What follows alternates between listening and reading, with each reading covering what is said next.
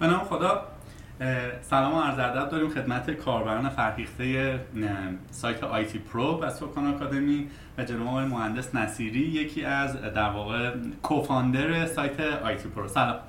سلام در خدمتتون هستم. خوب هستید؟ سلام می‌کنم به همه بچه های سکان آکادمی و ITPro بله. تشکر می‌کنیم. time روز جمعه time استراحتتون رو در اختیار ما گذاشتید و قراره کلی بحث challenging داشته باشیم. من یه نکته بگم ما جمعه روز کاری مونه خب. آره. خب مثل همین. آی مهندس اول بگید چی من صداتون بکنم؟ آی من محمد راحت باشید محمد. آره من محمد کلا باش. محمد جان سوالا رو دسته کردیم ما. یه تعداد از سوالات شخصی و اینها شروع می‌کنیم بعد به استارتاپ و اینجور چیزا. خود ITPro خیلی بحث مفصلی داره. هر جایی هم دوست نداشتی شخصی بود و اینا می‌تونی جواب ندی. من که ناراحت نمیشم کاربرانم قول میدن بهشون بر نخوره. قبل از اینکه اصلا بگیم اهل کجایی چند سالتون اینا ظاهرا این اولین مصاحبه است که در واقع داره از شما پخش میشه و البته ما افتخارش رو داریم. دلیلش چیه؟ انقدر کم رنگید. اه، والا دلایل خیلی زیادی داره. اولین دلیلش که کسی نخواسته با اون مصاحبه کنه. یعنی سایت خودتون چی؟ اونجا مثلا ما اصلا سایت خودمون مکانیزم مصاحبه نداریم با خودمون. اصلا یه طوریم که زیاد خودمون رو تو سایت تحویل نمی‌گیریم. بله. اینجوری. البته نه که مثلا این مکانیزمی بوده که سیاست های بوده از روز اول توی سایت چیدیم. اما خب حالا یه جالب بگم راجع به این تماسی که با سوکا- سوکار اکادمی با ما داشتش این که درخواست مصاحبه داریم اما اولین کار می‌پرسن که چقدر پول میدی می‌خوای مصاحبه کنی؟ نه. بله. ما حداقل دو تا برنامه تلویزیونی تماس گرفتن مبلغ دادن که چجوری بیاید معرفی بشید داخل تلویزیون و سکان اکادمی که ایمیلش اومد من گفتم اول بذار بپرسم حسین چقدره؟ چند؟ یعنی واقعا این وضعیته. آره این. هست. حالا یه جاهایی یک کاربران تو اون سوال کردن که در واقع چرا سایت ها با هم دیگه انقدر دستشون تو هم نیست و اینها. اونجا من توضیح میدم دلیل اینکه در واقع اومدیم توی office یکی از رقبای قدرمون نشستیم چی هستش؟ خب یه ذره از خود برامون بگو. اهل کجایی؟ چند سالته؟ تحصیلات چیه؟ مجردی یا متأهلی؟ خب من اول بگم محمد نصیری هستم. متولد 10 11 1364 اه، سی سال خورده اون میشه. متولد اسلام آباد کرج هستم. خب پدر تبریزی مادر کرمانشاهی دورگه. بعد دیگه از کجاش بگم؟ ما تحصیلاتم. تحصیلاتم اصلا تحصیلات آکادمیک ندارم تقریبا میشه گفت فوق دیپلم کامپیوتر با معدل 12 و 11 صدم و هفت بارم اخراج شدم از دانشگاه. خب مجرد یا متأهل فعلا مجردم ولی احتمالا آخر امسال دیگه متأهل بشم بله انشالله که موفق باشید. خب یکی از سوالات ما در زمینه تحصیلات و اینها بود که شما میفرمایید تحصیلات ندارید. خب همینجا خوبه بحثش رو باز بکنیم. اگر که من به عنوان یه آدم معمولی که در واقع مثلا 17 18 سالم می‌خوام چند تا شاخه جلوی راه هم هست. یکی تحصیلات آکادمیکه یکی بیام آموزشگاه آنلاین یکی برم آموزشگاه حضوری. یا زبان خودم خوب کنم و سلف استادی از طریق یوتیوب و اینا یاد بگیرم. روی کرده شما چیه؟ کدوم رو توصیه می‌کنید؟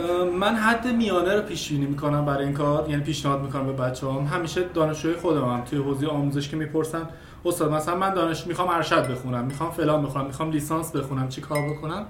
من میگم بخونید. داشتن مدرک آکادمیک در کشور ما یه الزامه. برای هر کاری تقریبا. شما چه بخواید مثلا کار دولتی بکنید یا یه الزامه. یه حدی شما باید داخل دانشگاه برید. اما من همیشه یه حرفی می‌زنم میگم این منطق داره. شما بازار کارت هم باید ببینید. وقتی وارد دانشگاه میشی برای 18 19 نخون. خب؟ شما بخون برای 14 15 اون معدل واسه کاریابی با معدل 18 هیچ تفاوت خاصی نمی‌کنه. اون سه چهار نمره که این وسط می‌خوای بذاری رو انرژی بذار کار فنی یاد بگی فردا میای تو بازار کار موفق هم مدرک دانشگاهی تو داری هم تخصص بازار کار تو داری. ببینم اگه الان تو برگردی به چند سال قبل اون زمانایی که معدلت رو 10 12 خونه پرش وای میساد آیا دوباره همین مسیر رو ادامه میدی یا نه؟ درس خونتر میشی یا اصلا کلا اون 10 12 هم ترجیح میدی نگیری؟ من اینو بگم که من تو دانشگاه درسم اینجوری شد و چون راهم رو انتخاب کردم معدلم اینجوری شد. آها. یعنی من اصلا کلا توی دانشگاه تازه وارد فاز شبکه و امنیت شدم به خاطر همین همون افت تحصیلی بود وگرنه قبلش که هم دانشگاه دولتی بودم هم رتبه برتر بودم ولی خب اومدم انرژیم رو گذاشتم رو بحث شبکه بیشتر. یه سوالی که می‌خوام ازت بپرسم اینه که خب می‌دونیم صنعت آیتی ایران صنعت نوپایی چالش های زیادی جلو روش هست. ولی همین صنعت توی غرب می‌بینیم که خیلی حلوا حلوا می‌کنن. کسایی که آیتی من هستن به نوعی. چرا تو خارج نرفتی؟ یا آیا اصلا قصدش رو داری بری یا نه؟ یه چیز جالب بهتون بگم. من سال 89 رفتم خدمت سربازی و خدمت سربازی در جایی رفتم که به هیچ عنوان نه به آیتی رفت داشت نه به کامپیوتر. خب و قبل از خدمت سربازیم فقط فکر این بود که برم خدمت هفته بعدش پاسپورت گرفتم رفتم. یعنی امکان نداشت یعنی این یک ایدئالی بود برای من. ولی خب بعد از خدمت سربازی یه سری دلایل داشت که نرفتم. یک اومدم بیرون دیدم همه دوستام رفتن. خب در اولین فرصت ما مثلا اگر 7 نفر بودیم که با هم شبکه رو خونده بودیم مثلا 6 نفر رفته بودن. یا استرالیا رفته بودن یا آلمان یا کانادا. من یکی مونده بودم والا تو ایران هم یه غریب بودم. گفتم برم. دوباره باز حتی اقدامم کردم. اما یه نگاهی انداختم میگم خالی شد یه جورایی اصلا کشورمون. اینو اثبات می‌کنم براتون یه جوری اصلا ما هر چی ما فرار مغزها رو تا می‌بینیم فقط میگیم بچه دانشگاه شریف دانشگاه فلان. بابا مهندسین ما دارن گر و گر میرن. مهندس هم مغز دیگه. قرار طرح بده قرار ایده بده.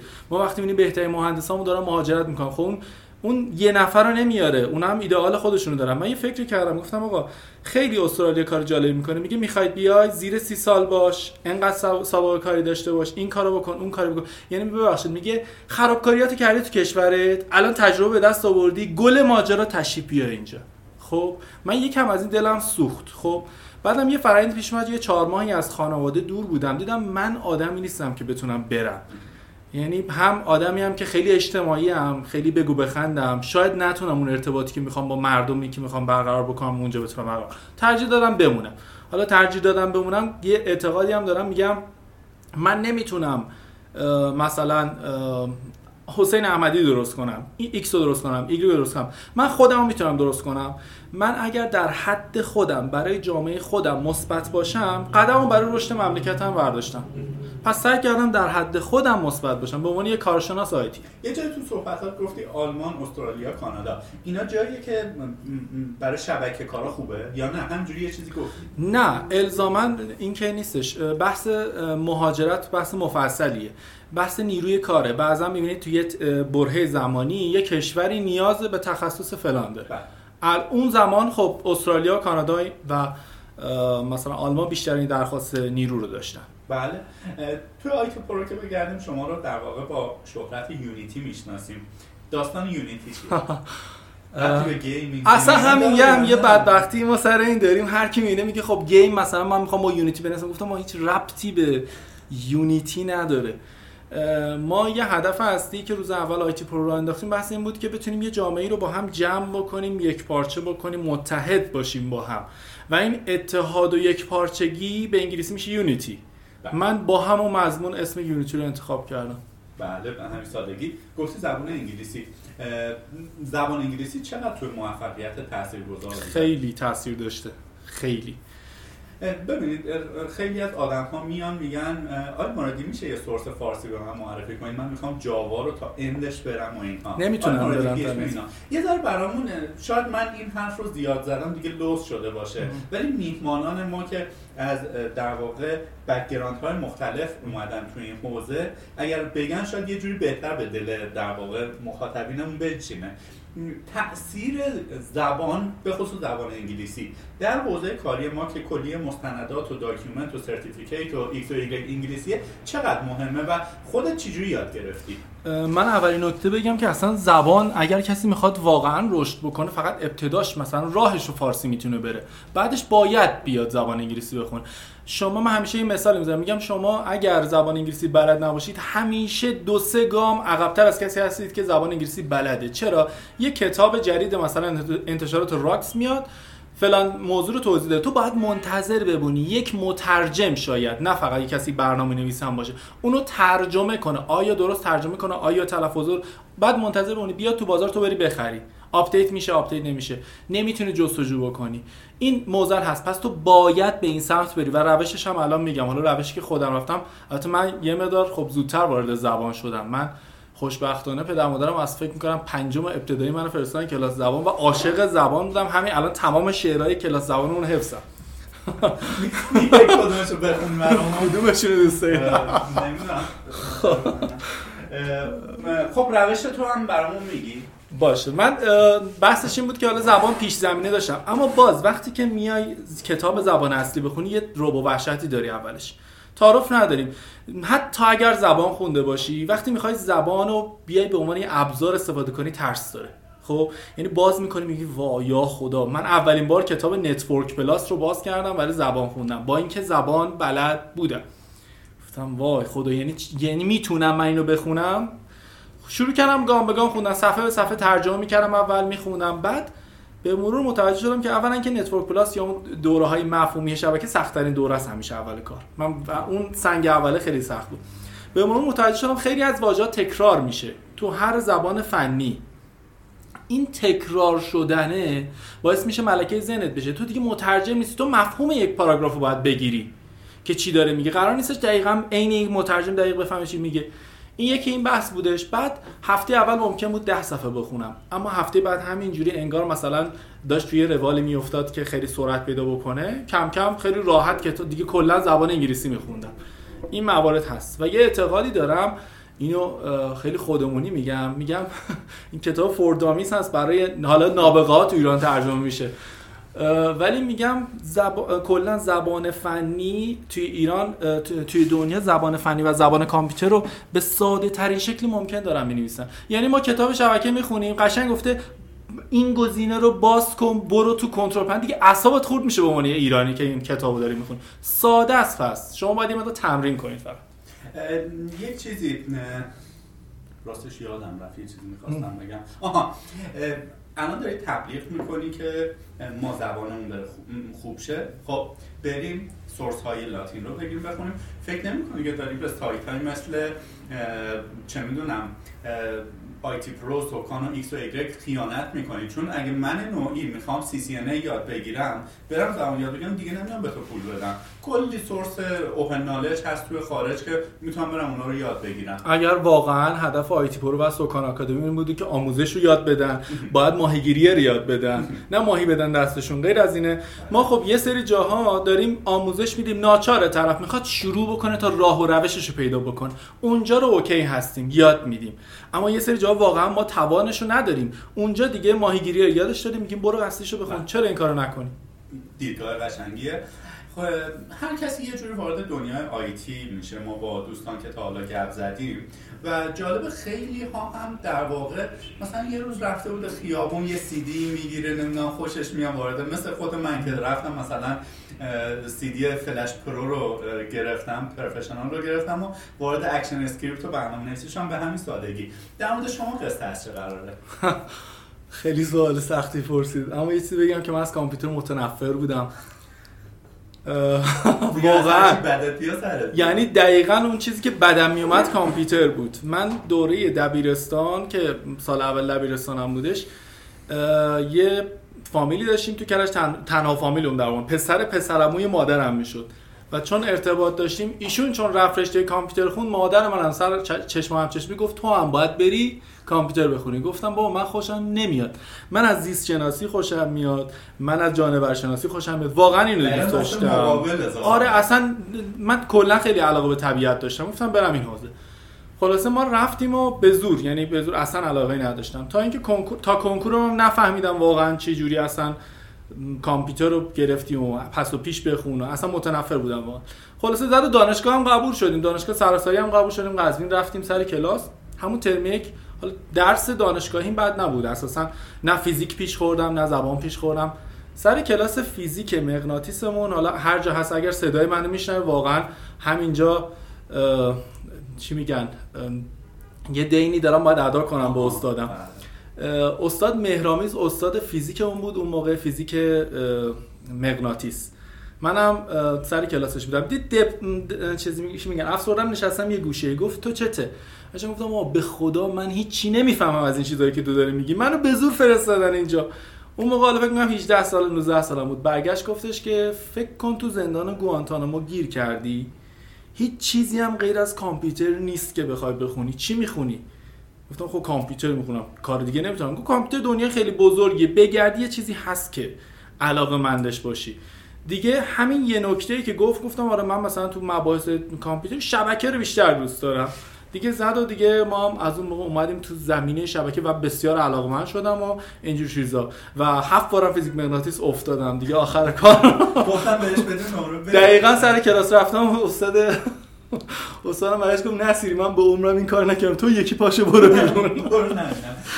جالب این که میگی بدت میومد. خب منم واقعا نه تنها از زبان انگلیسی متنفر بودم بلکه از کلا concept معلم های زبان در واقع متنفر بودم. بعد خودم شدم معلم زبان ازدواجم با یه معلم زبان شد و افتادیم توی این راه. حالا خانواده در واقع شما رو force کردن بگیم توی رشته IT آیا بعدش support ت هم کردن؟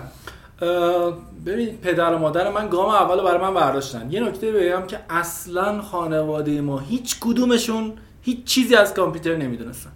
یعنی اینکه بگیم پدرم مادرم یا فامیلم که حتی کامپیوتر اولین بار تو فامیل مثلا من گرفته بودم. خب تو اونم واسه game گرفت. اولین کامپیوتر؟ اولین کامپیوتر هم فکر می‌کنم الان حضور آره Pentium بود. Pentium 2 بود فکر می‌کنم یه دونه داشتم که با بعد بعد فقط هم game بازی می‌کردم نه که بگی برنامه نویسی چیزی چیز عجیب غریبی نه ولی اولین کلاس شبکه ما هیچ وقت یادم نمیره. سال 82 یا 83 بود فکر می‌کنم. اون موقع حقوق کارمند ماهی 70000 تومان بود. پدر من گفتم آقا می‌خوام برم شبکه بخونم. هم موقعی که بود تو بهبهه بود که برم از گوانتانامو یه چیزی بیرون بیارم. اومدم که از 600 هزار تومان چک داد به من. خب اون موقع خیلی بود. خیلی بود. هنوزم که هنوز 600 هزار تومان برای یه دوره شاید انقدر هزینه کمی نباشه. ولی اون موقع که حقوق کارمند 70000 تومان اولین ساپورت کردم. ولی دیگه بعد از اون خب قرارم نیست کاری بکنم. همین کافی بود به نظر من. بله دستشون درد نکنه. و آیا الان میگه خدا پدر مادر پدر مادرتون بیامرزه که شما رو انداختن به زور تو رشته آیتی آره. آره. یا نه میگه اگر می‌رفتی نه واقعا من یه بگم من تو هر رشته ای اگر دوست داشتم وارد می شدم من یه آدمیم حتی تو خدمت. یه جایی تحت فشار قرار بگیرم اونجا رو به بهترین شکل باز می‌کنم برای خودم. بله. خب حالا اومدم تو این حوزه دوست داشتم و الانم واقعا عاشقشم بله. خب یه جایی من گفتم که در واقع ما مزاحمتون شدیم که با هم دیگه گپی بزنیم. خب آیتی پرو سایت بسیار موفقیه و اشتباه اگر که ما می‌خوایم سکان آکادمی رو با آیتی پرو مقایسه بکنیم. دوستی گفته که یک ظاهرا همبستگی بین دنیای IT ایران وجود نداره. مثلا مثالی هم که زده گفته مثلا سنف شما کیف و چمدون اگه حساب بکنین اینا یه هماهنگی بینشون هست. مثلا اگر که چه می‌دونم یه قانونی تصویب بشه که از چین کیف و چمدون وارد بشه یه بار ممکنه اعتصاب بکنن و اینها. ولی ما چنین چیزی رو توی جامعه آیتی و اینها نمی‌بینیم. و آیا شما اصلا به این قضیه اعتقاد دارید یا نه؟ اگر نه که هیچی. اگر آره سلوشنتون چیه؟ برای اینکه این مشکل رو رفع بکنیم که من و شما به عنوان مثلا دو نفری که به نوعی فعال توی این حوزه هستیم دستمون تو دست هم باشه. یعنی نه تنها همدیگر رو رقیب ندونیم بلکه کنار هم باشیم چون می‌خوایم تولید محتوای فاخر بکنیم تو وب فارسی. آیا این قضیه رو بهش اعتقاد داری یا نه؟ بله به شدت اعتقاد دارم و اصلا یکی از دلایل به وجود اومدن آیتی پرو همین بود. اصلا همین چیزی که داری میگید حالا تو حوزه برنامه نویسی سکان اکادمی بیشتر درگیری برنامه نویسی و وب هست. حالا ما بیشتر تو حوزه شبکه و امنیت بودیم. من یه چیزی خیلی بی‌تعارف بگم. برخلاف کلی خیلی از آیتی منایی که حالا من باشون ارتباط دارم خارج از کشور انگار ما ایرانی ها چش نداریم هم دیگه رو ببینیم. خب یعنی سایه همدیگه رو با تیر می‌زنیم و تا می‌تونی پشت سر هم حرف می‌زنیم این چیزی که دارم میگم طی ده سال سابقه تدریس من هست جای مختلف. خب یعنی دو نفرن دو تا حوزه کاری مشابه دارن. اینا کنار هم که می‌رسن خیلی به به چقدر خوبی تو چقدر خوبی. وقتی از هم جداشن یکی به مثلا پشت سر شاگرد یکی میگه این یکی هیچی حالیش نیست فلانه. هیچ وقت این هماهنگی ایجاد نشد. شما من یه سری سمینارهای خارجی هستش حالا شرکت می‌کنیم اونجا. میام که همه خودشون هم سطح هم دیگه می‌دونن. این یکی نمیگه من بیشتر از تو بلدم. فقط نالج شیرینگه فقط اشتراک دانشه ما هم اومدیم یه همچین سبکی رو مثلا تو آیتی پرو گذاشتیم. گفتیم آقا اگر خیلی هم بلد هستی برای ما مهم نیست. اینجا باید سبک اندازه خودتو بیار به پایین ترین سطح ممکن. یعنی یه در واقع همت ایجاد کردیم که این تیم ورک ایجاد بشه. بله متاسفانه این هستش ولی خب شاید یه عده نمی‌خوان این اتفاق بیفته. یعنی ما یه تعامل که میشه خیلی نمی‌دونم دلیلش چیه. مثلا ما میریم داخل یه سمینار می‌بینیم چند نفر بچهای دیگه هم هستن. انگار دوست دارم بگم ما از شما برتریم. آها. این حس مثلا ما خب یه آشنایی دورادور با شما و تیمتون داشتیم تا اینکه یکی از کاربرانمون در واقع آفر داد که آقای نصیری خیلی آدم خفنی و باحال و اینا که ما حاصل مذاکره کردیم. باهاتون و شما هم محبت کردید قبول کردید الان ما در خدمتتون هستیم. اما اگر شما خودت می‌خواستی به ما آفر بدی که سوکان آکادمی میای با ما چیز بکنی شاید من گفتم یه چک ده میلیونی بکش که من پاشم بیام اینجا. پس علت اینکه ما آمدیم اینجا اینه که می‌بینیم رقابت من و شما در نهایت دودش میره تو چشم end user دقیقاً دقیقاً. خب، در صورتی که ما الان می‌خوایم بگیم اطلاع رسانی بکنیم بگیم شاید من اگر مثلا یک سری mentor هایی که الان من براشون خودم mentoring می‌کنم رو ده سال پیش داشتم الان در خدمت شما نبودم. شاید می‌تونستم توی کشور خارجی با یک حقوق نمی‌دونم 90 هزار دلاری 80 هزار دلاری کار بکنم. پس ما بزرگترین رسالت اون mentoring صحیحه و این هم با همبستگی به نظرم ایجاد میشه. حالا برای اون سایت هایی یا اون در واقع مافیایی که دوست ندارن اتفاق بیفتن چه کار میشه کرد؟ حالا من فعلا وارد مافیا نشیم یعنی یه ذره بریم عقبتر. آره. این بحث این که هم همدلی و یکدلی ایجاد بشه خیلی راحت ما یه دیدی داریم که مثلا اگر الان آیتی پرو از سکان اکادمی مثلا اومده اینجا نشستیم صحبت می‌کنیم. خب سکان اکادمی می‌خواد ترافیک آیتی پرو رو بگیره آیتی پرو می‌خواد ترافیک سکان اکادمی بگیره. پس مثلا اینجوریه. اصلا باید باور کنیم در دنیای وب کاربر دنبال solution ه دنبال راهکار دنبال وبسایت نیست. خب یعنی شما اگر یه وب یه کاربر داشته باشید مطمئن باشید دو تا تب باز می‌کنه. اگه تا یه تب باز می‌کنه یه تب میشه سکان اکادمی یه تب میشه آیتی پرو سوالش هم اینجا می‌پرسه همونجا. حالا هر کدوم یه رقابت سالم میشه. خب ما حتی یه چیز جالب به شما بگم. یه کاربری برگشت گفتش یه انتقاد پیشنهاد تو سایت ما زیاد میاد. گفت چرا از اساتید بزرگ مثلا IT ایران و دنیا دعوت نمی‌کنید بیان توی آیتی پرو اینا؟ گفتم شما فکر می‌کنید ما دعوت نکردیم. ما اتفاقا برای همشون هم ایمیل زدیم با احترام. منم همیشه آدمی هم کلا اساسا آدم چی میگن؟ آدمی نیستم که بخوام خودمو بگیرم. خیلی راحت ایمیل می‌زنم. مثلا جادی من خودم که ویدیو آموزش درست می‌کنم بعضی جا واقعا نمی‌رسم چه جوری اینو بیان کنم. می‌رفتم ویدیوهای جادی رو می‌خونم اصلا ابایی ندارم. میگم آقا جادی تو کارش فوق العاده است. اصلا چرا این نباید بگم مثلا؟ فوق العاده است تو کارش. ولی ممکنه مثلا نفرات دیگه اینو این برعکسش وجود نداره. ما برای خیلی ایمیل زدیم. جواب هم نمیدن. حالا جواب ندادنش که خیلی ها. بعضیاشون هم جواب دادن گفتن خب باشه ببین من قرار بیام تو آیتی پرو مثلا فعالیت بکنم. برای من یه بنر بزنید اونجا.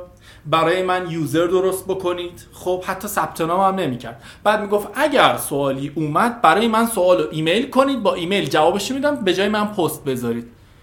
گفتم این واقعا چه معنی؟ واقعا این چیزی که دارم میگم واسه سه چهار نفری که اسم و رسمی تو آیتی دارن. ما هم با خودمون گفتیم آقا ما کارمون رو انجام دادیم دعوتمون رو انجام دادیم. وقتی خودشون نمیان ما دیگه بله. نمی‌تونیم کار انجام یه گریزی بزنیم به جشنواره فکر می‌کنم هر سال اسفند ماه اینا برگزار فکر می‌کنم آبان ثبت نام آره. شروع می‌شد بعد دوستی گفته که چرا تو این جشنواره شرکت نمی کنید ظاهرا یه مقاله قلم زدید تو وبسایتتون و در واقع گفتید که حالا مافیایی هست و به رسمیت نمی‌شناسید. و این دوستمون دوست داشتن از زبان خودتون با کلام شیواتون واقعیت رو بشنون.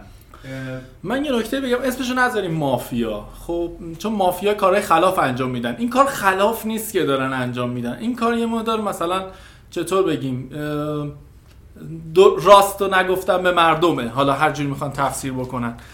و ما هم نگفتیم که جان می‌خوام اگر که میگیم راستش رو نمیگم با عدد و رقم به من ثابت کنی. عدد و رقم. مثلا میگی که آقا اگر این راه رو دارن راه درست اینه. راه نادرستش خب اینه. من یه چیزی بهتون بگم. من اسم نمیارم میگم جشنواره فقط این مفهوم رو میگم که ببین چه اتفاقی میفته. من محمد نصیری می‌خوام جشنواره و برگزار بکنم. خب پتانسیل آیتی پرو رو هم دارم. می‌تونم برگزار کنم. قدرتشو دارم.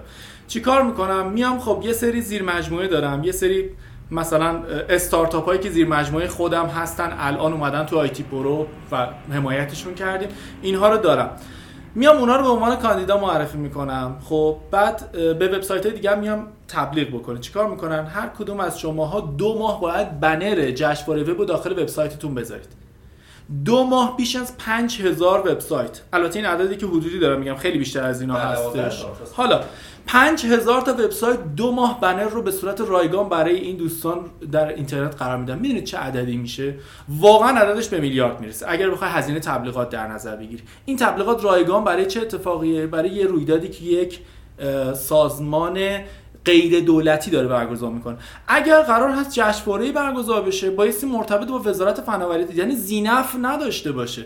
وقتی که آیتی پرو بیاد مثل من یه مثال می‌زنم میگم مایکروسافت میاد جشنواره وب برگزار می‌کنه. خب منطقی نیست PHP اونجا بیاد مقام بیاره. میاد میگه ASP.NET هم باید مقام بیاره. اگه بیاد من اعتبارم می‌رسه. پس این ناخودآگاه این دیدگاه ایجاد میشه. من میگم اگر قرار هست جشنواره رتبه بندی و درجه بندی انجام میشه بایستی دولتی باشه. هیچ شخص خاصی نباید پشتش باشه ولی متاسفانه هست. حالا من توی وبسایتم تحلیل اصلا تحلیل عجیب غریبی نیست هست. مثلا اول یه شخص پرووایدر این قضیه بوده بعد برای اینکه ابهامات برطرفش گفته نه. دیگه از این به بعد مثلا یک NGO هستش که خودش هم باز مدیر اون NGO اومده تمام مجموعه خودش مرتب در واقع کاندیدا و برنده میشن. خب طبیعتا ما تنها کاری که می‌تونیم بکنیم که شرکت نمی‌کنیم. آیا در حال حاضر تصمیم گرفته تیم شما که این قضیه رو تحریم کنه یا نه؟ ممکنه پنج سال دیگه دیدگاهتون عوض شه. ما اگر تا زمانی که این بخش بخش خصوصیه و اون مجموعه که ما می‌شناسیم پشت سر این قضیه است هیچ وقتی دو مثبت نیست. خب یه چیزی بگم. ما خیلی جاها دیدیم که پروژه افتاده دست در واقع بدنه دولتی و دولت نتونسته خوب اون رو پیاده بکنه. خب علت اینم که این هم داره خصوصی سازی میشه اینه که یک مدیر عامل یک سی او خصوصی خیلی بهتر دلش میسوزه. با لیاقتش با شایسته سالاری اومده اونجا نشسته. ولی دولتی من فکر می‌کنم چالنجاش از اینی هم که اگر باشه به مراتب بیشتر میشه. موافقی یا مخالف؟ من مخالفم. می‌دونید یه سری چیزا باید provider دولتی داشته باشه. یه سری چیزا نباید داشته باشه. یعنی این واقعیته. وقتی زمانی صحبت از رتبه بندی میشه مثلا فکر کنید رتبه بندی کالا. خب رتبه بندی درجه و کیفیت کالا مثلا برای سازمان استاندارده. شما می‌تونید بیاید اینو خصوصی بکنید بگید یه سازمان یه شرکت خصوصیه این استاندارد میده. خب طبیعتا محصول خودش میاد استانداردتر می‌کنه. تو product نباید داشته باشی که بیای راجع product دیگران نظر بدی. تو باید یه سازمان مستقل باشی بعد بیای دیگران رو رتبه بندی بکنی. من حرفم اینه. خب ببینید تو خارج این همه مجموعه داریم. مثلا سایت TIOBE.com زبانهای برنامه‌نویسی رو rank می‌کنه. سایت گلاسدور بازار کار رو میاد تحلیل می‌کنه که اینا دولتی نیستن و خیلی هم معتبرن. یعنی وقتی میاد میگه بهترین فرصت های شغلی در سال 2017 مال فیسبوکه. فیسبوک کلی ذوق می‌کنه چون درسته یک سازمان کوچیکی هست در برابر فیسبوک یعنی گم میشه تو فیسبوک ولی انقدر اعتبار داره این NGO خصوصی که همه در واقع استارتاپ ها یا سیلیکون ولی شرکت سیلیکون ولی روش در واقع شرط میبندن. خب خودتون داره میگه چند تا از اینا هستش؟ یکی دو تا سه تا آره. چهار تا پنج تا. آره، متاسفانه تو یه دونه داریم. وقتی تک میشه یه چیزی هم, هم بهش ارجاع می‌کنن اینجا فساد ایجاد میشه. خب وقتی چند تا باشه؟ آره جشنواره وب نمیرم ایکس ایگرگ فلان. 4 5 تا مختلف باشه. تو هر کدومش به صورت جداگونه و شرکت های مقابل هم بیان اینجا ranking رو انجام بدن تو این ور نگاه می‌کنی اون ور نگاه می‌کنی و. حد وسط رو می‌گیری. دقیقاً. به این فکر افتادید که حالا چند تا تیم بشید با بزرگای وب فارسی و یک رقیبی برای جشنواره بشید یا نه؟ انقدر سرتون busy ه که اصلا ما در نهایت تصمیم داریم که یه تیم بشیم. اما خب فعلا انقدر درگیری ها زیاد هست که حالا تو فکر می‌کنم جلوتر بگیم که اگه vision ی ITPro داره چه اتفاقاتی قرار بیفته؟ اونجا متوجه میشید که چقدر. محمد عزیز سوالی که حالا بیشتر بوی شخصی personal می‌داد رو ما پرسیدیم. حالا یه ذره می‌خوایم وارد کسب مهارت بشیم. درست. در واقع یواش یواش می‌خوایم بحث رو تخصصی بکنیم. خیلی ها که مدرک گرا هستن خب ما در جامعه مدرک گرا همونجور که خودت گفتی لیسانس رو حداقل باید بگیریم. چون ممکنه وقتی میریم جلسه خواستگاری اول مدرک مدرک گراییم حالا خیلی هم میگن مدرک دانشگاهی خیلی هم میگن چیز. بعضی هم باب شده اخیرا که مدرک بین المللی میگن بریم بگیریم که در واقع شبکه خیلی هم زیاد هستش که مثلا مایکروسافت میده و نمی‌دونم حالا شما بهتر می‌دونید تو حوزه. آیا گرفتن مدرک بین المللی اصلا کمکی به یافتن یک شغل خوب برامون توی ایران و خارج از ایران می‌کنه یا نه؟ اگه آره چجوری بریم بگیریمش؟ اگه نه خب چه راهکار جایگزینی پیشنهاد می‌دید؟ خب راجع به مدرک بگم که مدرک مکمل تخصصه. مثلا الان آین اصلی داره صحبت می‌کنه راجع به چه می‌دونم مثلا کشف جریان رایانه اگر مدرک مثلا سی اچ داشته باشه دیگه نیاز نداره زیاد توضیح بدیم میگه آقا من دارم. خب حالا بریم سراغ بحث فنیمون. پس داشتن مدرک الزام هست. گواهینامه ای که ثابت کنه شما ولی مهم نیست انقدر از کجا باشه. مهم اینه که آقا این گواهینامه داره. من بارها مصاحبه داشتم با کسایی که جذب نیرو داشتم. بنده خدا اومده مثلا مینی یه دونه مدرک داشته اما واقعا بلدش بوده. یه برعکسش هم بوده طرف سی تا 40 تا مدرک فقط لیست کرده بوده بلد نبوده. من مدرک برای کاریابی بله تاثیر داره. اما مدرک بین‌المللی در سیستم دولتی ایران جایی نداره. مدارک آموزشگاهی جا دارن و مدارک شرکتی. چرا؟ آموزشگاه و شرکت دو تا سازمان هستند. یکی سازمان فنی حرفه‌ای یکی سازمان ثبت نسل اینا از نظر رسمیت داخل این کشور معتبرتر از مدرک مایکروسافت و سیسکو هستن. اما کجا تو ایران کاربرد داره؟ شرکت های خصوصی هستن که جذب نیرو می‌کنن برای اینکه پشتیبانی فنی بکنن این سازمان ها رو. اونجا برای جذب بله اونجا تاثیر داره. اما حالا بحث اینه که مدرک بین‌المللی یه چیز جالبم بهتون بگم یه سری مدارک باب شده این روزها. با ده هزار تومان می‌تونید تهیه کنید بین‌المللی از آلمان چه می‌دونم استرالیا اتریش فقط اسم خارجی روشه دیگه. فقط کشور خاورمیانه نیست مثلا. این من یه نکته راجع به اینا بگم که گول اینا رو نخورید. خب خیلی داره زیاد میشه تو ایران متاسفانه. از اونجا که می‌دونن تو ایران خیلی مدرک ارائی هستش. یه سری سازمان ها در دنیا هستن به نام CB Certification Body. خب اینا وظیفهشون صدور گواهی نامه است اصلا شغلشون اینه که میان استانداردهای بین‌المللی رو میان ممیزی می‌کنه مثلا ایزو 9001 هم پفک نمکی داشت. مثلا اینم مثلا شرکتی که اونو صادر می‌کنه. حالا این باب شد. این شرکت ها زیاد شدن توی دنیا. فقط یک دفتر سوریه واقعا خب؟ و توی ایران هم کلی از این موارد زیاد شده. اینا چیکار می‌کنن؟ باهاتون صحبت می‌کنن. حتی مثلا هر چقدر دوست داشته باشید مدرک میدن. خب؟ هر چقدر دوست داشته باشید با هر تعدادی که دوست داشت. شما مثلا این شرکت موظف فقط تو حوزه ایزو مدرک بده. اما مثلا بهش میگی آقا من 40 هزار تومان بدونم مدرک فلان. میگی باشه. اصلا نمی‌پرسه کی مدرک رو گرفت چی بود. فقط نمره رو بفرست مدرک رو بگی. بعد مدرک از کجا؟ مدرک اکسرت مثلا چه می‌دونم آلمان. زد سرت مثلا آمریکا فلان. و دید کاربرای ما هم که آقا اینا مثلا مدرک آمریکایی مدرک بین‌المللی بابا اینا اصلا هیچ اعتباری نداره. با ده هزار تومان می‌تونید. شما دفتر بعضی از این شرکت ها برید تو تهران ببینید. یه دونه اتاق 6 در 4 خب فقط دارن مهر می‌زنن. فقط هم داخل ایران داخل استعلام تو همون وبسایتش. اینو گل گم نفهم چی جوری می‌تونم بفهمم که این مدرک در واقع ولی هست یا نه؟ تو خود وبسایت خودشون فقط می‌تونید برید اعتبار سنجی کنید. این بین المللی نیست. چون زبانش فقط انگلیسیه دلیل نمیشه بین المللی باشه. اما برای مدارک بین المللی ببینید کلا توی دنیا شرکت ها خودشون هیچ وقت مستقیما آزمون بین المللی برگزار نمی‌کنن. یعنی چه مایکروسافت چه سیسکو چه CIW چه جاهای مختلف. اینا خودشون آزمون بین‌المللی برگزار نمی‌کنن. یک شرکت واسطی هست یک سازمان واسطی هست که تمام آزمون ها رو میسپارن به اون. شرکتی مثل مایکروسافت فقط سوال طراحی می‌کنه در اختیار اینا قرار میده. اینا تو کل دنیا نمایندگی دارن خب؟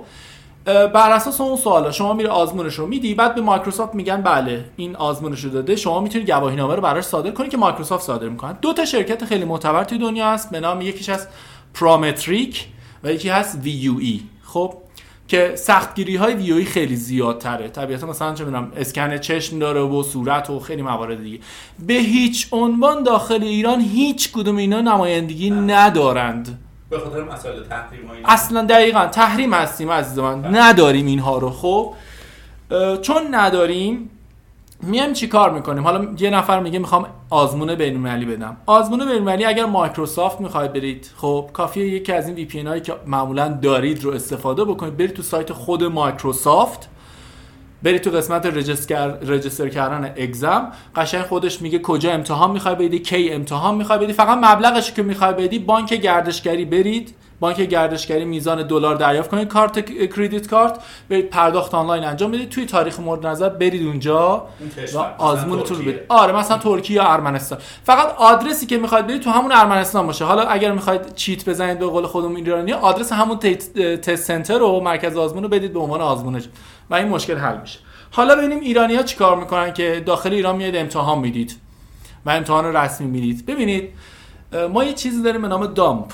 خب دامپ حالا توی لفظهای مختلف معانی مختلف. مثلا ما هکرها مثلا البته من, من که هکر نیستم حالا. اون دامپ اون پسوردی هستش که مثلا از داخل فایل سم میارم بیرون. اما دامپ یعنی یه کپی برابر اصل. این مراکز آزمون که اکثرا تو چین یا مثلا پاکستان هستن. خب تست و مرکز تست رو در اختیارش داره. خب مثل کنکور ما. سوالات کنکوری که میشه بفروشی بفروشی اینا میان سوالات آزمون ها رو میفروشن. حالا یه چیزی هستش که مثلا تسکینگ یکی از این انواع پسورشور اسمای مختلف. و توی وبسایت های مختلف میفروشن. این کار خود مرکز آزمونه. نه اینکه کسی بره داخل یه عکس بگیره بیاره. چون اصلا وارد مرکز آزمون میشه اجازه نمیدن. میره داخل در واقع اون میاد تستا رو میفروشه و سود خیلی کلانی هم داره این وسط. حالا یه چیزی خروجی میاد بیرون به نام دامپ دامپو که تعیین می‌کنید عین سوال امتحانه. یعنی مو نمی‌زنه. اینکه مثلا بگی گزینه A و B هم عوض بشه اونم عوض نمیشه. خب به خاطر همین خیلی از عزیزان ما اینجوری امتحان میدن دیگه. میاد چیز می‌کنه در واقع امتحان. خب حالا شرکت ها و مؤسسات تو ایران هم هستن که آزمون بین‌المللی برگزار می‌کنن. ثبت هم میشه توی وبسایت هیچ مشکلی نداره. این به این دلیل هستش که ما میریم کشور همسایه مثل ارمنستان، گرجستان، ترکیه و جای مختلف مرکز آزمون رو می‌خریم. رشوه میدیم بهش. خب یعنی میگه آزمون مایکروسافت 100 دلاره. خب باش. من هر آزمون مایکروسافت 300 دلار بهت میدم و 100 تا هم آزمون ازت می‌خرم. خب این دقیقا رقم قابل توجه میشه. میگه باشه چجوری امتحان میدی؟ VPN می‌زنیم از تهران اونجا. نام نام خانوادگی اونجا ثبت میشه و امتحانت رو میدی. این روش امتحان دادنشه.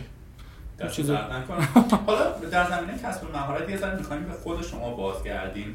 اینکه چجوری شما تو دانشگاه چیزایی رو خوندی ولی مسلما self-study داشتی practical عمل کردی که یه چیزایی رو یاد گرفتی. خودت چجوری تو این زمینه پیشرفت کردی؟ ما سال 83 که حالا به صورت جدی شروع کردیم اولا بگم که خیلی نسل عوض شده انگار هستن. ما مثلا سال 86 اگر در تدریس می‌کردم مثلا دانشجو داشتم خیلی تفاوت داره با دانشجوی سال 95 واقعا زمین تا آسمون تو حوزه یادگیری تفاوت داره. ما اون زمان مثلا یه دونه ebook که می‌خواستیم پیدا کنیم با پسوند CHM پدرمون در میاد. اینو دارم میگم. یه ای... مثلا هیچ وقت یادم یه یه دونه ebook 5 مگی بود. با این اینترنت dial-up تا صبح 200 بار disconnect شد تا این آخر یه نرم افزار پیدا کردم که پشت سر هم dial بکن این یه ebook دانلود بشه. اونو تا آخرش میخوندم.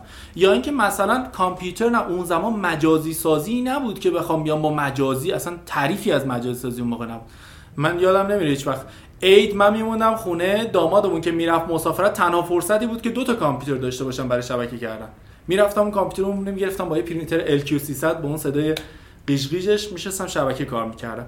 من یکی اینکه خودم متعهد کردم خودم متعهد کردم که هر روز یه دونه مطلب جدید یاد بگیرم. اصلا کاری ندارم. این مطلب بزرگی یا کوچیکه.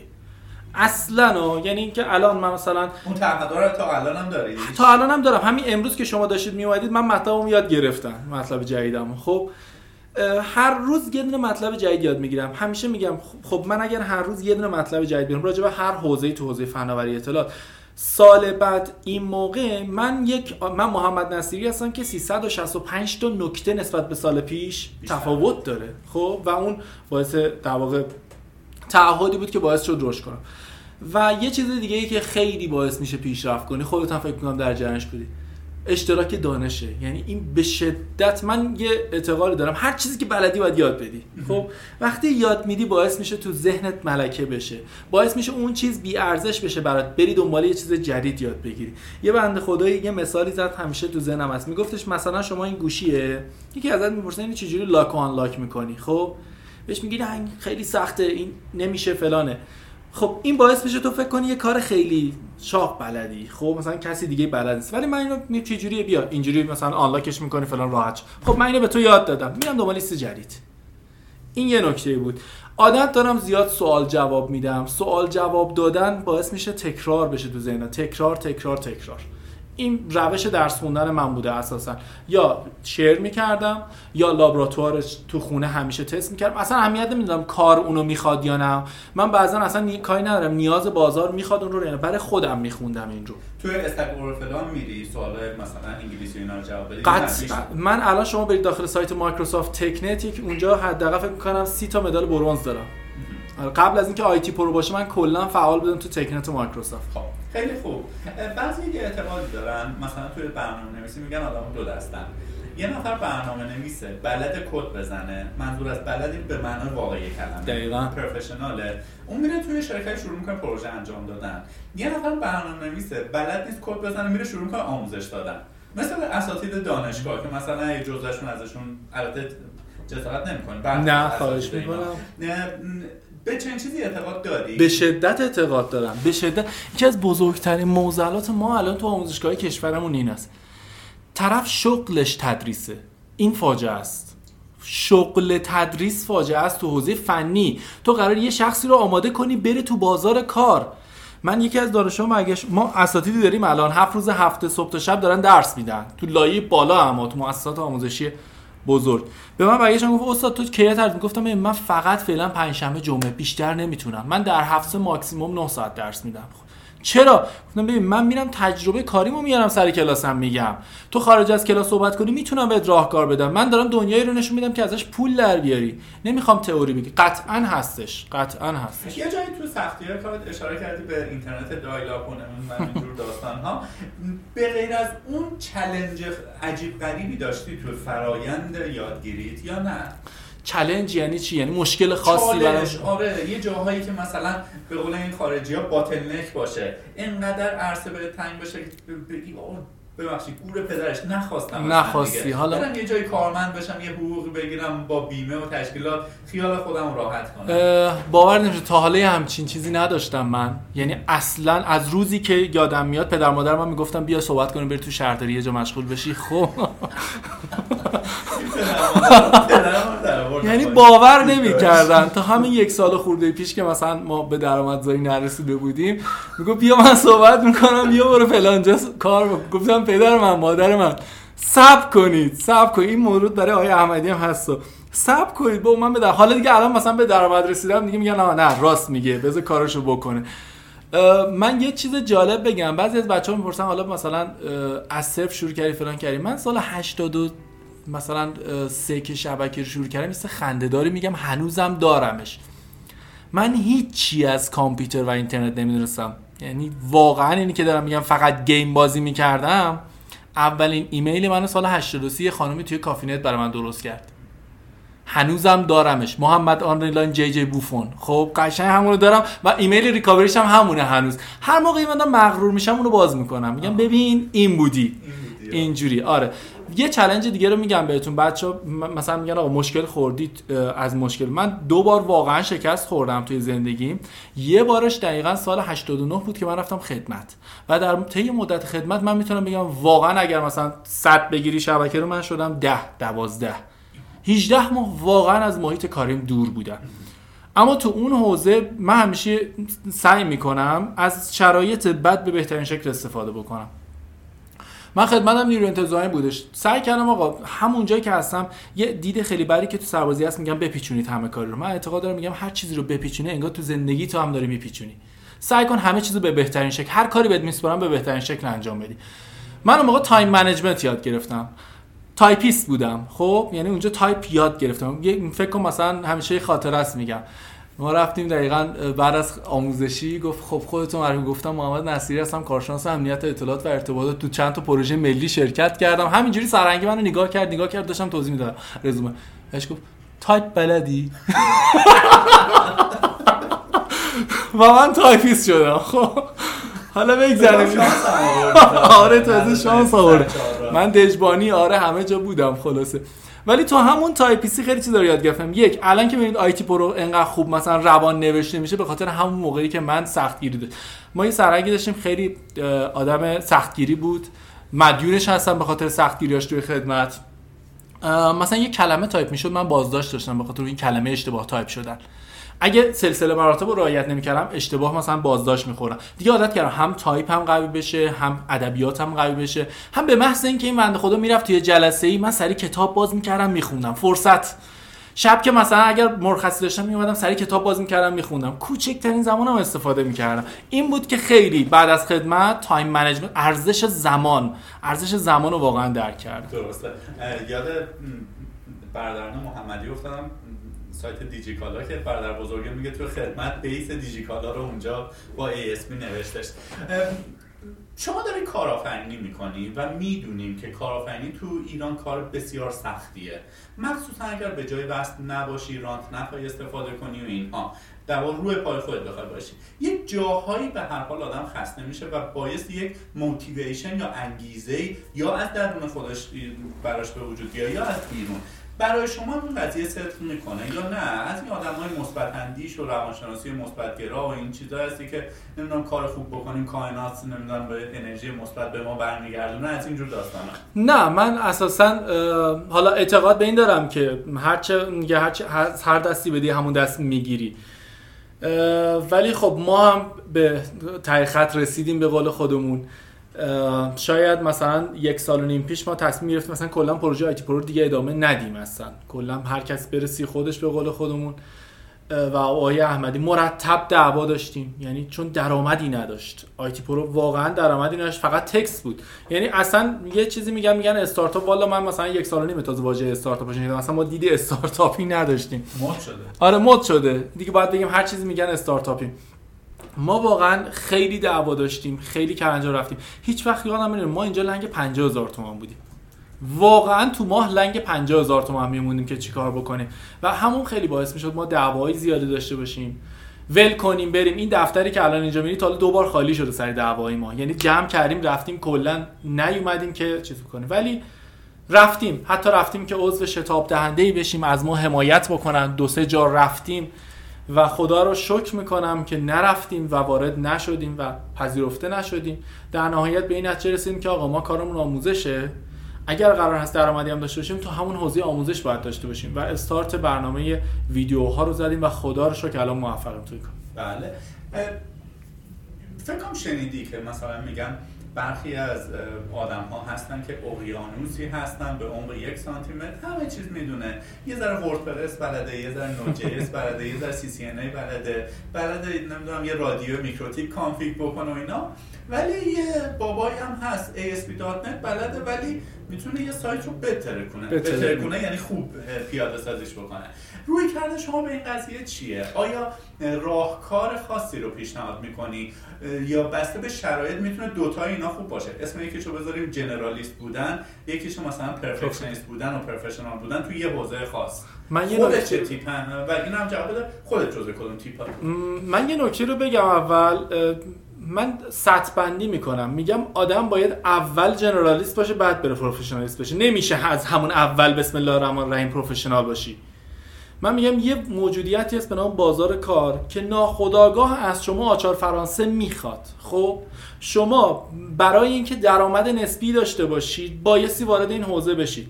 اولش باید یه سری چیزها رو سطحی بدونید. من نمی‌تونم بیام داخل مثلا چه می‌دونم طرف اومده مثلا برنامه‌نویس PHP بگه آقا من اس مثلا نه من نصب اس مثلا بلد نیستم backup گیری اس دیگه زشته مثلا. تو باید حداقل backup گیری از اینو بدونی. یه سری چیزها رو باید بدونه تا وارد دنیای حالا مثلا شبکه و امنیت مثلا من میگم آقا MikroTik و در حد نصب و config hotspot رو انداختم بلد باشه می‌دونم. نصب WordPress و چه می‌دونم یه دونه LAMP و پی... مثلا XAMPP و این چیزها رو بلد باش بیاری بالا. در حد همین نمی‌خواد وارد بشه تو برنامه. من خودم خیلی چیزا رو مثلا می‌دونم اما قرار نیست بلد باشم. وارد بازار که شدی یه بنیه علمی داری؟ حدودی خب. حالا درآمدت هم داری کسب می‌کنی خورد خورد. حالا برو دنبال تخصص. هیچ وقت نمی‌بینی دیگه نفری از صفر کیلومتر بیان بگن که آقا شما مثلا چه می‌دونم از صفر یه, یه دفعه بسم الله الرحمن الرحیم یه شبکه 2000 تا 3000 تا client ی دست یا مثلا این سایت رو صفر تا صد بسپارم دست کسی که تازه کلاس PHP تموم کرده. این اتفاق نمیافته. باید آن باشه بعد professional بشید. بله. یه نکته رو من اینجا یه خاطری یادم اومد. من بعد از جریان خدمتم یه شرکتی یکی از دوستان که منو میشناخت اون که از شرکت رو دعوتم که گفت آره بیا اینجا. من مدیر فنی اینجا. رفتیم تو مصاحبه و یه مقدار از این سوالای روانشناسی و اینا. بعد برگشت با محصولات ما آشنایی دارید؟ گفتم نه. بعد این رفیقم گفت بابا ما مثلا چه می‌دونم VMware فلان McAfee GFI فلان. گفتم خب مثلا کار کردم بلدم فلان ولی نه اونقدر. گفت بابا مثلا تو GFI توی سازمان ثبت اسناد راه انداختی فلان که؟ گفتم نصب کردم راه اندازی کردم کارم می‌کنم اما بلد نیستم. گفت دوباره رفت جلوتر. برگشت گفتش که فلان محصول. گفتم نصب کردم راه اندازی کردم کارم می‌کنم اما بلد نیستم. بعد دیگه این شاکی شد. سه چهار گفتم بلد نیستم. گفت پس به چی میگی بلد بودن؟ گفتم به این میگم بلد که من تو راه هم تو شمال دارم زنگ می‌زنی پای تلفن هیچ میگی فلان مشکل دارم میگم برو فلان جا این کارو بکن درست میشه. بعد از اون موقع زنگ می‌زد می‌گفت از اون چیزایی که بلد نیستی پروژه داریم. خیلی جالب یه زمانی من مصاحبه های فنی می‌کردم در برای جذب برنامه نویس بعد طرف می‌زد مثلا object oriented مسلط نمی‌دونم این مسلط. درصد می‌زنن. درصد می‌زنن اینا. بعد از یه جایی دیدیم تعریف مسلط تو ذهن من با اون بابای خیلی فرق داره. دیگه این آخری ها می‌گفتم خب تعریف خوب عالی مسلط و صفر رو برای من برای بنویس. آره. شما کالیبراسیون بشیم تا بعدا بتونیم پیش بریم. تو زمینه کسب مهارت و اینها یه جایی گفتی هر روز یه مشقی برای خود تعریف کردی یه چی باید یاد بگیری. یه زمانی خب من آقایی هستش به اسم آقای بهنام آقاجانی که به من در واقع بیس اندروید رو چند سال پیش یاد می‌داد. اون زمان می‌گفت که اگر می‌خوای مثلا برنامه‌نویس خوبی اندروید بشی 6 ساعت تو بایستی درس بخونی به مدت مثلا یک سال که بتونی به خودت بگی نیمچه پرفشنال تازه. در مورد شما این قضیه چی جور هستش؟ تو حوزه حالا شبکه و اینها. آیا میشه با عدد و رقم بگی یه نفری که صفر کیلومتره روزی انقدر ساعت باید کار بکنه انقدرش تئوری انقدرش عملی تا بعد از این مدت زمان خاص بتونه وارد بازار کار من اصلا اعتقادی به این زمان بندی ندارم چون آدما آدمای متفاوتی هستن. الان گفتید شما professionalist هستید یعنی حالا جوابش میدم. من اعتقاد دارم که مثلا میگم نمی‌تونید بگید هیچ آدم محمد نصیری با آدم ایکس با آدم ایگریک فرق داره. ما الان اشخاصی رو داشتیم مثلا سر کلاس هیچ وقت یادم نمیره هم کلاسی های خودم که بودن. من شاگرد تنبل کلاس شبکه‌مونم بودم و خیلی جالب اینو بگم که هنوز مدیر مؤسسمون که بعضی اوقات منو می‌بینم اون مسئول آموزش میگه تو چی جوری شد یه دفعه انقدر تفاوت کردی؟ مثلا آخر دورت چی بلد نبود. من میومدم اینجوری این کارو می‌کنم مثلا ممکن بود یه کتاب بچه تو یه روز دو روز سه روز مثلا یه کتاب 500 صفحه‌ای بخونن تکنیکال. من یه مثلا یه ماه طول می‌کشید خوندن این. نحوه خوندن من فرق داشت. مثلا فسفوری می‌کردم بعد نوت برداری می‌کردم بعد جزوهش می‌کردم. یه بنده خدا جزوه من رو می‌گفت جزوه دخترانه است چرا مثلا 6 تا رنگ خودکار؟ گفتم چون عاشق این کارم یعنی لذت میارم این رو بنویسم. نه نمی‌تونیم زمان بندی کنیم بگیم آقا الزاما این رو اینجوری. اما من یه اعتقادی دارم یه سطحی داریم به نام سطح بتا. خب اینو اسمشو من گذاشتم. نمی‌دونم اصلا چیزی هست به این نام ولی من اسمشو می‌ذارم. یه بنده خدا یه روز برگشت گفت آی نصیر تو آخرش چیکاره ای گفتم چطور؟ گفت آقا تو مثلا چه می‌دونم مجازی سازی لینوکس مایکروسافت چه می‌دونم SharePoint برنامه نویسی script نویسی هک و نفوذ تو همه رو بلد نمیشه که همه رو بلد بود. گفتم منم نگفتم همه رو بلدم. گفت در نهایت تو کارت چیه؟ گفتم من کارشناس چیز اسمشه من هکر کلاه سفید حالا اسمشو بزنن هکر قانونمند. کارشناس امنیت اطلاعات و ارتباطاتم بر حسب کارم مجبورم همه اینها رو بدونم. خب اما یه چیزی هست. اولش اینجوری با این سرعت می‌تونی بری جلو؟ نه. من میگم ببینید شما قرار شبکه شروع کنید شما قرار برنامه نویسی شروع بکنی. اول یه چیزی بخون به نام programming foundation بفهم برنامه نویسی چی هست. اصلا نمی‌خواد زبان خاصی. من اعتقاد میگم برنامه نویسه مثلا کسی الان می‌پرسه آقای احمدی برنامه نویسه چیه؟ میگم آقای احمدی برنامه نویسه الان یه ماه دیگه بهش بگو Python بنویسه. یه ماه بهش بگو مثلا فلان می نویسه چون concept برنامه‌نویسی مفهوم برنامه‌نویسی رو می‌دونه. گفتم که می‌تونید. ببین یک سال ممکنه این پروسه طول بکشه. بسته به خلاقیت آدما. اما اون یک سال که تموم شد حالا اون به سطح بتا رسیده. به سطح بتا رسیده یک ماه می‌تونه اسپیداتنت یاد بگیره. یک ماه می‌تونه پایتون یاد بگیره. یک ماه فلان. یعنی این پروسه انقدر کوتاه میشه که باورت نمیشه. این همه در واقع دانش جذب میشه دور خودش. اینو من اعتقاد دارمش و واقعیته. مثلا الان محمد نصیری الان بهش بگم مثلا چه می‌دونم محیط cloud جدید فلان چیز اومد دیگه قرار نیست بشینه دو سال زمان بذاره اونو یاد بگیره مثلا یا دوره آموزشی ببینه براش. concept و مفاهیم رو جمع می‌کنه دو هفته سه هفته به این شکل یاد می‌گیره. میشه این شکلی یاد خب فرض کنید بهزاد مرادی برنامه نویسه با شما یه گپی زده انقدر کلامت شیوا و خوب تعریف می‌کنه یا قصه و داستان میگه که علاقمند شبکه میشه. خب. بهزاد مرادی هم از کل شبکه فقط برای کابل LAN و بزنه به لپتاپش خب. حالا سر چند راهیه که یه آموزشگاه باید انتخاب بکنم اصلا آنلاین بخونم یا غیر آنلاین بخونم. معیارهای انتخاب و در واقع جوری کردن آموزشگاه آنلاین و فیزیکی و اینها چی جوری هستش؟ و اگر هم بتونی نام ببریم ما اصلا مشکلی نداریم تبلیغ اجاره خاصی بشه. چی جوری من باید انتخاب بکنم که این استاد خوبه اون استاد بده. آیا برم به رزومه لینکدین اون بابا نگاه بکنم؟ یا چیزایی که آدم ها تو شبکه های اجتماعی در مورد فلان آموزشگاه میگن؟ یا رتبه هایی که مثلا بگیم آموزشگاه X آدم هایی که ازش فارغ تحصیل میشن ظرف سه ماه می‌تونن وارد بازار کار بشن. معیارمون انتخابه باید چی باشه؟ خیلی حرف سختی زدید. واقعا یه مبحث خیلی سخته. یه موزلی هم الان شده. واقعا اولا که الان خود لینکدین رسما اعلام کردش که نمی‌تونه به پروفایل ایرانیا و اندورسمنتشون اعتماد بکنه. خب یعنی واقعا مثل همون اکیپی که میشن یه عده فقط همدیگه رو خودشون لایک می‌کنن. مثلا اینجوری دقیقا endorsement این شکلی شده. من می‌دونم فلانی قویه اما نه endorse ش نمی‌کنم فلان. میگه خودش گفته آیا همچی چیزی پس به endorsement LinkedIn نمیشه اعتماد کرد. خیلی سخته. اینکه رزومه طرف رو داشته باشی. الان ببینید هر استادی من پیشنهادم به خیلی از مؤسسات آموزشی یه رو 20 دقیقه نیم ساعت از نحوه تدریسگران استادتون فیلم بگیرید. عکس بگیرید چیز voice بگیرید بذارید. یا خود دانشجوها بذارن جای مختلف ببینن که چجوری درس میده. متاسفانه الان تدریس کردن یه بود درآمدی داره که به خاطر هزار تومن حق و تدریس کمتر مؤسسات میان مدرس عوض می‌کنن. همون جریانی که گفتم. خیلی این چیز شده. شما رزومه افراد رو بگیرید. رزومهشون رو ببین. رزومه چیز خوبیه. اما الزامی نره که یه آدمی خیلی رزومش قویه الزاما انتقال اطلاعاتش هم خوب باشه. محمد نصیری ممکنه 20 درصد یه چیزی رو بدونه اما می‌تونه 18 درصدش انتقال بده. از کسی که 50 درصد می‌دونه و نمی‌تونه 10 درصد انتقال بده برای آموزش مناسب تره. خب؟ خب معیارا رو که گفتم این که طرف دائما تدریس نکنه. یعنی برید تو چیز توی مؤسسه نگاه کنید ببینید برنامه تدریس طرف چیه. اگه دیدید شنبه یک شنبه دو شنبه سه شنبه چهار شنبه پنج شنبه جمعه هم بود نرید سر کلاسش. این دیگه کلا کارش تدریسه. توی فروم هم نمیشه اعتماد کرد باز. من یه چیزی دارم میگم طبق تجربیاتمه. خیلی از این عزیزان هستن خودشون میرن ثبت نام می‌کنن خودشون خودشون تحویل می‌گیرن. یعنی یعنی استاد فلانی عالیه. بابا اصلا واقعا یه جایی بیاد یه نفر تعریف کنه ازت به نظر من تعریف باید واقعیت, واقعیت هم داشته باشه دیگه. من خودم به شخصه اگر تو همین وبسایت آیتی پوری یکی بیاد بگه آین نصیری شما خیلی عالی هستید فلان این چیزا اینم زیاد داره تعریف می‌کنه. حذف می‌کنم پستو. میگم آقا واقعیت رو ببین دیگرم باید راجبش بگم خب من بهترین روش می‌دونم یه نمونه تدریس از استاد داشته باشید که چجوری درس داده. یا اینکه اگر دانشجوی قبلا داشته این خیلی سخته اینو پیدا کردن. دانشجوی قبلا داشته از دانشجوش بپرسه که الان چی کار است. نه اینکه دانشجو بگه خوب بوده بگه الان چی کار است. این خیلی مهمه. ما الان یه سری چیزها رو داریم. همون بحث این بود که واقعیت رو نمیگن سر کلاس. طرف اصرار داره که عین سیلابس میگه. میگم بابا یه سری چیزا تو ایران کاربرد نداره. تو 240 ساعت طرفو میاری سر کلاس.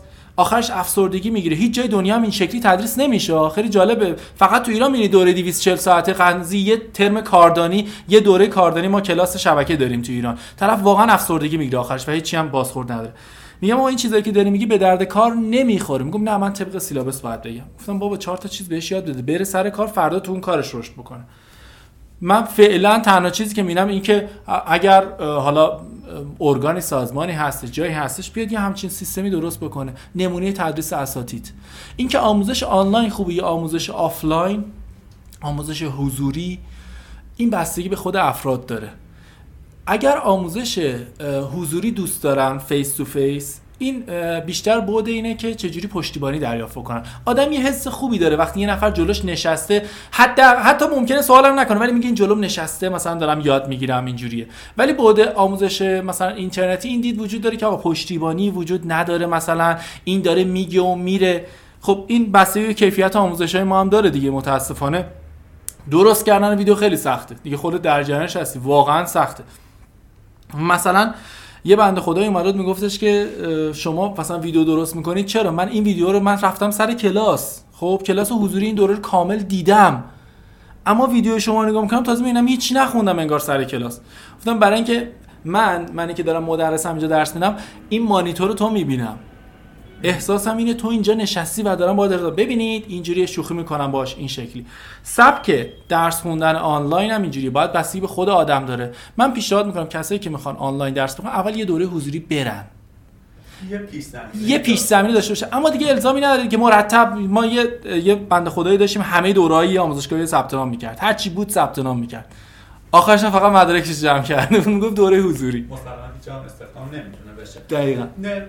اون زمانی که خب من مثلا خودم 17 18 سالم بود و اینا وقتی واژه IT یا فناوری اطلاعات فناوری اینجور چیزا رو میشنیدم می‌گفتم خب مثلا طرف میره مدیر IT توی شرکتی میشه مثلا سیستم ها رو update می‌کنه آنتی ویروس نصب می‌کنه و اینها. یا مثلا الان هم به نوعی برخی این دیدگاه رو دارن که مثلا میگن میرم نرم افزار می‌خونم مثلا برنامه نویسی بلدم یا سخت افزار می‌خونم می‌تونم یه فلان چیز رو طراحی بکنم و اینها. ولی الان حوزه فناوری اطلاعات به مراتب گسترده تر از اون چیزیه که هر کسی بتونه فکرشو بکنه. شما از همین شبکه شما رو بگیریم. خودش دنیای مایکروسافت هست سیسکو هست میکروتیک هست. هر کدوم اینا سهم بازار مختلفی دارن. خود برنامه نویسی ما رو هم بگیریم. back end هست front end هست. همین back end ه باز موبایل و desktop و نمی‌دونم تحت وب و اینجور داستان ها میشه.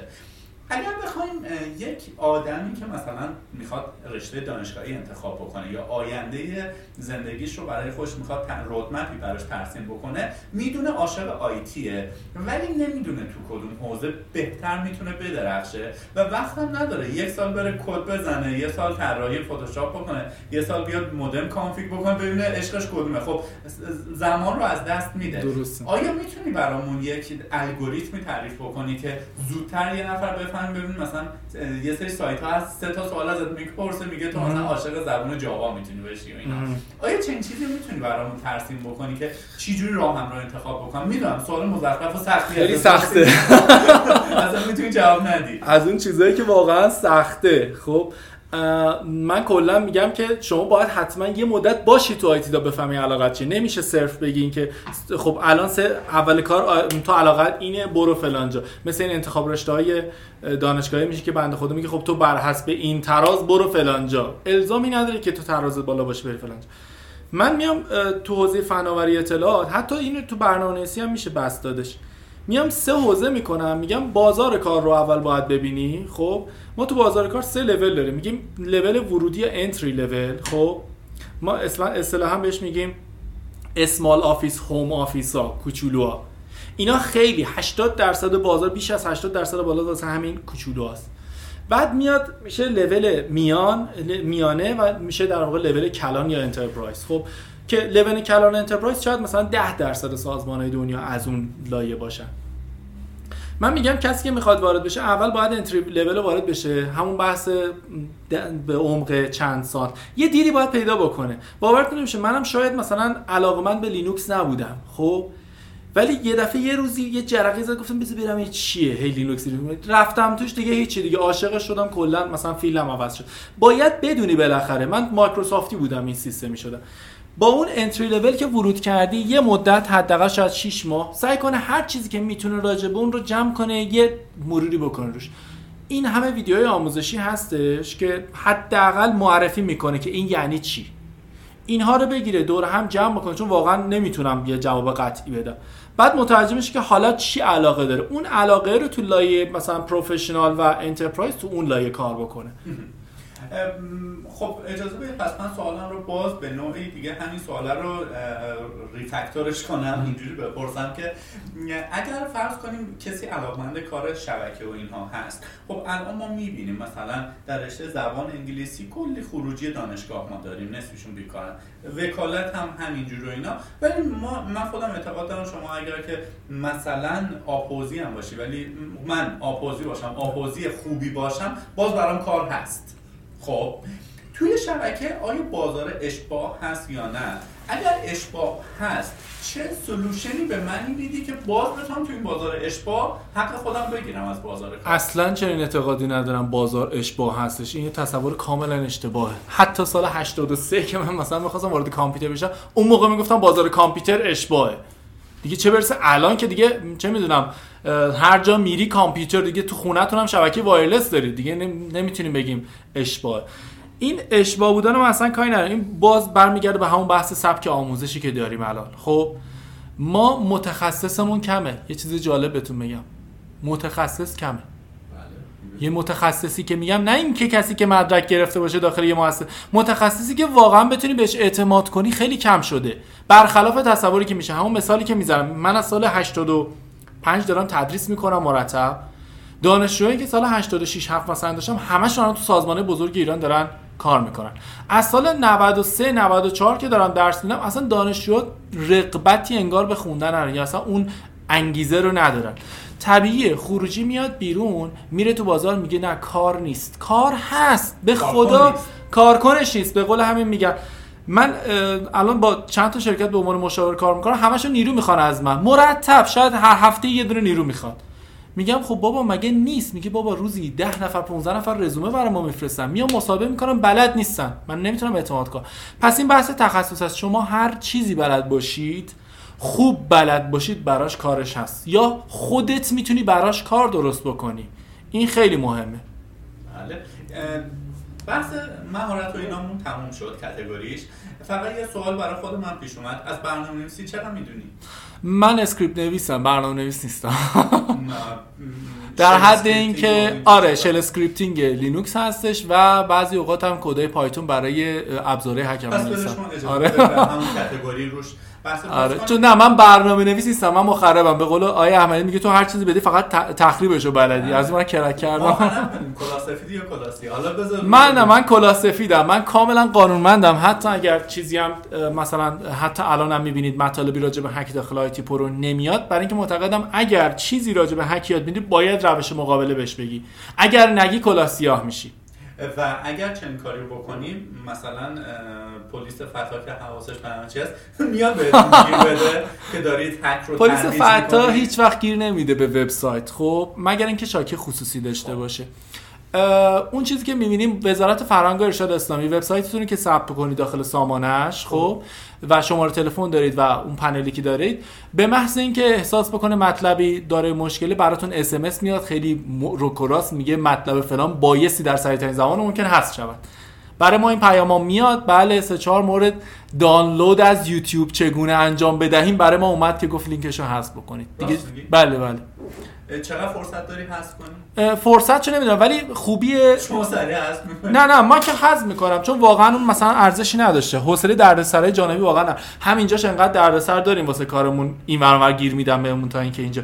ولی به صورت کلی فیلترینگ هوشمند هم داریم. نمیاد کل وبسایت تو فیلتر بکنه فقط همون لینک فیلتر میشه. خب بریم سر اصل مطلب آی‌تی پرو. ما در یه جاهایی اشاره کردی به شریکت خب شما یه استارتاپ بودید دور هم چیز شدن چند بار دعواتون شده و اینها. لب کلام شریک خوبه یا بد؟ شریک خوب خیلی خوبه. این حرفت محمد عزیز کلیشه یه ذره. آره خب منم می‌دونم. مثل اینکه مثلا میگن ازدواج خوبه یا زن خوب خیلی خوبه. پکیجشو من می‌خوام ببینم. ببین من یه بهت بگم. اگر قرار باشه یه کار تیم ورک ببری جلو شریک خوبه. خب مخصوصا که کارا مشخص باشه وظایف مشخص باشه. مثلا من و حسین احمدی واقعا تفکیک وظایفمون خیلی عالیه. هیچ وقت تو کار هم وارد نمیشیم اون developer من با اینکه مثلا کد نویسی هم بلدم یه اصلا فضولی نمی‌کنم. اجازه به خودت اجازه به خودم نمیدم. کار خودش بلد دیگه. یه بار من خواستم بیام دوره programming foundation بگم. خب؟ یه دوره خیلی باحالم بود. کلی هم روش کار کردم. تا رفتم بهش گفتم یه چپ نگاه گفتم من نمیام تو برنامه‌نویسی خب اگر خواستی این سوال رو می‌تونی جواب بدی اگر دیدی security مشکل security داره می‌تونی نگی. آی‌تی پرو با چه زبونی با چه پلتفرمی و اینها نوشته اصلا مشکل security نداره. همین الان گفتم. ASP.NET MVC بعد و خب آقای احمدی هم پس در واقع سی شارپ کارن. طبیعتا. آقای احمدی از اون روزی که من از کامپیوتر متنفر بودم ایشون کد می نوشتن بله. و اینجور که من فهمیدم شما در واقع به نوعی مدیریت آموزش رو دارید. ایشون مدیریت development سایت و اینها. من مدیریت content و وبسایت رو دارم. ایشون مدیریت development رو دارم. خب ببینم. مثلا الان فرض رو بر این بذاریم که داستان 50 50 تقسیم وظایف نه. الان سه نفریم سه نفرید بله. آقای مهدی عادلی فر هم هستن که ایشون هم تو تیم developer.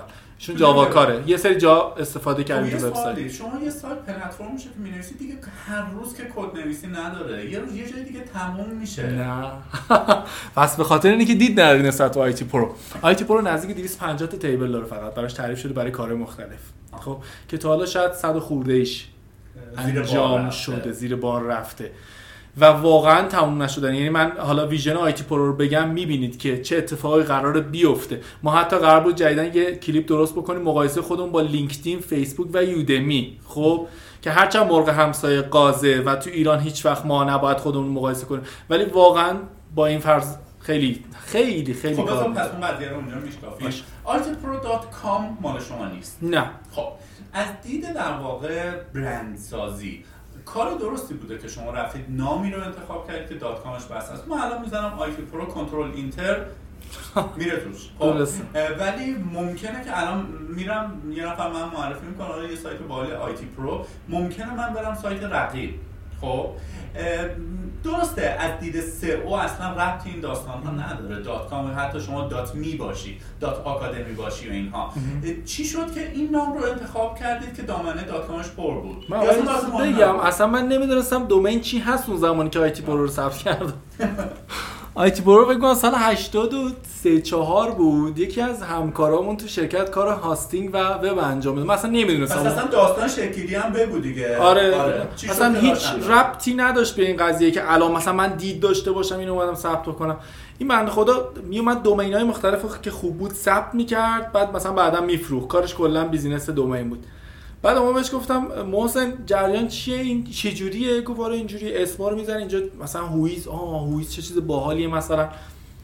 خب منم همینجوری زدم آی‌تی پرو رفتم. اون موقع حالا چیزم نبود. اون موقع این نبودش که آنلاین پرداخت کنی. من باید رفتم پرداخت بانک ملی انجام می‌دادم تا می‌رفت توی مرکز nic dot ir و اینجوری زدم با این بدبختی رفتم ثبت کردم فرداشم کلی فوش خوردم ازش که این domain چرا به ذهن من نرسیده بوده و اینا. اولش هم اصلا انجمن حرفه‌ای های فناوری اطلاعات ایران بود.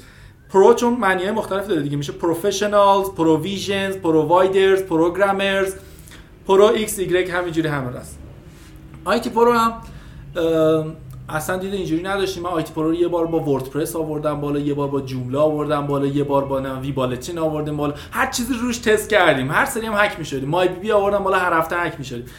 تا اواخر خدمتم که بودش آقای احمدی ایشون هم با من رفتش خدمت. اومد ما یه پارکی داریم بهش میگیم پارک, آیتی پرو. دقیقا روبروی خونه من و آقای احمدی. اومدیم یه صحبتی شد گفت آره من یه دوست بودید؟ دوست شدید؟ ما هیج... اه، فکر کنم الان نزدیک 18 ساله که دوستیم. آها. آره. اساسا داستان آره ولی الان 4 سال 5 سال شریک هستیم. خب خیلی خیلی تونسته منو تحمل کنه. خدا رو شکر این حداقل از خصوصیت خیلی خوب آقای احمدیه. ما اومدیم توی پارک صحبت کردیم. گفت آره من دارم یه پلتفرم می نویسم گفتم حسین پلتفرم پلتفرم بیل میرم. یعنی چی؟ گفت آره من می‌خوام یه همچین وبسایتی درست بکنم. مثلا پایه می‌خوام و این چیزا. گفتم باشه. اسمش چیه؟ devhandler.com خب اسم اسمی بود که آقای احمدی انتخاب کرد. بعد رفت یه دومین دیگه سمت کرد msexperts.ir و msexperts شد اصلا تلفظ کردن سخته دیگه. چی و همینجوری که داشت صحبت می‌کرد مثلا راجع به این گفتم منم یه domain دارم یه دونه domain دارم کلا. چیه؟ آیتی پرو dot همچین چپ چپ نگاه کرد. گفت داری؟ الان گفتم آره. حتی الان بگردید وبلاگش هست که نوشتیم اینا با هم دارن ترکیب میشن. اصلا سایت فعلی آیتی پرو اول روی اون MS Expert بود که من ثبت نام کردم اومدم. بعد شروع کردیم گفتیم آقا یه تعهدی. من واقعا دید development ندارم. developer نیستم. اسکریپت نویس هستم. developer نیستم.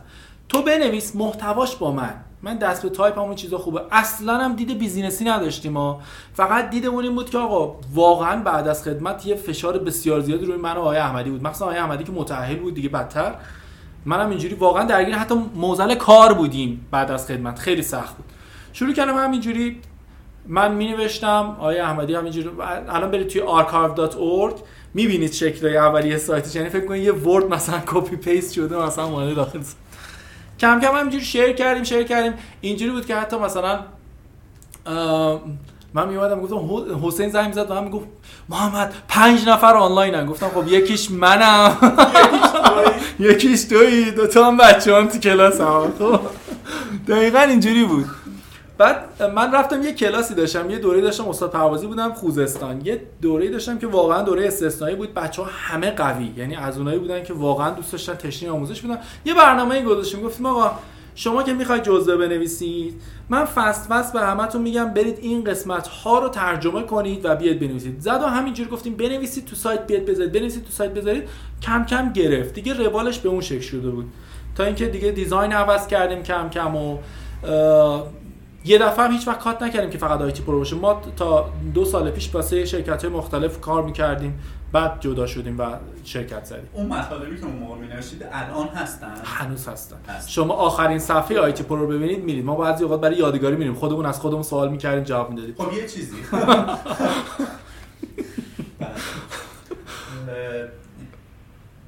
یادم نه بذار اگه یادم من می‌پرسم.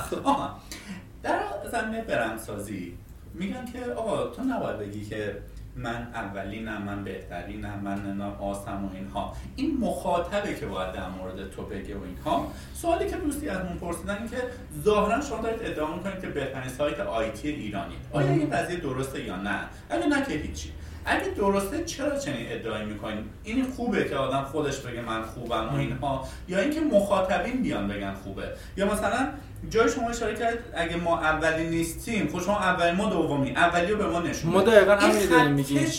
محمد چیه که داره میگه من یه نکته رو بگم بهتون. اولا که موقعی که آیتی پرو رو خواستیم راه بدیم تمام وبسایت های فارسی و تمام وبسایت های انگلیسی رو از نظر روش کاری تجزیه و تحلیل کردیم. خب؟ یه بار دیگه بانک معرفی داشتم سال تاسیس رو بهم بگو. سال تاسیس 91 میشه. بله. خب. تمام وبسایت ها مثل Stack Exchange خب یا Stack Overflow Experts Exchange بعد سایت یو... حالا Udemy که اون موقع نه Lynda و این چیزا رو بگیم و حالا جدیدن لینکدین و اینها. ایرانی ها چی؟ ایرانی ها ما برنامه نویس بود بعد اسمش یه زومیت حالا زومیت نبود نارنجی بودش. بعد اسمش یه persiannetworks.org بود و Hosting Talk بود و چهار پنج تا وبسایت دیگه هم بوده که الان حضور ذهن ندارم همه اینا رو تحلیل کردیم که ببینیم نقاط ضعفشون چیه نقاط قوتشون چیه چه feature هایی داشتن فلان. و تمام اینا رو جمع کردیم یه پلتفرم اختصاصی برای آیتی پرو نوشتیم. یعنی که اولین نکته مثبت اینه که ما vBulletin نیستیم و از صفر کلا این پلتفرم نوشته یه بنده خدا برگشت گفت شما باید چرخ از اول اختراع کردید. گفتم نه شما هر چقدر چرخ بسازی هواپیما نمیشه. ما هواپیما داریم می‌سازیم. ما تمام اینا رو تجزیه و تحلیل کردیم. یه سری قوانین سختگیرانه برای آیتی پرو گذاشتیم. حق دارم بچه اینو میگن خب من من آخه تا سال گذشته این رو نمی‌گفتم. الان یه سالی هست این رو میگم. خب؟ من نمیگم برترینیم. میگم ما ما دومین وبسایت برتر فناوری اطلاعات ایرانیم. دوم اولی رو به ما معرفی کنید. ممنون میشیم. ما چیزی نگفتیم. نگفتیم بر برترینیم. گفتیم دومین وبسایت فناوری اطلاعات ایران هستیم. اولی رو شما به معرفی کنید بدونیم کیه. خب من مثلا چند تا مثال بزنم. ما در زمینه آموزش آنلاین فرانش رو داریم که در بله. شتاب دهندش همون آواتک آواتک و اینا بود که پارسال پیراسال اول شد بله. شد. جشنواره وب دیگه. بله بله. بالاخره طبیعتا حالا خب. بیپ. بعد فرادرس رو داریم. بله. خب دیگه عرضم به حضورتون کمک بکنم. بگید. زیاد داریم. زیاد داریم زومیت داریم. زومیت حالا یه بخش کوچیکی توی حوزه چیزی دارید میگید یه آموزش ما بر مثلا برنامه نویسان رو داریم dotnettips رو داریم دیگه چه وبسایت هایی هستن که؟ ترفندستان هستش. خب اینا. خب. آیا مثلا شما اگر بخوایم بگیم آیتی پرو مثلا فرانش فرادرس چجوری اینا رو با هم مقایسه می‌کنی؟ من یه نکته بگم. اولا که فرانش و فرادرس کلا آموزش چیزن فروش آموزشن. خب. فروش آموزشن. ما آموزش فروشیمون فقط ویدیومون اونم فقط برای اینکه اصلا تو سایت بعضا گمه. نمی‌بینید خب. ما محتوا ما بزرگترین مرجع مدیریت دانشیم تو ایران. ما داریم دانش مدیریت می‌کنیم. فرانش مگه قابلیت رقابتی داره؟ شما دانشتو به اشتراک بذار رقابت کن و برند شخصی فناوری اطلاعات درست بکن. ما الان توی وبسایت آیتی یه قسمت داریم به نام نقشه متخصصین. بله. شما هر کسی که ثبت نام می‌کنه میگه من استان مثلا مرکزی هستم. توی استان مرکزی شروع کن فعالیت کردن رتبت تو استانت میشه یک. یعنی طرف می‌خواد request کار بده رو استان مرکز که کلیک می‌کنه میاد بالا. همونجا میگه من با این کار می‌خوام بکنم. پس این برندسازی هست. رقابتی هست دانشه هستش. خب پس اصلا مکانیزم ها جدا. من نمی‌تونم فرانش رو فرادرس رو بیام با آیتی پرو مقایسه بکنم. چون اونا فقط یه قطعه ای به نام آموزش آنلاین ویدیویی رو دارن. خب ما نه. ما بعدم یه نکته ای رو بگم که اصلا آموزش که داخل آیتی پرو میاد public نیست. الان فرادرس یا فرانش این امکان رو میدن آقا شما تو خونت آموزش ثبت کردی بیا آپلود کن. یا آپلود کن. اصلا نظارت خاصی نمیشه. ما افتخارمون اینه که اولا یه دونه ویدیو غیر اختصاصی نداریم. دو اینکه هر ویدیویی میاد روش نظارت می‌کنیم. کیفیتش چجوری طرف چجوری داره صحبت می‌کنه. این موارد می‌تونه یه نفر از زاهدان ضبط کنه بفرسته برای شما الان ما درآمد ما شخصی رو داریم که به صورت به طور متوسط ما 5 میلیون داره از ما می‌گیره تو شیراز. خب؟ شخصی رو داریم به طور متوسط یک تا دو سه میلیون تومان داره می‌گیره از ما توی مشهد. توی سبزوار داریم درآمد داره توی کرم... اه، کردستان داریم توی آذربایجان شرقی داریم توی عکس اقصانوات ایران داریم و الان هم جدیدتا حتی جدیدن حتی از ایالات متحده و کانادا هم دارن برامون تولید محتوا می‌کنن خب. ولی کم توی این آفیسی کم ها ما در خدمتتون هستیم به هر حال ضبط ویدیو دارید خودت یا بله بله بله همینجا می‌بینید اینا بله. کنه یه زمانی من از اعضای نارنجی بودم درسته. نمی‌دونم در جریان هستید یا بله. کاملا در جریان بله بعد من فکر می‌کردم اینا office شون در واقع تهرانه درست. بعد ایمیل زدم و بعد با آقای هنرمند صحبت کردیم و اینا. بعد گفتم خب من فردا پاشم بیام تهران پاشم بیام دفتر و اینا. گفت می‌تونی بیای؟ فاصله زیاد نیست. گفتم نه دیگه 60 کیلومتر از کرج تا تهران. گفت نه ما کرمانیم. کرمانه؟ بله کرمان بود. من یه شوکه شدم. گفتم مگه تو علیرغم اینکه خودم شهرستانی هستم بهش کل ایران می‌شناسن چرا کرمانه؟ آره. چرا کرمان؟ توی شهرستان میشه؟ در. سطح مثلا ملی وبسایت تولید کرد و اینا. و یه ذره مایندست هم از اون موقع تغییر. کردش ولی تعارف نداریم ما تهران نیروی کار بهتر و حرفه‌ای‌تر به مراتب بیشتر از بله،. بله. همون شما میگید ما of experts یعنی اکسپرت نداریم همونایی هم که اصلا تو تهران تو تهران بیشتر. متمرکز شدن آیا این به عنوان یک دغدغه برای شما نیست که توی کرج دارید کار می‌کنید می‌دونم هزینه ها کمتر اجاره جا این یه دونه رو اول. نگه میدارم یه چیزی که گفتی همون جواب سوال قبلیت که بحث مقایسه بود یه مقایسه اگر می‌خواید برید یه وبسایت خوبه برید تو وبسایت الکسا ببینید میزان ترافیک دریافتیش از گوگل چقدره. درسته؟ آره. من این یک معیار می‌بینم. یه وبسایتی میاد میلیون ها تومن هزینه تبلیغات می‌کنه صباویژن Anetwork چه می‌دونم کلیکیا فلان که فقط بیاد جزء 200 بگه ببین من جز 200 افتخار آیتی پرو اینه که یک ریال هزینه تبلیغات نکرده تا حالا. فقط با محتوا. و بیش از 50 درصد ترافیک ما از خود گوگل هستش. بله. ولی این رو هم داخل پرانتز داشته باشیم که الکسا اصلا معیار valid ی نیست. معیار valid نیست. می‌تونی خیلی راحت بله. بله. اما بالاخره یه معیار حدودی هست که الان می‌تونیم بهش اکتفا کنیم. من معیار اصلیم رو Google Analytics می‌ذارم. بر طبق اساس خود Google Analytics هم این آمار رو میدم. بله. خب چی می‌خواستم بگم؟ تهران. توی کرج و اینها. ما قرار هست به امید خدا سال بعد بریم تهران. دلیلش میگی دلیلش اینه که یک خب اولا که من دارم متاهل میشم مجبورم برم تهران. بله. دو اینکه هیچ حمایتی از ما نمیشه در استان البرز. کلا همین جایی هم که هستیم به خاطر فقط نزدیک بودن به خونهمون گرفتیم راحت بودن. وگرنه چون نیروهای کارمون آنلاینه. الزامی نمی‌دونم. ما کرج هم می‌تونیم هم کار انجام بدیم نظرم. ما الان تو کرج هم که داریم کار می‌کنیم هیچ کس مهم نیست office ما کجا هست. بعضا کاری هم کسی تهران داره میاد اینجا. خب اینی که میگی حمایت نمیشیم حمایت چه می‌دونم دولتیه که مثلا. بیاد اداره کل فناوری اطلاعات استان مثلا شما حمایت بکنه معافیت مالیاتی بده و اینجور چیزا یا نه فرق این بله. بحث است بله واقعا یه چیز جالب بهتون بگم ما الان مدت هاست دغدغه مالیات داریم. دغدغه اجاره اینجا رو داریم. دغدغه حقوق خودمون رو داریم. دغدغه نمی‌دونم چه می‌دونم بستن اینجا رو داریم. دغدغه هم همه چی دغدغه است برای ما. خب؟ دغدغه گواهینامه رو داریم که مدرک آموزش با کیفیت داریم میدیم نمی‌تونیم گواهینامه بدیم. در صورتی که مکانیزم آزمون آنلاینمون الان اوکیه. خب؟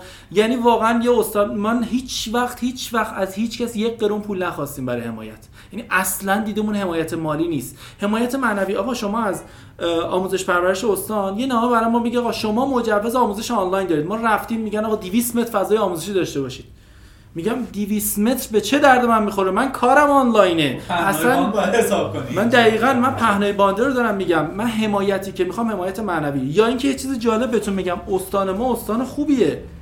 آمارهای خوبی داریم تو حوزه فناوری اطلاعات. اما تو حوزه آموزش خیلی ضعیفیم. خب ما یه جلسه که داشتیم حالا با مسئولین برگشتیم گفتیم آقا شما ما همیشه مرغ همسایه قازه من الان پا میشم میرم وزارت کشور مشاوره میدم. من الان پا میشم میرم وزارت خونه X Y فلان مشاوره میدم. هم حوزه امنیت هم چیزای دیگه. استانداری خودمون اصلا انگار ما وجود نداریم. وزارت نمی‌دونم سازمان های خودمون انگار وجود نداریم. بعد میان میگن آقا آموزش ضعیفه فلان آموزش ضعیفه. خب آقا اگر می‌خواید کار بکنید واقعا یه همایش برگزار بکنید تا بدون آقا ما هم هستیم تو اینجا. انقدر غریب نباشیم تو استان خودمون. خب یه چیزی مگه آسمون هر جای ایران بریم این رنگ نیست؟ چرا؟ میگید اونجا راحت تره حمایت می‌کنه این قانون کلی گذاشته نه بحث مکان رو نگفتم. بحث این بودش که گفتم این حمایت ها داخل اینجا نیست. من تهران روابطی دارم که تو تهران مجوز میدم. من الان آموزشگاه اگه کرج ثبت بشه خب کرج باید به گواهی بله. برسیم به مدل درآمدزایی. خب. می‌تونی بگی چی جوریه؟ آیا شما از فروش آموزش های آنلاین کسب درآمد اصلیتونه تبلیغات می‌گیرید رو ویدیو مثل یوتیوب تبلیغ می‌ذارید یا نه؟ شما content marketing می‌کنید بعد میان میگن چه محتوای خوبی داره آقا من یه پروژه امنیت دارم بیا مثلا شبکم رو برام نمی‌دونم چیز کن تست نفوذ بکنه اینها. چی جوریه مدل درآمد؟ ما مدل درآمدیمون فقط ویدیوها هستش و فقط هم درصد رو ویدیو هست هیچ گونه مدل درآمدی دیگه فعلا نداریم. تبلیغات شاید باشه. اگر دقت کنید آیتی پرال یه دونه تبلیغ بیشتر نداره. یه دونه نداره. اولا اینکه قانونی که هر تبلیغ رو نمی‌ذاریم اونجا. تبلیغ باید متناسب با فناوری اطلاعات باشه. تبلیغ ببخشید. بله. دئودورانت نذاریم داخل سایت. وبسایت های مشابه فنی دیدیم از این کارا می‌کنن. ما تبلیغات مت... چیز باید بذاریم. اونم یه دونه تبلیغ. نه زیاد. برای اینکه نمی‌خوایم کاربر از اون بود فنیش. حتی دیدمون اینه که تا سال بعد ابتدای سال بعد انقدر هزینه هامون تامین بشه که اون یه دونه تبلیغ هم دیگه نداشته باشیم. فقط یه business plan ویدیو باشه. ویدیوی با کیفیت درست می‌کنه ویدیویی که واقعا از حضور در یک دوره آموزشی بینیاز کنه طرفو. اینی که میگم بینیاز کنه حالا به امید خدا سبک آموزشی IT programming متوجه میشید واقعا بینیاز می‌کنه. 35 درصدش رو سهم اون ما برمیداریم 65 درصدش برای مدرس هستش. و اینکه آیا این دغدغه وجود داره که من بیام ویدیو ثبت نام بکنم؟ خب به هر حال به قول یک میگه هر چیزی شما تو به پابلیش کنی دیگه مال خودت نیست. هرچی هم نمی‌دونم راهاشو ببندی اینا. من این ویدیوها رو دانلود می‌کنم و میرم تو تورنت می‌ذارم و کسب و کار شما رو بهش لطمه می‌زنم. آیا اینو به شکل یک چلنج میبینیش یا نه؟ نه اصلا نمی‌بینم. اگر واقعا به فکر همچین چیزهایی باشیم آی‌تی پرو نباید وجود داشته باشه سکان آکادمی نباید وجود داشته و جای دیگه نباید وجود داشته باشه. اینکه بگیم متن ما رو برمیدارن کتاب می‌کنن میفروشن. متن ما رو برمیدارن جزوه می‌کنن تو سر کلاس دانشگاه میگن. ویدیو ما رو برمیدارن تو مؤسسه آموزشی از روش درس میدن. ویدیو من رو برمیدارن print screen می‌گیرن سر کلاس اسلایداش درس میدن. اصلا نباید وارد دنیای فناوری تو الان دنیا دنیای اشتراک گذاریه من می‌تونم قفل بذارم روی ویدیو آی‌تی پرو. خیلی قفلای امنیتی خفنی هم می‌تونم بذارم به قول خودمون. اما میگم که آقا یه جا باید فرهنگسازی بشه دیگه. بالاخره نمی‌تونیم که اجتناب ناپذیره. شما در نهایت وارد دنیای شدید که آقا هر کاری هم بکنی آخرش این شکسته میشه. من این کار رو راحت‌تر می‌کنم. به قول می‌خوایم قربانی بشیم بذار ما قربانی بشیم. اما خیلی من حداقل تشکر می‌کنم از ایرانی ها واقعا فرهنگ بالایی داریم تو این حوزه. شاید دید نداشته باشید اما من تا حالا حتی فکر می‌کنم تو یک سال یک سال نیمی که داریم ویدیو درست می‌کنیم یک یا دو مورد دیدم جایی همچین اتفاقی افتاده. اصلا ندیدم. شاید به دوستاش بده. خب حالا بحث حلال و حروم ما داخل ایران داریم واقعا. یعنی افتخار می‌کنم که همچین جامعه ای داریم خودشون می‌دونن که وقتی که داری تو خرید می‌کنی از یه مجموعه و کیفیت رو داره ارائه میده خب واقعا داره زحمت می‌کشه برای این ویدیو. داره کمک می‌کنه که اون فردا بتونه یه چیز بهتر تولید بکنه. شما وقتی اینو بدی به دوستت بدی به دوستت بدی به دوستت فردا میگه آقا ببخش به جهنم دیگه تولید نمی‌کنم. از ایرانم پا میشیم میریم به قول خودمون. شما بمونید. همون کف حقوق هم می‌گیرید. چرا؟ چون برای هزینه که آموزش نمی‌کنی. پس حقوق پایین هم می‌گیره. این تاثیر ما قابل داره. نه دغدغه این چیزها رو نداریم. خدا رو شکر. و اینکه اگر کسی پیدا بشه مثلا یه بابای پولداری داره درآمدی داره آدم حرفه‌ای هم هست میشه برای خودش ویدیو مثلا تولید می‌کنه تو یوتیوب به اشتراک می‌گذاره. با هم سرفصل‌های آموزشی که آقای نصیری مثلا در مورد Network Plus می‌ذاره. آیا این هم باز می‌تونه سهم بازار شما رو تحت شعار قرار بده؟ یه نکته فقط بگم راجع به بحث قبلت بعد میام اینجا. اینکه گفتی بذار داخل این ور اونور شما تو هر وبسایتی اگر ویدیوتون رو آپلود کردن حتی مطلبتون رو این قانون جرایم رایانه ایه اگر پیگیر باشید و حوصله داشته باشید اون وبسایت رو به مر... تا حد نابودی می‌تونید ببرید جلو. یعنی اینو دارم به عنوان کارشناس جرم رایانه میگم. اگر مطلبتون کپی شد و پیگیر بودید خب می‌تونید این وبسایت در حد نابودی ببرید جلو. در حد اینکه اگر dot ir باشه domain ش منقضی بشه و در حد اینکه اگر مثلا چه می‌دونم dot com باشه کلا فیلتر بشه. اما در خصوص اینکه یه نفر میاد ویدیو فارسی تولید می‌کنه خب چه اشکالی داره؟ خب نه من نمی‌دونم اشکال داره. میگم سهم بازار آی‌تی پرو رو می‌تونه کاهش بده. سهم بازار آی‌تی پرو رو اگر واقعا می‌تونه با اون کیفیت درست بکنه اون باعث افتخار ماست حمایت هم می‌کنه. چرا که نه؟ همین الان توی ویدیوهای آی‌تی پرو اگر بریم مثلا همون دوره Network Plus که گفتم من زیرش نوشتم چند تا لینک هم گذاشتم. گفتم بچه اینا ویدیوی آموزشی Network Plus رایگان میدن. برید اگر می‌خواد بخونید. رقیب دوستان من اینو بالا به همه میگم مخاطبم است رقیب شما کسیه که بتونه فروش شما رو بتونه کیفیت شما رو تحت تاثیر بذاره. وقتی من انقدر کیفیت بالایی در اختیار دیگران قرار میدم که میره می‌بینه دیگران رو و برمیگرده داخل وبسایت من همون کافیه. اگر کسی واقعا تونست کیفیت بالاتری بده بدونیم جامعه فناوری اطلاعاتمون رشد کرده. پس افتخار می‌کنم اگه هم چیزی باشه. بله. امروز من داشتم در ارتباط با در واقع بوم کسب و کار ناو یه کوچولو مطالعه می‌کردم. یکی از بحثایی که مطرح میشه همواره این هستش که شما قیمت گذاری پراداکتتون بایستی در مقایسه با رقبا باشه. خب دوستی اشاره کرده که فکر نمی کنید قیمت های شما بالاست در مقایسه با رقبا. آیا اصلا اعتقاد دارید این می‌تونید یه میانگین قیمت کورس به من بگو که مثلا چند هزار تومنه و آیا این بالاه یا پایینه؟ به هیچ عنوان این رو قبول ندارم. خب برای اینکه دقیقا همین چیزی که شما میگید. ویدیوهای ما رو میاد مقایسه می‌کنه با ویدیوهای دیگه. من همیشه یه مثال می‌زنم. بچه ها فکر کنم داخل کامنت ها هم این, این رو سوژه کردن. گفتن حالا نمیشه با به جای لامبورگینی با 206 بریم. خب؟ بله. من میگم بابا شما می‌خواید از یه مبدأ برسیم به مقصدی. می‌تونی با لامبورگینی بری می‌تونی با پیکان بری. اینم چهار تا چرخ داره اونم چهار تا چرخ داره. اینم مثلا دنده ای اینم دنده اینم مثلا 100 تا میره اینم 100 تا میره. اما این دو تا یکی هن؟ خب نه. ما واقعا واقعا این رو دارم میگم از صمیم قلب دارم میگم. اگر یه دونه ویدیو داره میاد داخل آی‌تی پرو 20 دقیقه هستش حداقل دو تا سه روز روش زمان گذاشته شده. یعنی اینجور نیستش که بله شما آموزش Network Plus رو من بهتون معرفی می‌کنم. طرف اومده قشنگ یه صبح تا شب همه که تا Network Plus voice گرفته صحبت کردی یه عکس هم هستش. اونم داره میده 5000 تومن کل دورش رو. خب طبیعتا این هستش اون هستش. نه این رو قبول ندارم اصلا. میگم واقعیت کیفیت اون کسی که واقعا بخواد یاد بگیره براش هزینه می‌کنه. من میانگین بهتون میگم. من دوره مجازی سازی داخل سایت آیتی پرو دارم نزدیک 500 هزار تومنه. یه دوره آنلاین 500 هزار تومنه. 55 قسمت 6 ماه زمان گذاشتم برای درست کردنش. 6 ماه. اما سبک آموزشم چجوری بوده؟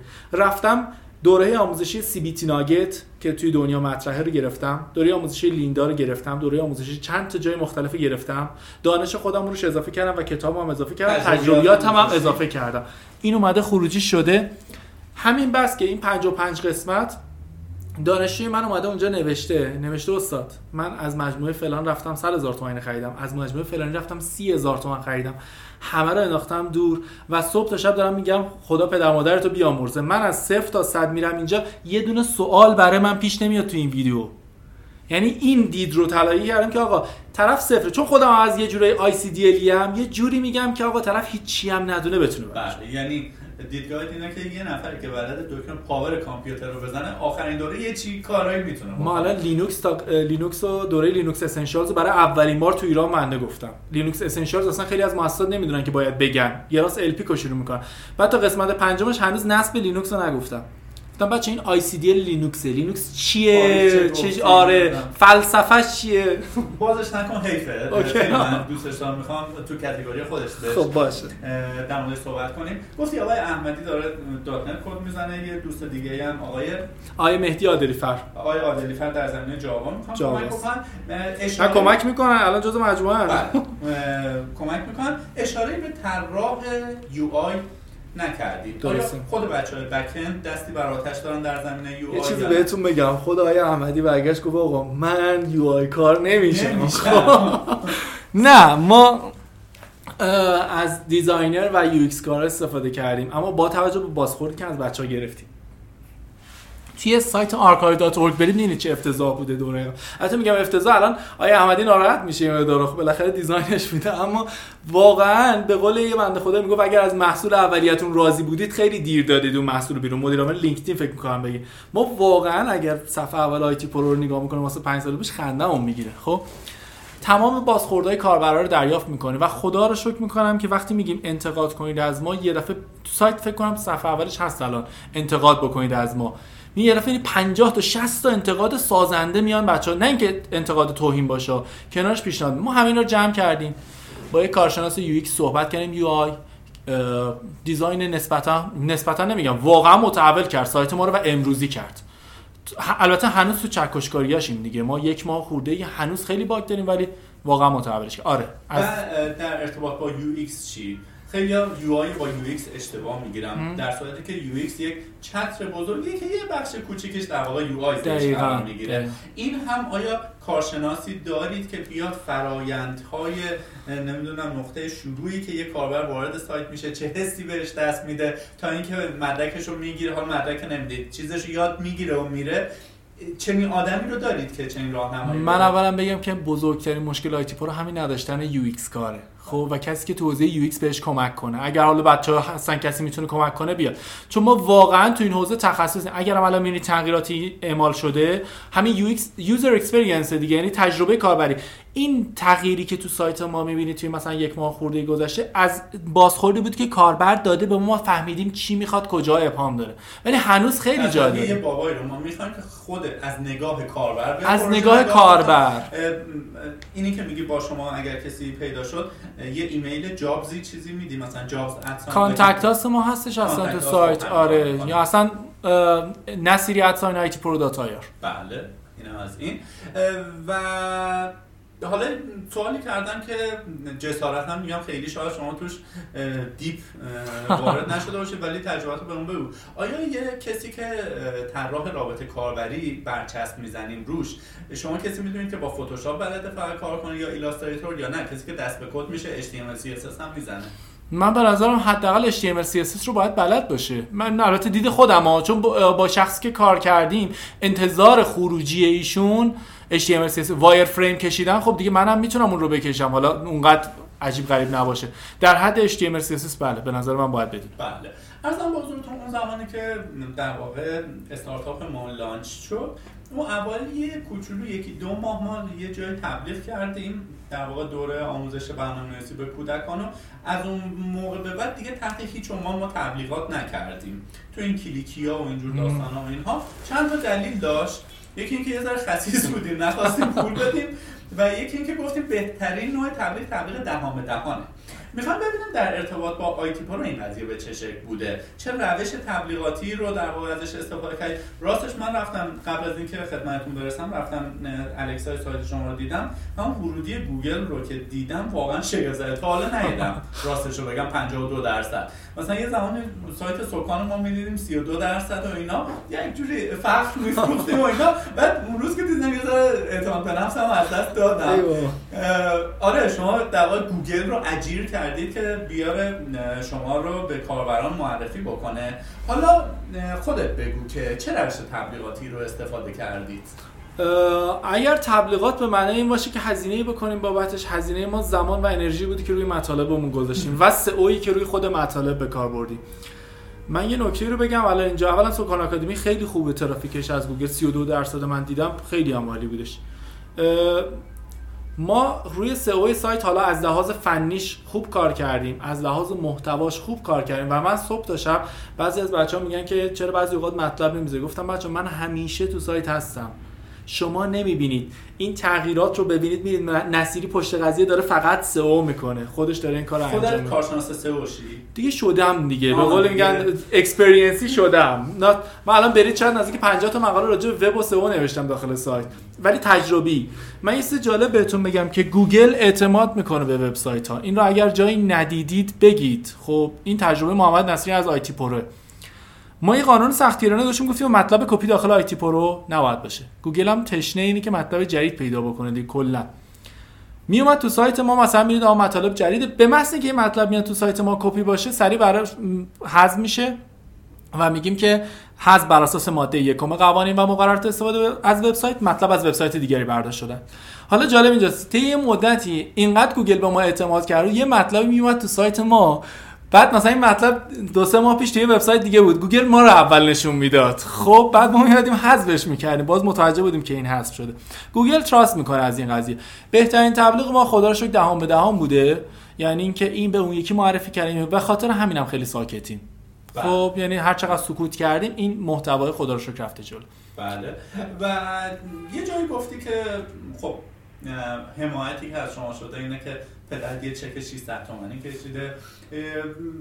گفتی تا حالا از حالا رانتی و حمایت دولتی اینو استفاده نکردی.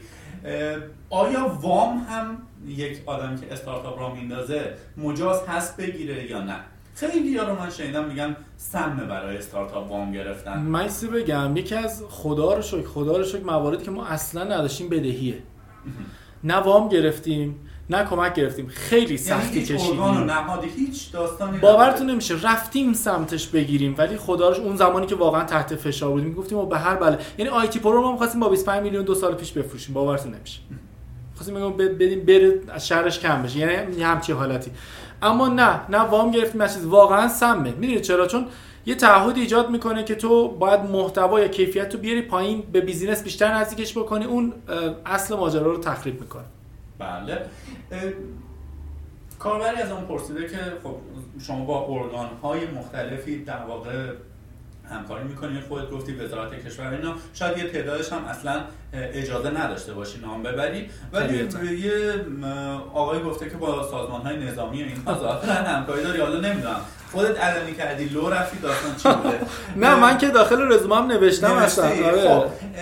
این همکاری به چه شکله؟ و اگر اجازه داری بگو. اونجا چه کار می‌کنی؟ و یه نفر که علاقمند این کارو باشه یعنی بخواد که به عنوان یک اکسپرت اوتسورس بشه توسط یک ارگان دولتی بره اونجا مثلا هفته دو, دو ساعت مشاوره بده یه چیزایی تست بکنه پاشه بیاد. خودت چی کار می‌کنی و چه راهکاری رو بایستی دنبال بکنی که بتونیم چنین شغلایی رو پیدا بکنیم؟ خب حالا یه ابهامی رو تو این وسط بگم. یه بنده خدایی نمی‌دونم چیه مثلا اومده بود توی contact ها ما فرستاده گفته آقا شما تبلیغات که نداری. پولم اینجوریه. سایتت هم که اینجوری این سایت انقدر هزینه‌شه تو کجا داره حمایتت می‌کنه که اینجوری؟ یعنی این ابهام پیش میاد که آقا ما یه مجموعه‌ای هستیم داریم پشتیبانی مثلا چه می‌دونم از یه جای خاصی پشتیبانی میشیم. الان دفتر ما رو داریم می‌بینید دیگه خودت. بدهی های ما رو که بذاریم کنار. اولا که اگر چیزی ارگانی بشه یا سازمانی بشه هیچ وقت این کیفیت پیدا نمی‌کنه. هیچ وقت به قول خودمون ما میگیم تو دل کاربر نمی‌تونی بری. چرا؟ چون داری حقوق میگی برای اون کار. نه ما به هیچ جا خدا رو شکر وابسته نیستیم از این لحاظ اینو دارم در واقع صادقانه میگم. اون چیزی هم که نمیشه با سازمان ها ارگانه. خب اون دوستانی که رزومه منو بخونم میگم ما تو پروژه طراحی کارت شناسی امنیت کارت شناسی ملی هوشمند بودیم. توی بزرگترین پروژه فناوری اطلاعات کشور دیتا سنتر ملی و جاهای دیگه بودیم. اصلا طبیعت ماجرا اینه که تو لایه کلان وقتی آیتی کار می‌کنی با سازمان های نظامی مختلف کار می‌کنی. و یا اینکه دوره های آموزشی برای اونا از لحاظ امنیت نفوذ و این برگزار می‌کنی. من خیلی از دوره های آموزشی داشتم به صورت این هاوس رفتیم داخل محلشون برگزار و فقط و فقط کار من سیستم مشاوره ایه اصلا وارد نمیشم. یکی اینکه حالا اون دوستانی که علاقمند به کار امنیت هستن اینه که بدونن که بهشت کار امنیت ارگانهای نظامیه. هیچ وقت به اندازه ارگان نظامی شما نمی‌تونید اون سیاست های امنیت رو پیاده سازی بکنید. یعنی ما توی سازمانی میریم مثلا میگیم آقا شما باید مثلا ایزو 27001 این سیاست ها خب این فامیل فلا مدیر این فامیل فلا مدیر اینا همش کلا اون استاندارد میپره. اما میری وارد سازمان نظامی به عنوان مشاور میگی که آقا این دستورالعمل این هفته باید اجرا بشه. به هفته نکشیده همه تابعیت می‌کنن و لذت داره این قضیه. نه فقط به عنوان مشاور هستش. مشاورم هیچ وقت کار عملیاتی انجام نمیده. مشاور فقط آره guideline تعریف guideline تعریف می‌کنه بله. نتیجه‌ش رو هم رصد می‌کنه. دقیقاً. سوال بعدی دوستامون این هستش که دیدگاه در مورد فیلتر شدن سایت هایی که در زمینه خودت هم اشاره کردی که در زمینه در واقع هک و امنیت. یه جایی گفتی در واقع شما اگه می‌خواید در مورد هک مقاله بنویسی باید در مورد راه های مقابله بنویسی. نه اینکه چی جوری برم هکر بشم. و خودت هم خب بهتر می‌دونی احتمالاً دانشجو زیادی ازت بپرسن. معمولا رنج سنی 14 تا 17 18 سال هم می‌خوان هکر بشن. دقیقاً. چرا این سایت ها فیلتر میشن داخل ایران؟ و اینکه جایگاه ایران در زمینه حق و امنیت در مقایسه با مثلا کشورهای امریکایی و غربی چگونه است؟ خب من یه نکته رو بگم راجع به این بحث آموزش ها که همه دوست دارن هکر بشن. خب اولا حالا من خودم به هکر نمیگم من کارشناس تست نفوذ سنجی ام خب این خیلی تفاوت داره با اینکه هکری. ما هکرها دیگه طبقه بندیاشو بچه‌ها می‌دونن که چی هستش. ما این تصور اشتباهی که داریم فکر می‌کنیم هکر از تو لپ لپ در میاد. خب باور کنید دقیقا همینه. من به دانشجو میگم بچه هکر از تو لپ لپ در نمیاد. یعنی اینکه بعضی از بچه ها هستن تو اینترنت میرن چه می‌دونم یه دیویدی آموزشی پر 50 تا مثلا ویدیو آموزشی هک می‌گیره بعد یه وبسایت هم دیفیس می‌کنه میاد میگه وای وای من هکرم نمی‌دونه. ما الان اکثر کسایی که چیزای داخل اینترنت آموزش هایی که می‌بینید اصلا آموزشی نیست که به درد کار هک واقعی بخوره و به درد تست نفوذ سازمان یعنی امنیتی سازمان. اصلا هدف هک اینه که شما امنیت رو ببری بالا. ما به این دسته از بچه ها میگیم اصلا میگن script kiddies تو ایران داره زیاد میشه. script kiddies ها کیان ما بهش میگیم جوجه هکر طرف میره 200 تا ویدیو آموزشی می‌بینه بعد میگه آها مثلا وردپرس نسخه قدیمی باشه. این SQL injection روش می‌خوره مثلا. SQL injection می‌زنه deface میشه کلی هم حال می‌کنه. نمی‌دونه چیکار کرده. حالا بگو برگردون سر جاش. نمی‌تونه. خب ما وقتی که میگیم طرف هکر باشه یعنی دید نسبی به همه چیز داشته باشید خب؟ به همه حوزه های فناوری اطلاعات. به حدی که بدونی داری چی کار می‌کنه اگر محمد نصیری مثلا میره تست نفوذ می‌زنه قرارداد می‌بنده یه سازمان به عنوان هکر ما لایه نفوذ تعریف می‌کنیم 200 جور قرارداد داریم حد نفوذ داریم. حق نداریم بیایم وبسایت سازمان رو deface کنیم. مثلا حد هک می‌کنیم وبسایت سازمانی رو. میگیم ببین این نقطه رو توی فلان چی دیدی؟ من برش داشتم. OK هک شدید. یا فلان فایل رو توی سرور آپلود می‌کنیم که یعنی هک شدید هیچ آبرون سازمان رو نمی‌بریم. خب یعنی این مکانیزم داره. دید نسبت به همه چیز خب اگر آقای نصیری دید نسبت به آی مایکروسافت نداشته باشه دید نسبت به آپاچی نداشته باشه نمی‌تونه نمی‌دونه داره چی کار می‌کنه. خب ما از این لحاظ اکثر آموزش هایی که داخل اینترنت ایران ریخته آموزش های مخرب پس محسوب میشه. آموزشی هست که در جهت تخریبه نه اینکه یاد بده که آقا تو اصولی هکر بشی. بیای کمک کنی امنیت یک سازمانو میاد فقط میگه آقا اینو بزن فلان جمله میره رو طبیعی این بسته بشه. الان داخل وبسایت آیتی برو بیش از 200 تا مطلب راجع به هک خب؟ اما برید بخونید. ابزار معرفی کردیم تکنیکی که داره کار می‌کنه سشن چجوری می‌زنه فلان می‌زنه. راهکار مقابلش رو نوشتیم. این هک اصولیه. بله طبیعیه که بخواد فیلتر بشه. حالا بگذاریم از اون سایت که فیلتر نمیشن. خب؟ اما این قانونشه. اگر واقعا چیزی خلاف مقررات باشه باعث فیلتر بشه. اون زمانی که جوان تر بودی شیطون گول زده که کلاه سیاه هم کارایی بکنی.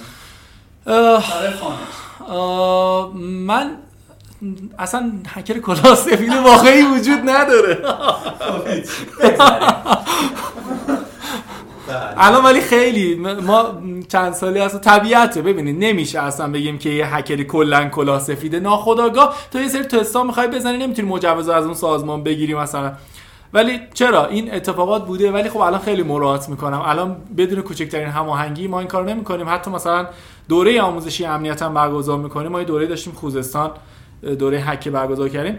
نامه از پلیس فتا گرفتیم و نمایندهش داخل کلاس ما بود که دوره برگزار کنیم. بعد اونجا مجوز داد که آقا فلان سازمان رو مثلا می‌تونید اسکم بکنید برای امنیت. این آره. الان دیگه مجوزاشو داریم البته خدا رو بله. یه بحثی که بین مثلا ما PHP کارا هست و .NET ی ها که در واقع انگار دشمن قسم خورده هم دیگه هستیم. گاهاً اگر خام باشیم میایم میگیم که سایتی که با فلان زبون نوشته میشه امنیتش پایینه. فلان زبون امنیتش بالاست و اینها که من به شخص نظر خودم میگم و دوستان نظر تو هم بدونم که ما زبون با امنیت بالا و پایین نداریم. برنامه نویسی داریم که با PHP می‌تونه یه چیزی بنویسه که بشه فیسبوک فیسبوک بخشش خب با PHP می‌تونم سایت لیندا با .NET بیا بالا یا نصف بانک های ایرانی. آیا با این دیدگاه من موافقی که امنیت به برنامه نویس برمی‌گرده نه زبون برنامه اصلا در این شکی نیست. امنیت ببین دانش اون فرده. امنیت دانش شما به قول یه بنده خدایی میگفتش می‌گفت آچار فرانسه رو بده به یه نفر ممکنه نتونه پیچو ببنده. ناخونگی رو بده به یه نفری که بلده اون پیچو به بهترین شکل میبنده. خب این داخل زبان های برنامه‌نویسی است داخل شبکه هم هست. من یه مثال جالب بهتون بزنم که تازگی هم ماشاءالله وبسایت های ایرانی خیلی هک شده من نوشتم توی سایت یه تحلیل کامل نوشتم چرا وبسایت های ما هک میشن. یه قانون 80 20 داریم اونجا. ما بعضا سازمانامون فقط سخت افزار می‌بینن. خب یعنی اصلا همونطوری که حالا برنامه‌نویسان فکر کنم این دغدغه رو داشته باشن که برنامهشون با کیلو میسنجن. مثلا چه می‌دونم من 8 مگ اگر نرم افزارم باشه قیمتش فرق داره با یه نرم افزاری که تو گیگ باشه. من تجربه خاطره جالبی تو این حوزه دارم. بعد ما سازمانهایی داریم رفتیم می‌بینیم طرف مثلا واقعا یک میلیارد هزینه firewall کرده. یک میلیارد. من این سازمانی بوده که خودم درگیرش بودم مستقیم. بعد اومدن نگاه می‌کنیم مثلا rule نوشتن. allow all inbound all outbound یعنی همه ترافیک میاد و میره. هیچ پیکربندی رو این یک میلیارد firewall نشده. اما در عوض جایی هم رفتم سازمانی رفتم مدیر آیتیش اینقدر آدم خلاقی بوده با کلا دو میلیون تومان تجهیزات میکروتیک امنیتی برقرار کرده که ما نتونستیم تست نفوذ بزنیم. اما اون سازمان رو به راحتی تست نفوذ زد این موارد هست. این هست دقیقا کاملا دانشه. ما ضعف دانشی داریم. ما فقط تو ایران یاد گرفتیم سخت افزار بفروشیم. تا زمانی که این دید سخت افزاری هنوز غالب هستش همین تو همین پروژه یک میلیارد firewall ی که دارم خدمتتون میگم پروژه پیاده سازیش به عنوان اشانتیون روش قرار گرفته بود. اصلا این معنی نداره. یعنی تو خریدی حالا بیام طرف فروشنده است. چه ربطی داره به configuration بله. این هست. جای شما اشاره کردید که در واقع script پایتون می‌زنید در زمینه حالا تست نفوذ و اینها. خب خیلی ما دیدیم که میگن آقا پایتون زبانیه که به نوعی گره خورده با مسائل هک و تست نفوذ و اینها. آیا چنین چیزی اصلا درسته یا نه؟ اگر مثلا فرض کنیم کلاه سفید یا کلاه سیاه می‌خوای بشی یک هکر اینجوری می‌خوای بشی زبان پایتون زبانیه که تو این حوزه کمکت می‌کنه ببین زبان پایتون رو من ترجیح میدم. الزامی نداره شما زبان پرل هم بلد باشید خوبه. خب اما زبانی که توی دنیای لینوکس خیلی باحالتره. من دقیقا یه جوری بگم بیشتر لذت می‌برم از این زبان تا اینکه بگم. الزامی باشه که حتما با پایتون بنویسید. من قبلا با VBScript مثلا می نوشتم خب اما مثلا اینجا بگم پایتون شاید هم قدرتشو بتونم بگم ولی من ابزارهایی که استفاده می‌کنم پایتون راحت ترم نمی‌تونم الزامی بگم که این بهتره. یه ترجیح شخصی. آره الزامی نیست که حالا search بکنی ببینی این دقیقا بهتر یا اون دقیق تر. بله. بحث آی‌تی پرو رو با آینده و چشم اندازش جمع بکنیم. خب یه جایی شما گفتید مثلا 250 تا table دارید که نصفش بیشتر زیر بار نرفته. اگر دوست داری به نوعی رونمایی بکنید تو این گپی که با هم می‌زنیم می‌تونی یک اشاره به پلنی که برای مثلا 5 سال آینده 10 سال دو سال نمی‌دونم هر چی خودت الان می‌دونی بهمون بگی که قراره آی‌تی پرو چی بشه؟ ما به روزی میاندیشیم که هر چیزی در فناوری اطلاعات جستجو بشه آی‌تی پرو بیاد. هر چیزی. یعنی هر چیزی که تصورش رو بکنید آی‌تی پرو باشه. و دیدیم که چجوری باید این کار انجام میشه یعنی آینده آی‌تی پرو رو توی این جمله این جمله خلاصه. ببینید وقتی ما داریم میگیم هر چیزی در جستجوها آیتی پرو بیاد یعنی یک دنیاییه. شما فرض کنید هر چیزی که مثلا از سخت افزار گرفته تا گوشی گرفته اینا همش IT هن. یعنی چگونه مثلا رم لپتاپم رو این ساده ترین حالته. آره این ساده ترین حالته. آره. طبیعتا vision های خیلی زیادی داریم. من فقط یه چیز خیلی ساده بگم که حالا سورپرایز سال آیندهمون احتمالا ابتدای سال ولی ما قابلیت wall رو داریم با آیتی پرو اضافه می‌کنیم. یعنی مثل در واقع لینکدین و فیسبوک شما یک wall تخصصی تو پروفایلتون خواهید داشت که اصلا آدرس unique برای شما خواهد داشت و هر وبسایتی هر شرکتی می‌تونه اونجا wall داشته مطالبش داخل page خودش میاد. اگر مطلب خاصی هست میاد این و و ویکیمون رو قرار هست راه بندازیم. دیگه شما می‌تونید مطالب در آیتی پرو کپی بکنید اما در قالب ویکی. و ویکی ویدیو رو خواهیم داشت که اون هم یعنی اینکه شما می‌تونید در آیتی پرو ویدیوهای تخ... شخصی خودتون رو بذارید اما دیگه جز کیفیت آیتی پرو نمیشه و کانال های اختصاصیش. و از ظاهر نظارت سفت و سختی هم روش نخواهید داشت. نه اون ویدیو این ویکی و چیز جز مواردی که فقط گزارش. ما خیلی از کارهایی که میشه یه بنده خدا برایش گفت اومده بود اینجا میگفتش پرسنلتون کجاست؟ گفتم یعنی چی؟ گفت خب شما وبسایت مثلا 200 ایرانی کو؟ حداقل شما سی نفر پرسنل دارید اینجا که نظارت کنن رو محتوا فلان گفتم نداریم. ما حتی ادمین هم نداریم بعضا تو سایتمون. چرا؟ گفت بعد چه جوریه اینجوری مثلا رفته گفتم قوانین سفت و سخت بذار برای وبسایتت. روی قوانین پافشاری بکن که نظم وبسایت حفظ بشه و اینو تداعی کن تو ذهن کاربرات. خود کاربرات میشن ادمینات. ما الان تمام چیز اتفاقاتی که داخل سایت میفته گزارش تخلف برای ما میاد. و گزارش تخلف رو رسیدگی می‌کنه. و جالب اینجاست که نزدیک چهار ماه ما گزارش تخلف نداشتیم مثلا داخل وبسایت. بله خب بحث آیتی پرو تموم شد. نکته ای هست که ما یا کاربران از قلم انداخته باشیم ولی دوست داشته باشی تیم آیتی پرو دوست داشته باشه کاربراش بدونن یا نه؟ من یکی از دلایلی که میگم که آیتی پرو خیلی تونسته موفق بشه این بود که یک انتظار از هیچ کس نداشتیم. این یادشون باشه اگر بچه می‌خوان استارتاپ انتظار از هیچ کس نداشته باشن. انتظار داشتن یعنی بدبختی. اینو خیلی راحت بگم. ما هنوز که هنوزه میگم حسین develop محمد content. یعنی حتی با این تعداد کاربر ما دوتا role امون هنوز مشخصه. دو اینکه گوشاتون رو ببندید. وقتی که قرار هست یه کاری رو انجام بدید توی آیتی پرو ما برای موفقیت گوشامون رو بستیم. اون زمانی که شروع کردیم همه گفتن نمیشه نمیشه این قوانین نمی‌گیره. گوشامون رو بستیم به قول اون قورباغه‌ای که رسید تا آخر مسیر رسوندیم. حالا فعلا که خیلی مونده تا بله. ان که موفق باشید. لینوکس و open source آقا این لینوکس اصلا چیه؟ لینوکس عشقه. لینوکس چیه؟ فرض کن من هیچی نمی‌دونم خب, خب. برام یه ذره از فلسفه open source بگو. اصلا ما باید بگیم آقا من لینوکس رو سیستمم دارم یا سیستم سیستم گنو لینوکس دارم. از توزیع مختلف بگو. برای چه کسی اصلا خوبه لینوکس؟ و اینکه لینوس توروالدز میگه 25 سال دوم 25 سال آخر عمرم می‌خوام بذارم برای تصاحب دسکتاپ یعنی تا الان توی شبکه و اینها بودم سرور بودم و اینها. الان می‌خوام رقیب جدی بشم برای در واقع ویندوز و مک او اس و اینها. یه ذره از کلیاتش برامون بگو. اینکه خودت چجوری باش آشنا شدی؟ الان سیستم عامله چی هست و اینها. در خلالش اجازه بده اگر من برام سوالی هم پیش اومد بپرم مثلا هیچ مشکلی نداره. خب از کجا آشنا شدم؟ سال 86 ما یک سیستم accounting داشتیم داخل سازمانی که کار می‌کردیم و یک پشتیبانی بود که این پشتیبان هیچ وقت نبود. accounting لینوکس بود کسی جرئت نمی‌کرد سمتش بره. اصلا نمی‌دونم چرا اینجوری بود. لینوکس اسمش میومد هر کس سمتش نمی‌رفت. ولی مایکروسافت چون گرافیکیه به قول ما مایکروسافتی میگه مایکروسافت اسمش میاد یه موس اول اینجوری اینجوری می‌کشی روی صفحه که این موسه تکون بخوره بفهمی دسکتاپت کار می‌کنه. خب بعد من دیگه دلو به دریا زدم. گفتم آقا این که نیومد. من به بدبختی بذار واردش بشم. با خیلی استرس باز کردم دستور زدم و حالا پسوردش رو reset کردم و از اون موقع علاقه من شدم. از اون موقع که علاقه من شدم ولی خب همیشه منتظر فرصتی بودم که اصولی وارد بشم. اصولی وارد شدم من آدمی هم که اساسا single task م multitask نیستم و فقط یه چیزو بگیرم تا آخرش باید برم. نمی‌تونم وسطش ول کنم. و لینوکس رو هم در واقع می‌تونم بگم از Linux Essentials می‌تونیم بگیم شروع کردم. از صفر سه. فلسفهش چیه؟ حالا فلسفهش بگم یا نمیگم اصلا؟ بچه ها فکر می‌دونن. من بدم نمیاد بگی. خب ببینید یه بنده خدایی بود. خب حالا اگر اشتباه میگم چیز یه مدار باید برید به reference ش نگاه کنید چون تو سایت هم نوشتم.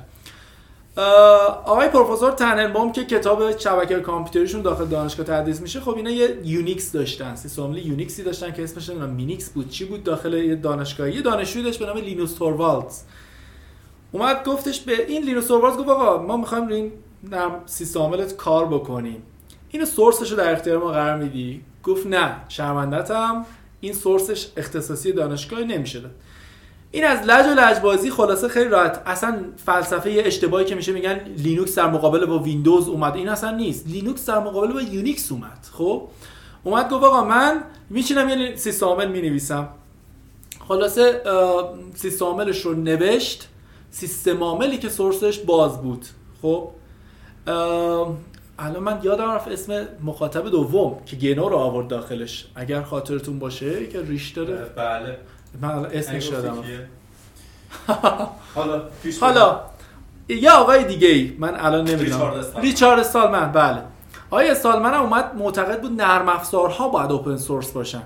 اومد یه پروژه ای رو رقم زد گفتش آقا سیستم عامل اوپن سورس و لینوس تو بده من نرم افزارهای رایگان میدم روش. این دوتا با هم integrate شدن شدن گنو لینوکس یعنی پروژه آزاد متن باز, باز متن نرم افزار و لینوکس که با هم ترکیب شدن اینها الان من خیلی راحت بگم 90 درصد دنیای برنامه‌نویسی امروزی مدیون open source و گنو هستیم. اگر نبود هیچ خلاقیتی که با این روش در واقع تو امروزه می‌بینید وجود نداشت.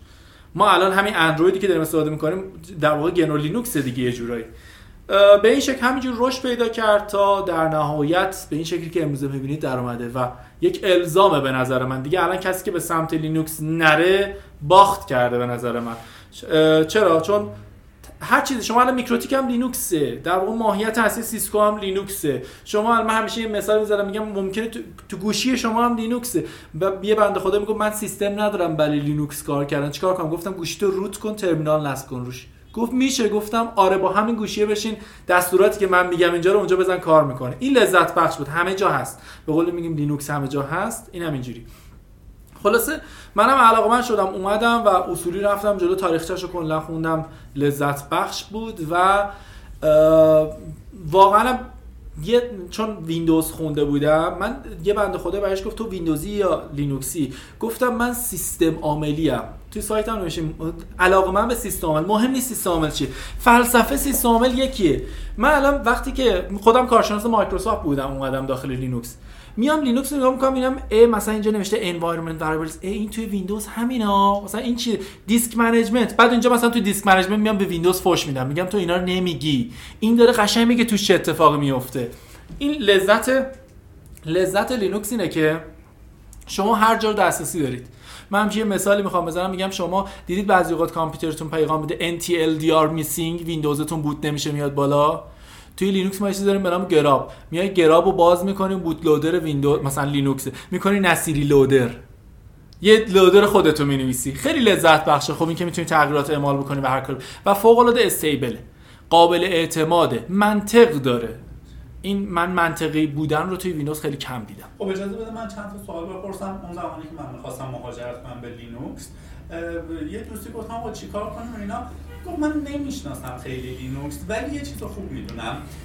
stable تره شما ویندوز خونه پرش باید هر دو سه سال یه بار عوض کنی و اینا ولی مورد داشتیم که طرف مثلا پنج سال در واقع فلان توزیع رو داره استفاده می‌کنم. خیلی این کار عجیب غریب نیست. مثلا گاهم پیش میاد. شما ویندوز میاد بالا ممکنه که یه سری چیزها اونجور که دلت می‌خواد اتفاق نیفته ولی تو لینوکس کمتره. آیا این قضیه اصلا درسته؟ من یه نکته بگم اصلا در stable بودن 100 درصد اینو قبول دارم. ولی خب باز مراحل داره که کجا این اتفاق. من یه جمله دارم این جمله خودمه هیچکس قصدش نکنه. میگم مایکروسافت یک دروغ شیرین است لینوکس یک حقیقت تلخ. خب این واقعیته. ما مایکروسافت چون گرافیکی دوست داریم. اما لینوکس یه طوریه که ببینید شما آخرش اینه که source مایکروسافت نداری که. نمی‌تونی بیای اگر source ش دچار اختلال شده آخرش باید به مایکروسافت بگی مایکروسافت patch بده من نصب کنم. آخر لینوکس اینه که انقدر به مشکل می‌خوره میگی آقا دوباره recompile ش بکن. دوباره خودت compile بکن از اول بیار بالا هیچ مشکل ایجاد نمی‌کنه. این از این. اما این بحث desktop بودن. هنوز رو سیستم لینوکس و desktop ی نمی‌بینم. خب؟ یعنی اینجوری که کلا migrate کنیم بیایم فقط روی لینوکس خب؟ هنوز خیلی جای کار داره اما خوب پیشرفت کرده. حتی با وجود اوبونتو elementary OS و اینها. حتی با وجود اینا شما حتما dual boot بکنید خب؟ یعنی اینکه صرفا نیاید روی چیزی. ما خیلی ما از لحاظ در واقع پشتیبانی یه سری مشکلات داریم داخل لینوکس. من میگم لینوکس اگه پدر مادر داشتش خیلی میتونستش موفق تر باشه. حالا من سیستم عامل خاص خودم رو معرفی می‌کنم برای بچه‌ها. نه اوبونتو نه لینوکس مینت نه دبیان این چیزا میگم این رو اگر ویندوزی ها می‌خوام بیان سمت لینوکس برم با زورین کار بکنن. خب یه سیستم بسیار زیباست واقعا لذت. آره زورین OS یه سیستم که اصلا لینوکسه ولی چهره شبیه ویندوز درست کردن براش. خیلی زیباست حتما تست بکنن. چون ما هنوز عادت نکردیم خیلی از در واقع مواردی که داخل ویندوز هست رو cut کنیم بیاریم اینور. و خب ما مسلما بعد از مهاجرت به لینوکس یک سری چیزها رو miss می‌کنیم. مثل نرم افزارهای خفن بازی های خیلی عالی و اینها. آیا دیدگاهت با دیدگاه من همسو هست یا نه که اگر که تو ویندوز استفاده بکنی و license ش رو نخری به نوعی داری در واقع نقض قانون کپی رایت می‌کنی. کاری نداریم. ما جزء WTO هستیم یا نه نمی‌دونم. کشورمون اصلا اونها تحریم کردن نکردن و اینها. یک محصولیه یک تیمی مثلا بگیم الان صاحبش مثلا بیل گیتسه. حالا الان نیست. داستانش خیلی فرق داره. این آدم نشسته یک کدی رو نوشته. من این کد رو میام نال کردهش رو استفاده می‌کنم. آیا با من هم عقیده هستی که این کار غیر اخلاقیه یا نه؟ این کار غیر اخلاقی هست. هم عقیده هستم مد. اما یه سری شرایط جامعه خودمون رو باید در نظر بگیری که نمیشه استفاده نکرد. خب ما یه سری چیزها رو باید معقول در نظر بگیریم. درآمد جامعه ما بعضا اونقدری نیست که من بتونم بیام خیلی از کارا رو بکنم. ببین حداقل کاری که می‌تونم بکنم با تو موافق باشم با تو موافق باشم موافق باشم اینه که همون سیستم عاملم حداقل اورجینال بگیرم. اما ببین مثلا ما کارشناسایی داریم ما 700 هزار تومان می‌گیرن ما یک میلیون تومان می‌گیرن. اما میاد یه میگه مجموعه آفیس می‌خوای بخری مجموعه آفیس مثلا چه می‌دونم 150 دلار. 150 دلار نزدیک 600 هزار تومان. خب براش سنگینه. خب این سنگینه. اگر قرار هستش که ما وارد این قانون بشیم و درست استفاده بکنیم طبیعتا میزان حقوقمون هم باید اونور باشه. هرچند که خودش باعث میشه حقوق ما کم باشه. خیلی از این موارد باعث میشه حقوق کم باشه. من میگم من نمیگم استفاده نکنید. خب ناچاریم که خیلی چیزا رو استفاده بکنیم. چون اولا امکان خرید نداریم خیلی چیزاشو. من الان کم تزیه استودیو دارم استفاده می‌کنم برای ضبط کردن. نمی‌تونم برم بخرمش واقعا. خب یعنی اونقدری که اپلیکیشن ما ایرانی استفاده می‌کنیم و سطحی استفاده می‌کنیم هیچ کس تو دنیا استفاده نمی‌کنه. من میگم حداقل اشاعه ندیم استفاده کردنشو.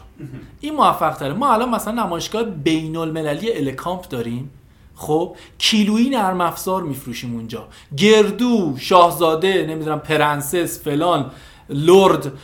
مثلا 60 گیگ بخر 80 گیگ نرم افزار ببر. خب این از من این باعث میشه در نهایت کارفرمای تو هم بگی آقا تو برای Visual Studio هزینه نکردی. پس حقوقت هم انقدره من همین رو میگم. من میگم واقعا هنری نکردیم که بیایم ویندوز 10 رو مثلا روی یه دیویدی بزنیم مثلا 5000 تومان بفروشیم.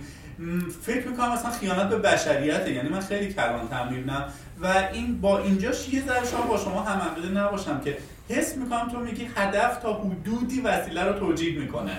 من, میگم صفر و یکی به قضیه نگاه نه نمی‌تونیم صفر پول داری یا نداری؟ خب نداری دیگه بدبختی تک تو این مملکت به دنیا آمدی خب. نمی‌دونم پایه اداره کار خب برو نمی‌دونم. خب یه سری این دیگه واقعا نامردی داری اینجوری نگاه می‌کنی.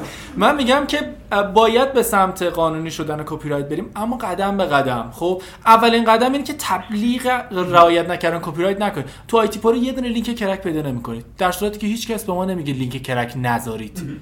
من گفتم فرهنگ اینجوریه بچه من آموزش نرم افزار میدم تهیه نرم افزار به عهده خودته. بله. خب اینجوری. البته ایرانی هم یه نکته بگم که سریع ترین نصب هر چیزی رو دارن که. خب. هیچ کدوم این license رو نمی‌خونن. برای توسعه دهنده ها چه OS پیشنهاد میدی؟ یا کسی که حرفه‌ای و اینا باز مثلا اون آدم LAMP رو نصب کنه با لینوکس مثلا توسعه بده یا نه؟ مثلا تیم توسعه نرم افزار شما چیه او ما که الان تیم توسعه خب پلتفرممون ویندوز هستش. مجبوریم روی ویندوز باشیم.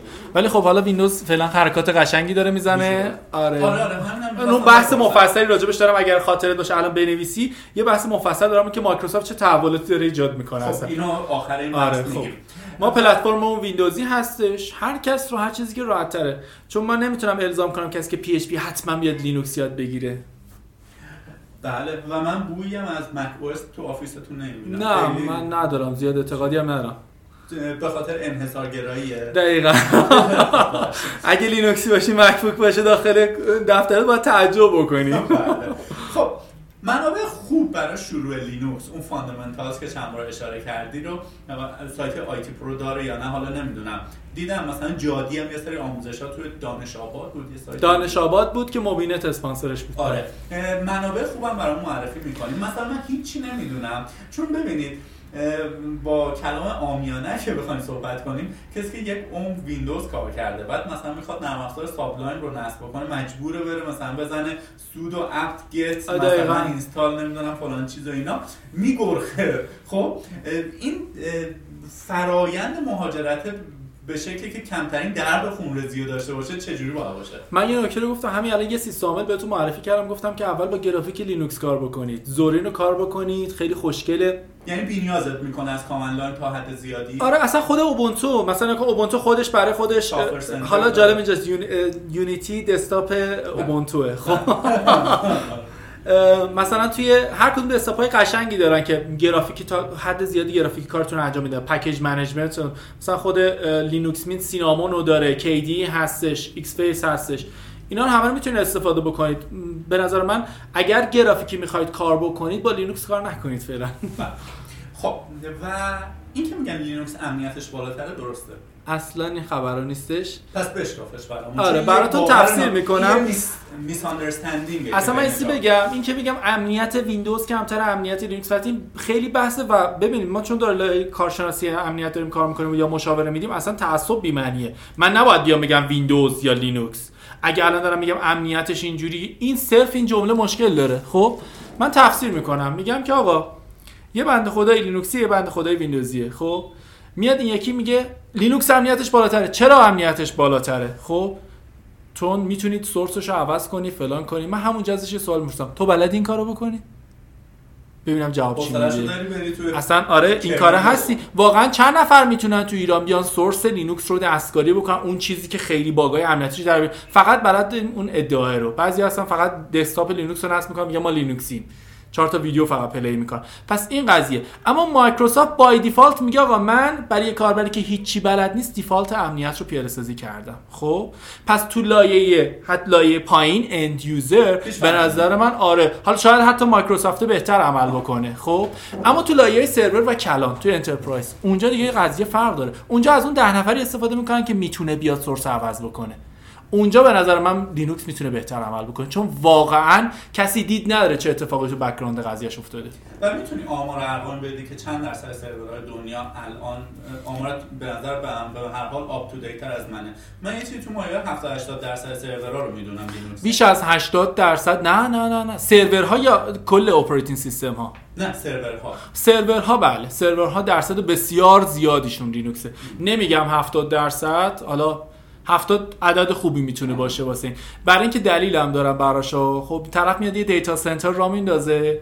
ما تو ایران شاید بیایم ویندوز crack شده نصب بکنیم و راحت تر باشه کار کنیم. اونجا میاد ما الان data center Hetzner آلمان میاد Debian برات رایگان نصب می‌کنه. خب بعد روی اون Debian میاد مثلا با OS virtualization میاد چند تا مثلا چه می‌دونم Docker مختلف هم راه میندازه 20 تا OS میاره بالا تحویلت میده. یک قرون هم هزینه نمیده. 2000 تا هم سرور اونجا داره. حالا اگر این ویندوز باشه به ازای اون 2000 تا مثلا چه می‌دونم آره دونه دونهشون هزینه داره و اونجاست حساب میشه. ما بعضا یه جایی میاد میگه وی استفاده بکنید. میگم بابا وی تو ایران رایگانه. بله من VirtualBox استفاده می‌کنم. چرا VirtualBox هیچ هزینه ای نداره مثلا. بله. و یک قبل از اینکه به مایکروسافت و این تغییر رویکرد عجیب غریبش بپردازیم اینکه ITPro به هر حال query زیادی سمتش میاد و بازدیدش در واقع در رو چندین هزار تا می‌تونه باشه. حالا چه unique چه غیر unique و اینها. شما سرور خاصی استفاده می‌کنید یا اگر می‌تونی اسم می‌تونی ببری مشکلی نداره. هیچ مشکلی نداره. اسپانسرمون هم هستش. دستش هم درد نکنه. ما یکی همینجا تشکر می‌کنم از مجموعه پارس‌پک چون واقعا باعث شدن یه دلگرمی ما داشته باشیم حداقل از بابت سرورامون راحت باشیم. ما حدود سه ساله که روی سه بیشتر است آره سه سال خورده ای که روی سرورهای پک هستیم. cloud شید یا نه؟ نه cloud نبودیم هایبریدیم الان. سرورهای هایبریدش گرفتیم. ما اولش از مثلا یه VPS دو گیگی شروع کردیم تا الان رسیدیم به اینجا. ما از روز اول یه, یه چیز خیلی رک بگم. من اصلا آدمی نیستم که بخوام تبلیغ کسی بکنم. خیلی آدم رکی هستم. اما جالب اینجاست بدونید که با مجموعه پارس‌پک سه سال کار کردیم و حتی یک بار تماس تلفنی هم با هم نداشتیم. و بهترین پشتیبانی ممکن رو دریافت کردیم با ticket. خب؟ و تنها جلسه که داشتیم جلسه آخرمون بود که نیازهامون رو خواستیم بگیم و رفتیم با مجموعه پارس‌پک از نزدیک آشنا شدیم که دیگه سرور هایبریدی گرفتیم ازشون. خب طبیعتا الان سرور هایبرید داریم. حدود 32 گیگ رم داره. حافظه SSD برای operating system شه و RAID و یه توضیح مختصر میدی هایبریدی چیه؟ هایبریدی رو از بیشتر مجموعه پارس‌پک باید بپرسید که چه جوری هستش ولی اون هم یک تکنیک از مجازی سازی هستش باز. بله. من هم یک چیز بگم در واقع پارسپک ما سکان آکادمی هم روی پارسپک هست. این چیزی که میگی رو واقعا برای من علامت تعجب تو ذهن هم شکل نگرفت که ما زنگ نزدیم پیگیری کنیم و اینها. کسی که تجربهشو داشته باشه می‌دونی یعنی چه در واقع بسیار معدبن من چند بار تستشون کردم که ببینم می‌تونم عصبانیشون کنم یا نه. دیدم ضایع شدم. نشد. بسیار پشتیبانی عصبانی کنی و انشالله که موفق باشن. تیم. جوون خوبی هم هستن. انشالله. فکر می‌کنم دلایلش جوون ما یکی از دلایلی که اصلا هزینه هامون پایین اومده به خاطر پارسبک وگرنه الان هزینه هامون واقعا- واقعا خیلی بالاتر بود. خب مایکروسافت چیه؟ نکنه ترسیده که اینقدر هی داره. به- Linux Foundation ملحق میشه. ملحق که حالا به صورت platinum اومده. یعنی آره. آره, یعنی اومده یه جورایی golden چیز golden ش که سامسونگ و گوگلن این دیگه یه لایه پایینتر اومده. یا مثلا میاد Visual Studio رو برای نمی‌دونم مک الان Visual Studio برای میاد. مک که اومد آره. .NET رو نمی‌دونم یا open source میاد چیه؟ این مدیر عامل جدیده در واقع آقای هندی نکنه داره آینده ده سال ده سال آینده رو می‌بینه که اگر مایکروسافت با همون سیاست استیو بالمر و بیل گیتس پیش می‌رفت شاید محکوم به فنا و شکست می‌شد. اولین نکته اینو بگم که مایکروسافت و استیو بالمر و بیل گیتس هیچ وقت نگفتن لینوکس رو نقض می‌کنن. هیچ وقت در خصوص لینوکس نیومدن جبهه یه ذره چرا؟ چی گفت؟ عصبانی هم می‌شد. حالا نمی‌تونه این کارو بکنه برای اینکه خود سروراش بعضیاش روی لینوکسه حالا اگر برید سایت وبسایت netcraft.com برید اون موقعی که ما درس مثلا scanning OS میخوندیم اون موقع مثلا سرور مایکروسافت اسکن می‌کردیم میگم مثلا این لینوکسه. نسخه دبیان فلان داره استفاده می‌کنه. خودش استفاده می‌کنه اما این چرا تغییر رویکرد داده؟ یک الزامه. مایکروسافت اومده محیط Azure رو ارائه داده. خب یک محیط cloud ه. cloud چیزی نیست که اختصاصی باشه. cloud چیزی نیست که بگم من فقط مایکروسافتی قبول می‌کنم. بنابراین اومد اول با Red Hat همکاری کرد. یعنی شما الان برید certificate مایکروسافت میده برای Red Hat جالب بود. یعنی من اولین بار رفتم دیدم MCSA Red Hat مثلا Microsoft Certified Administrator Red Hat جالب بود برای من. اینکه دعوت کرده که این open source ها بیان بعد در واقع اومده package manager اوبونتو رو integrate کرد با هم یک پارچه کرد آورد تو ویندوز 10 قرار داد. از این کارا زیاد کرد. همون PowerShell ش که اومد یه تقلیدی از در واقع shell لینوکس بودش که آورد. اما اما چرا؟ یکی اینکه می‌خواد همه رو بیاره سمت cloud ش و برای اینکه بتونه با cloud آمازون و جای دیگه رقابت کنه مجبور هستش که بیاد در واقع دیگران رو support بکنه. دو اینکه از همه مهمتر هستش اینه که می‌خواد با جاوا مقابله بکنه.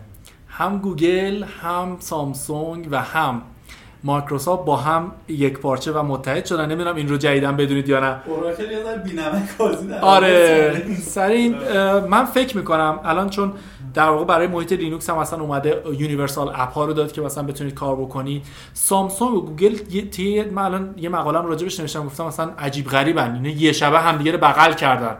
گوگل مایکروسافت سامسونگ یه شبه تایزن اومد گفت من مثلا تایزن او خود سامسونگ اومد گفتش آره من Visual Studio از بعد میگم بنویسه برام. نمی‌دونم اون یکی اومد گفت من می‌نویسم فلان. چرا؟ اینا من احساسم اینه که دیدن جاوا خیلی داره توی نفوذ می‌کنه. یه پلتفرم یک پارچه‌ای برای مقابله با جاوا دارن میارن. این دید من هست. علاوه بر اون بحث محیط پلتفرم در واقع cloud ی که مایکروسافت داره میده. و برای خود من خیلی جالبه که در زمینه سخت افزار هم فعالیتش پررنگ و بسیار حرفه‌ای شده. یعنی با کیفیت من. واقعا بی‌طرف بگم سخت افزار مایکروسافت فوق العاده من این من تجربه استفاده ازشون رو دارم. Surface فوق العاده است خب. یعنی خودم اگه قرار باشه یه تبلت بگیرم که این ماه قرار بگیرم Surface قرار می‌گیرم. و حتی میکروفونی که الان دارید من استفاده می‌کنم و ویدیومو ضبط می‌کنم هدست مایکروسافته. فوق العاده است. مایکروسافت توضیح سخت افزار یا ورود نمی‌کنه یا درست حسابی ورود می‌کنه. بله. خب لینوکسمون هم تموم شد بحثش. برسیم به یه بحث خیلی جذاب و خوب. من یه سوال بپرسم. چند وقت پیش کاربر... یکی از کاربران بهم انتقاد کرده بود که هی به مهموناتون نگو خسته شدی و اینا انرژی منفی. ما اصلا خسته نشدی. نمیشیم. آره. خیلی من خودم دارم لذت می‌برم. اگر که یه چند درجه این آفیستون گرمتر بود کاپشن هم پوشیدم ولی پیش نه نه. کاپشن هستش. خب. بریم سراغ استارتاپ و کسب. ببینید چقدر سخت اینجا محیط زیرزمینی خب بریم سراغ استارتاپ تعریفت از یک استارتاپ موفق چیه؟ اصلا استارتاپ چیه و یک استارتاپ موفق کیه؟ استارتاپ چی هستش شما و یک استارتاپی الان شدید شرکت از اون ما والا. اصلا نمی‌دونم؟ که استارتاپ استارتاپ شاید میگن اولش ایده باید داشته باشیم. ما اصلا مکانیزممون بیزینس نبوده در اولویتمون. یعنی مکانیزممون سیستم مدیریت دانش بوده. خب که الان هم داریم این کار انجام میدیم. ولی خب اگر بگیم بیزینس الان بیزینس با این مجموعه اینتگریت شده. یعنی طوری شده که ما کارهامون رو ول کنیم و بیایم مجموعه خودمون رو داشته باشیم. استارتاپ به نظر من یک کسب و کاری هستش که قطعا داخلش یک ایده هستش. هیچ الزامی نداره که این ایده حتما فناوری اطلاعات باشه. خب که متاسفانه الان دیدین شده. تا اسم استارتاپ میاد سری میگه وب. خیلی یا وب یا موبایل. ما خیلی الان ما استارتاپ هایی داریم که واقعا تو حوزه مدیریت شهری می‌تونه کار بکنه. استفاده تو کشاورزی می‌تونه کار بکنه. یک ایده برای کسب و کار هست که تا حالا یا خوب پیاده سازی نشده یا اصلا پیاده سازی نشده. این که میگم خوب پیاده سازی نشده ممکنه مشابهش وجود داشته باشه. اما شما بهتر از اون کار بکنید. از همه مهمتر این که وجود داشته باشه. خب ما الان استارتاپ هایی هستن که وجود ندارن. نه خب ما مثال میگم داخل یه سری همایش ها داخل جای مختلف شرکت می‌کنیم. طرف استارتاپ فقط یه اسم یه وبسایت آورده بله. هیچیش هم خالیه. اوکی گرفتی گرفتم خب. خب می‌خوام به این قضیه مثال از خودتون بزنم. اگر من بیام یک سایتی بزنم با config از اصطلاح config استفاده کنم. OK. با config آیتی پرو. علاوه طراحی علاوه سختگیری هایی که می‌کنید علاوه تولید محتوای فاخر و اینها سرفصل آموزشیش آیا این سایت می‌تونه موفق باشه یا نه؟ یا مثلا آیا شما با این سایت شروع می‌کنید همکاری کردن که در واقع مثلا شما فرض کنید توانتون دهه من آیتی پرو دو داتایا رو دارم. توان منم دهه ما میگیم این دوتا کنار هم بیان 20 نمیشن. شاید بسن 22 آیا به چنین چیزی اصلا اعتقاد داری یا نه؟ و اگر من چنین سایتی بزنم می‌تونم موفق شم یا نه؟ تویی که این راه رو 5 سال 4 سال دو سال رفتی هرچی هم من با کیفیت شروع کنم هنوز یه برگ آس داری که در مواقع ضروری روش بکنی. خب یه نکته رو بگم که یه چیز جالب بهتون میگم سه سال پیش چهار سال پیش وقتی که ما مجموعه چهار پنج سال پیش که شروع کردیم مجید آنلاین اومد یه مصاحبه کرد برگشت گفتش که دیگه مثل ما وبسایت هایی نمی‌تونن بیان. یعنی اصلا دیگه وبسایتی که مثلا با این کیفیت انقدر بازدید باشه نمیشه ایجاد کرد. من همین الان دارم میگم که شما همین فردا می‌تونید یه چیزی مثل آیتی رو را بندازید. این فقط به تلاش شماست. چرا که نه؟ اتفاقا هستش. ولی اون بحث آسرو کردن هست. ما پنج سال تجربه داریم که می‌دونیم الان نیاز کاربران طی این پنج سال چیه. خب یعنی می‌دونیم که بعد از این قرار چه اتفاقی و هیچ وقت هم روتین نمیشه کار ما. خب چون قرار یه چیزای جدید اضافه بشه. اما بحث همکاری کردن. اگر در لایه ما باشه چرا که نه؟ دو تا مجموعه که می‌تونن مکمل همدیگه باشن. اول اینکه باید ببینیم به همدیگه می‌خوره اون بحث شراکت است به همدیگه می‌خوریم. اگر واقعا این قابلیت وجود داشته باشه چرا که نه؟ دو تا مجموعه یکسان با یه قدرت توی زمینه خیلی می‌تونه موفق تر باشه بشه یکی. یه زمانی من گفتم استارتاپ راه انداختن مد شده. شما مثلا طرف یه host و domain می‌گیره بعد میگه من شدم CEO تو لینکدین هم سریع می‌زنه CEO مثلا تو کان آکادمی dot com. خب که این یه کوچولو خندهدار بود. الان من میگم یه چیز دیگه بدتر از اون مد شده شتاب دهنده. شتاب دهنده. یعنی چند تا آدم جمع میشن یه پولی نمی‌دونم از کجا میاد بعد این ایده رو میان شتاب بهشون بدن و اینا. حالا نمی‌دونم آیا واقعا کار خوبی هست یا نه؟ یه جایی تو گفتی که چند بار رفتی سمت شتاب دهنده خدا رو شد به قول خدا رو شد ریجکت شدید خب اگر من یه ایده ای دارم آدم فعالی هستم جوونم نمی‌دونم جویای نام و کار و اینا هستم ولی خودم واقعا پول ندارم که ایده لانچ کنم. تیم هم نمی‌تونم بسازم. رفتن توی شتاب دهنده ها خوبه یا نه؟ و اینکه آیا واقعا این شتاب دهنده ها خب ما زیاد می‌بینیم مقالاتی توی یه سری روزنامه های دولتی که شتاب دهنده ها در واقع جوان ها رو دارن نمی‌دونم سوق میدن به سمت غرب و اینها. دیدگاه تو در مورد این قضیه چیه؟ خب من اول این نکته بگم که آیا شتاب دهنده دیدم که در حوزه غیر از فناوری اطلاعات کار بکنه؟ من ندیدم تقریبا صفر. یعنی ما یه حالتی داریم می‌کنیم که اصلا شتاب دهنده یعنی فقط سرویس وب و موبایل. هیچ چیزی غیر از این نیست. این یه جورایی داره میگه که آقا از صنعت فاصله بگیرید. جوون ما می‌تونه بره تو صنعت موفق باشه. اینقدر نباید دیدش بیاریم سمت وب. اینو تعارف نمی‌کنم. واقعا محمد نصیری من می‌تونم من ایده کشاورزی دارم. واقعا اگر تو آیتی پر نبودم می‌رفتم تو کشاورزی آدم موفق می‌شدم. استارتاپ کشاورزی را مینداختم. من با ماهیت شتاب دهنده مشکلی ندارم. خب اما با اهدافی که پس زمینشه خیلی مشکلات دارم. اونم اهداف نه در واقع همه شتاب دهنده. معتقدم اگر قرار هست شتاب دهنده باشه باید کاملا دولتی باشه. شتاب شخصی مدار مشکل ساز تو ایران. خب اینکه اصلا این پول از کجا اومده قرار هست چه کاری بکنه؟ آیا واقعا ایده های برتر رو انتخاب می‌کنن میارن؟ آیا واقعا سرمایه گذاری هایی که میگن و جوونا رو وسوسه می‌کنن واقعیت داره؟ که شما بعدا متوجه میشی که واقعیت نداره. یعنی یه لفظی افتاده من یاد گولد کوست میافتم وقتی اون زمانی که گولد کوست باب بود. مثلا میگم آقا تعادل می‌زنی فلان فلان. دقیقا یاد شتاب دهن واژه شتاب دهنده امروزی میافتم. میای ایدهتو میدی چهار ماه سرمایه‌گذاری بعد دو میلیارد بودجه بهت میدن.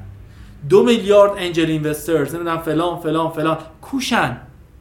اطلاعات صریحی راجع به اینا هست نیست. این یه مقدار باعث میشه دلزدگی ایجاد بشه. طرف میاد استارتاپش راه میندازه بعضا. به امید اینکه بیاد اونجا یه همچین کاری بکنه. بعد می‌بینی نه این خبرها نیست. انقدر سرمایه گذاری نیست. انقدر اتفاقات خوب نیست. انقدر واقعیت نیست. این دروغ ها اگر برداشته بشه از شتاب دهنده خود ماهیت شتاب دهنده چیز خوبیه. خب الان شما هی گاهن از واژه اگر استفاده می‌کنی یعنی پس فعلا هست اون داستان. بله. من می‌خوام سوکان آکادمی دو دات آی آر رو بزنم. به شما هم اعتماد می‌کنم دوستمی میگی که آقا اوضا بیریخته و اینها. هیچ حامی هم ندارم. ولی من آدم ایده پردازی هم هستم. پس باید چیکار بکنم؟ ببینید من یه چیزی گفتم یه سوالی. یه سوالی مگه ما پول داشتیم؟ یه سوالی راجع به خودم دارم میگم و آقای نصیری و آقای احمدی یک یک ریال هم سرمایه اولیه نداشتن برای تیپور. حتی هزینه هاستمون رو بعضا ممکن بود بریم قرض بکنیم. از حقوق سربازی اون پرداخت کردیم. این چیزا. مهم اینه ایمان داشته باشی و صبور باشی. ما جوونا صبور نیستن. حالا همچی میگیم جوونا انگار مثلا 100 سالمون الان. خب. من یه بگم. دامنه سوکان آکادمی که خواستم بگیرم پول قرض کردم. این, این که میگی دقیقا به تن من میشینه که یعنی چی؟ میگم باید صبر بکنیم. من میگم اصلا شما قرض ما ایده اینه که طرف میگه 6 ماه را میندازم. بعد ما یه ایده اومده بود جالب بود. تو یکی از همین شتاب دهنده رفتیم که قبول هم شد در نهایت تعجب. مثلا میگه آقا ما بازار هدفمون تمام زنهای خانه داره خب باشه. چند درصد؟ میگم مثلا مثلا چه می‌دونم 20 میلیون زن خانه داره ما پیش بینی که از این 20 میلیون مثلا در سال 10 میلیون نفرشون خرید بکنن. اگر 50 هزار تومن باشه ما 30 میلیارد مثلا در سال سود. یکی میگم آقا معقولم خوبه چیزی که فکر کردن. ما این قانون داریم یک درصد در وب خب اینو اگه بچه ها می‌دونن که بگن. این بد نیست بدونن. خب خیلی جالب اینو بده ببین ما یه توی دنیای قانون داریم به نام یک درصد. تو هر بیزینس یک درصد. خب؟ میگه آقا شما توی یه وبسایتی هر چقدر که بازدید داشته باشی شما ماکسیموم می‌تونی روی یک درصد کار برای خودت بازدید کننده خودت سرمایه گذاری بکنی. این توی ایران نیم درصده. یعنی اگر شما 20 هزار نفر بازدید داری قرار نیست رو 200 نفر در روز باید 100 نفر حساب کنی. تا 100 نفر ایدئالشه یعنی خیلی خوبه. این رو متاسفانه نداریم. ما وقتی یه نفر نمیاد این حقیقت ها رو بگه طرف میره راه میندازه فکر می‌کنه دو ماه هم آقا الان درآمدش میاد و منتظرن که پول بریزن برات. این افسردگی ایجاد می‌کنه تو دل جوانای ما. خب دیگه باعث میشه دنبال یه کار دیگه نرن. بله. وقتی بحث شرکت خب یعنی شراکت چند نفر. استارتاپ هم چند تا آدم میان کنار هم یه ایده دارن هر کسی یه طرف کار رو می‌گیره و انجام میده. بحث تیم ورک کار گروهی پیش میاد و نیاز به توضیح هم نداره که ما از در واقع زمانی که وارد اجتماع میشیم یعنی از مهد کودک یا کلاس اول ابتدایی و اینها تیم ورک نه بهمون آموزش داده میشه نه یاد می‌گیریم. مثلا اون مهد کودک میگیم که اصلا باید انفرادی کار کنیم انفرادی شما الان و شما خب خیلی جالبه خیلی روحیات ورزشی و ورزشکاری و کوه و دشت و دمن و اینا هم داریم. می‌دونیم ما در ورزش های انفرادی بیشتر خوش میدرخشیم. تا ورزش های گروهی اینا حالا بگذاریم آقای کیروش یه تغییر و تحولاتی ایجاد کرده ولی به عقب که برگردیم یه آقای آره، علیدایی میزن و هت میزن صاف توی گل. تکنیک و تاکتیک و اینها نداریم و در زمین استارتاپ هم این قضیه خیلی پررنگه. و من اسمش رو می‌ذارم چالش اصلی استارتاپ ها آیا با این تعریف من موافقی یا نه؟ اگر نه که هیچی. اگر موافقی خب این چالش رو ما بایستی اگر می‌خوایم استارتاپ بزنیم خود کمربندام رو صفر ببندیم برای مقابله باهاش. چجوری مقابله کنیم؟ چجوری من به ایرانی که یاد نگرفته تیم ورک خیلی چیز خوبیه حالا من می‌خوام روی کمک این آدم حساب بکنم. یه بار میریم مثلا داریم, داریم میریم شما رفتیم جاده چالوس بعد شما کنار سد نمی‌دونم کرج میگه من حال نکردم دیگه بیا. وای مثلا اینجا یه جوجه کباب برخوام دوستان تو برو بیا. ای بابا ما صحبتی کرده بودیم و اینها. آیا شما هم زخم خورده این داستان هستید یا نه؟ این تا دلتون بخواد. اصلا این چیزی که دارید میگی طبیعت من دوستم زیاد در مورد این قضیه خیلی خیلی خیلی. اصلا ما همین یه نمونهشو بگم که فقط ابتدای امسال سال 1395 فکر می‌کنم پنج نفر از مدیرای ارشد وبسایت ما کلا رفتن از وبسایت. حال نکردن. حالا اتفاقاتی افتاد که رفتن. خب, خب. اما بحث این teamwork بحث این که میگید مثلا میان میرن خیلی ها هستن. میان میرن. خب این دلیل اومدنش چی بود؟ دلیل رفتنش چی بود؟ و ما یه مکانیزم branding درست کردیم. طرف میاد برند میشه. وقتی برند به نتیجهش رسید که خیلی اتفاقات میفته طرف میاد تو آیتی پرو مثلا رزومه درست می‌کنه. میگه انقدر مطلب گذاشتم انقدر رتبه. تو همون استان خودش مشغول میشه. دیگه انگیزه ادامه دادن از این موارد خیلی پیش اومده. ولی خب تو بحث teamwork ما ضعیف هستیم. همین مثالش رو دارم میگم. ما الان یه تیم خیلی بزرگ در مجموعه کشور هستیم. اما تیمی که مستقل هست تفکیک شده است و هر کس هدف خاصی داخل این داره. ولی کل این هدف در نهایت به مجموعه آیتی پرو داره می‌رسه. خب من یه اعتقاد دارم میگم که رقابت سالم باید ایجاد بکنی داخل سایت و اون قوانین سختگیرانه. این چیزی که میگی مثلا teamwork نمی‌تونیم داشته باشیم یه مثالش رو براتون می‌زنم. ما یه وبسایت خیلی خوبی تو حوزه سیسکو داریم تو ایران به نام سیسکو این پرشین که حالا الان خیلی کم رنگ شده یه مقدار. خب ادمینش با ما تماس گرفت برگشت گفت شما چی کار کردیم ما دو نفر رو نتونستیم کنار همجا جمع بکنیم. دو نفر رو نتونستیم کنار هم جمع بکنیم. این زد تو سر اون یکی این کلکل اون فلان فلان. زدن به تیپ و تاپ هم ول کردن. گفتم من روز اول اومدم. گفتم آقا اینجا توی وبسایت آیتی پرو خدا نداریم. به قول خودمون. خدای این کار نداریم. شما خدا هستی برو تو وبسایت خودت خدایی بکن. اینجا یه سری قوانین داره. من محمد نصیری که نفر اول وبسایت هستم دائما دارم با خودم رقابت می‌کنم. یه کاربر میاد سوال ICDL می‌پرسه خودم به اندازه اون کاربر سطح ICDL میارم پایین جوابش رو میدم. آرم نمیشه به قول چیز بیام همچین کاری بکنم. اگر توان این کارو داریم یا. گفتیم آقا کلکل نباشه توهین نباشه به رخ کشیدن اطلاعات هم نباشه. این سه تا پارامتر تو وبسایتمون حذف کردیم. الان انقدر جو سالم شده داخل سایت که هر کسی که اگر این انگیزه رو داشته باشه که بیاد تیم رو خراب بکنه ناخودآگاه نمیاد اونجا. یا ترد میشه. افرادی که میمونن گلچین این موارد هستن. خدا رو شکر اینها با هم یه تیم خوب تشکیل دادن. این هم هستش. و نمی‌ذاریم تو سایت هم اکیپ تشکیل بشه. بدترین چیزه. ما الان تو سایت اون ادمین نداریم. اگر نمی‌رسید جالبه براشون. همیشه توی سایتی هستش. مثلا میره سایت x y مدیر قسمت فلان مدیر قسمت فلان مدیر قسمت. ما اینو نداریم. ما رتبه بندی داریم. یه کاربر ممکنه 12 سالش بشه انقدر تلاش بکنه توی فروم خودش توی جزیره خاص خودش نفر اول بشه. like بگیره comment like بگیره این رتبهش که داره صحبت می‌کنه. این ادمین بودن سمت نیست به کسی بدی. اینجوری. ولی باز به نظر من شاید بشه یه پادکست دو ساعته در مورد تیم ورک صحبت قطعا. کرد. خیلی خیلی طولانیه. که جسارتا من و شما به زم تجربیات خودمون ازش دقیقا دقیقا. منم تجربیات میگم اصلا حوزه کارشناسیش رو نمیگم. می‌تونن کلی در مورد صحبت کنن. جای من از لفظ مافیا استفاده کردم که شما گفتید خیلی شاید صحیح نباشه از این لفظ استفاده کنم. کاربری هم گفته با توجه به گستردگی روزافزون مافیای وب فارسی چیکار میشه برای مقابله با این داستان کرد؟ شما هم مافیا درست کنید. می‌تونیم در واقع همچین کاری بکنیم دقیقا. این چیزی که داره میگیم ما یه سری وبسایت هستن یه سری مجموعه هستن تو اینترنت ایران. هست. هست. حالا اسمشو نذاریم مافیا. یه عده‌ای که فضای اینترنت ایران رو دستشون گرفتن. خب؟ حالا اگر بخوایم حداقل سه گروهشون بکنیم می‌تونیم این کار انجام بدیم. شما هم می‌تونید یه گروه دیگه باشید. یه مجموعه بشید از وبسایت ها جمع بشید کنار هم و خودتون تشکیل یک فرایند در واقع مدیریت شده رو انجام بدید. برای تبلیغات که مجموعه خودتون بره جلو. اون بحث باز تیم ورک است. اینجوریه.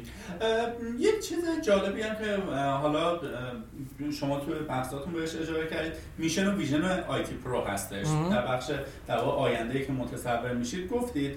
حالا من که می‌خوام یک استارتاپ بزنم خب توی اون بوم کسب و کار می نویسم ما قرار نمی‌دونم مزیت رقابتیمون اینه ما بهترینیم ما ارزون ترین میشیم ما با کیفیت ترین میشیم اینا. ولی اینا همه قصه است. در روی کاغذ میشن این چیزا نوشت. چجور میشه mission و vision واقع گرایانه برای استارتاپمون ما در واقع ترسیم بکنیم؟ ببینید واقع گرایانه که دارم میگم الان یه نمونهش اشاره کردم براتون. وقتی طرف نمی‌دونه که واقعیت چیه پس واقع گرایی هم نمی‌تونه بیاد استارتاپش رو تعریف بکنه. من گفتم یک درصد برآورد بکن. وقتی تو. میشن تو یا ویژن تو میای روی 50 درصد تعریف می‌کنی شکست می‌خوری.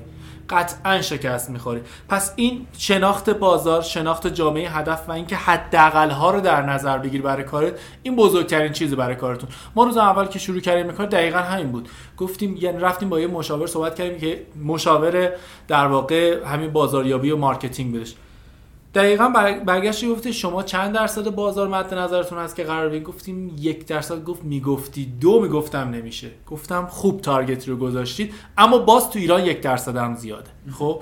یعنی شما اگر قرار هستش یک برآورد بکنید که چه یک کالایی رو قرار بفروشید به اون در واقع نیم درصده باید فکر کنید. تمام در واقع بحث پولتون آیندهتون سرمایه گذاریتون هزینه هاتون رو روی اون نیم درصد ببرید. که اگر بیشتر شد خب ایدئالت اگر کمتر شد اون چی میگن؟ باعث نشه یه کار دیگه رو شروع نکنی. داشتم با دوستی صحبت می‌کردم ایده استارتاپی داشت. گفتم یه کاری بکن روی کاغذ ببین به جواب منطقی می‌رسی بعد بیا بیشتر در صحبت کنیم. گفتم هزینه های از امروز تا یک سال آینده هر چی هست رو بنویس ضبط ده کن. ده کن. بعد درآمد این استارتاپ فرضی هم تا یک سال آینده هر چی شد بنویس تقسیم بر ده کن. ببین چیزی تش میمونه یا نه. میمونه در واقع اینجوری تو خودت رو آماده کردی برای سخت ترین به قول خارجی تافترین شرایط ممکن. اصلا باید اینجوری باشه. باید تو برای تو شرایط سخت آماده بشی. ما یه بنده خدا بهش گفت حال می‌کنید دی برای خودتون کار می‌کنید و چه می‌دونم. پول در میارید. هر موقع می‌خوای میری سر کار. هم گفتم خب بدبختیش اینه دیگه. تصور تو اینه. تصور من اینه که محمد نصیری الان جمعه ساعت 7 سر کاره. خب نصف شب سر کاره. صبح سر کاره. مسافرت میره سر کاره. یعنی کار دیگه تمومی نداره. اگه تو حوزه کارآفرینی به قول یه بنده خود میگه پایان نداره کارآفرینی. چه فکر می‌کنی یه میاد تموم میشه؟ بعد می‌کنه دائما در حال چیز همیشه خودتو برای شرایط سخت آماده کن. کارآفرینی کلا سخته. اصلا چیزی نیستش که بگی خیلی آسونه. حالا اون پول خوشایند هستش که در نهایت. اما کارش سخته. من واژه‌ای که میگم در واقع معنی مثبتش مد نظرمه اینکه تو اگر می‌خوای کارآفرین باشی باید دیوونه باشی. یه آدم دیوونه نمیگم آدمی که نه منظور این که ریسکاره بپذیره. ریسک میپذیره. بعد اگر بهش توهین بشه بی انگیزه بشه توی مهمونی میشیم میشینی مسخرت بکنن. نمی‌دونم پول نداشته باشی یه سفر بری ولی یک آینده روشن ترسیم می‌کنی. این آدم یه آدم دیوونه است و به نظر می‌تونه باشه. ولی آدم منطقی چون منطق میگه که ریسکه. ریسکه. استارتاپ همش ریسکه. هر جور حساب کنی جور در نمیاد. من یه چیزی میگم. اولا خدا رو شکر می‌کنم که با احمدی شریک شدم. چون آقای احمدی در زمانی با من شریک شد و از کارش اومد بیرون. که خیلی سخته. من مجردم. من هیچ اتفاقی برام نمیفته در نهایت میرم یه جای دیگه یه ماه دو ماه دیگه از پولی که مثلا سیو کردم ذخیره کردم استفاده می‌کنم. هم متأهل بود هم بچه داشت. با این حال از سر کارش اومد بیرون و کارمون رو شروع کردیم. خیلی سخت بود. خب این سختی بودن رو به قول خودش همیشه میگه میگه من خانواده مثلا مادر, خ... مادر خانم هم هی به میگفتش که بابا برو یه جای سر کلاس برو برو سر کار فلان. اما الان دیگه اون حالت نیست. به این باور رسیدن که آقا این کار نتیجه میده. بله. حالا این رو هم سوال این سوال نه سوال بعدی خیلی می‌خوام در مفصل صحبت کنیم. ورود به هر حوزه‌ای همواره تهدیدات خاص خودش رو داره. تکنولوژی های جدید میاد نمی‌دونم یک سری تغییرات به وجود میاد. یک مدیر استارتاپ یا یک کسی که یک استارتاپ رو لانچ می‌کنه چجور باید خودش رو برای مقابله با این تهدیدات فناوری جدید میاد. نمی‌دونم شما مثلا یه سیستمی نوشتی کلی با PHP نوشتی و رفتی. یه بار میگن که Node.js اومد برای سایت هایی که در لحظه request ها رو handle می‌کنه به مراتب بهتره. خب تو کلی هزینه کردی. بعد من الان مثلا developer Node.js از کجا بیارم و اینها. این رو چجوری میشه باهاش در واقع کنار من من اصلا دیگه تصور رو می‌خوام اصلا کلا اینجا باطل بکنم. قرار نیست هر چیز جدیدی میاد برید سمتش. خب؟ مایکروسافت هنوز خیلی از سروراش 2008 خود سرورهای مایکروسافت 2008 ولی الان سرور 2016 داره میده آیا وقتی بکنه 2016 همه سرورهای مایکروسافت یه میشه 2016 نه ما الان تو سازمان های دولتی ما الان برید آقا الان ویندوز 2000 نداریم من الان بهتون میگم بانک ملی ویندوز 2000 داره این خندتون می‌گیره واقعا ویندوز 2000 آره آقا ویندوز 2000 خب این چرا اینجوریه 2003 داره 2008 داره اصلا 2012 اسمشو نمیارن مثلا دارم میگم تکنولوژی دو حالت داره. یه تکنولوژی هست که من و شما داریم صحبت می‌کنیم توی محیط وب و چقدر باحال چه چیز جدیدیه. یه چیزی هست که در محیط عملیاتیه و دنیای واقعیه. اون دنیای واقعیه اونقدری تغییرات نداره که بخوایم بگیم منهدم میشه همه چیز از صفر دوباره ساخته میشه. نه عزیز من شما ورود کن به بازار کار. می‌بینی که خیلی از مفاهیمی که شما داری یاد می‌گیری هنوز که از تا 10 سال دیگه بهش نمی‌رسی تو این حوزه. یواش یواش. خودتو باید update بکنی تو اون زمانی که رفتی. اصلا این قرار نیست که حالا الان اومد دیگه cut کنیم هیچی بدبختی ما الان دانشجو داریم 2012 با من خونده میگه استاد 2016 سرورش اومد. گفتم خب اومد که اومد.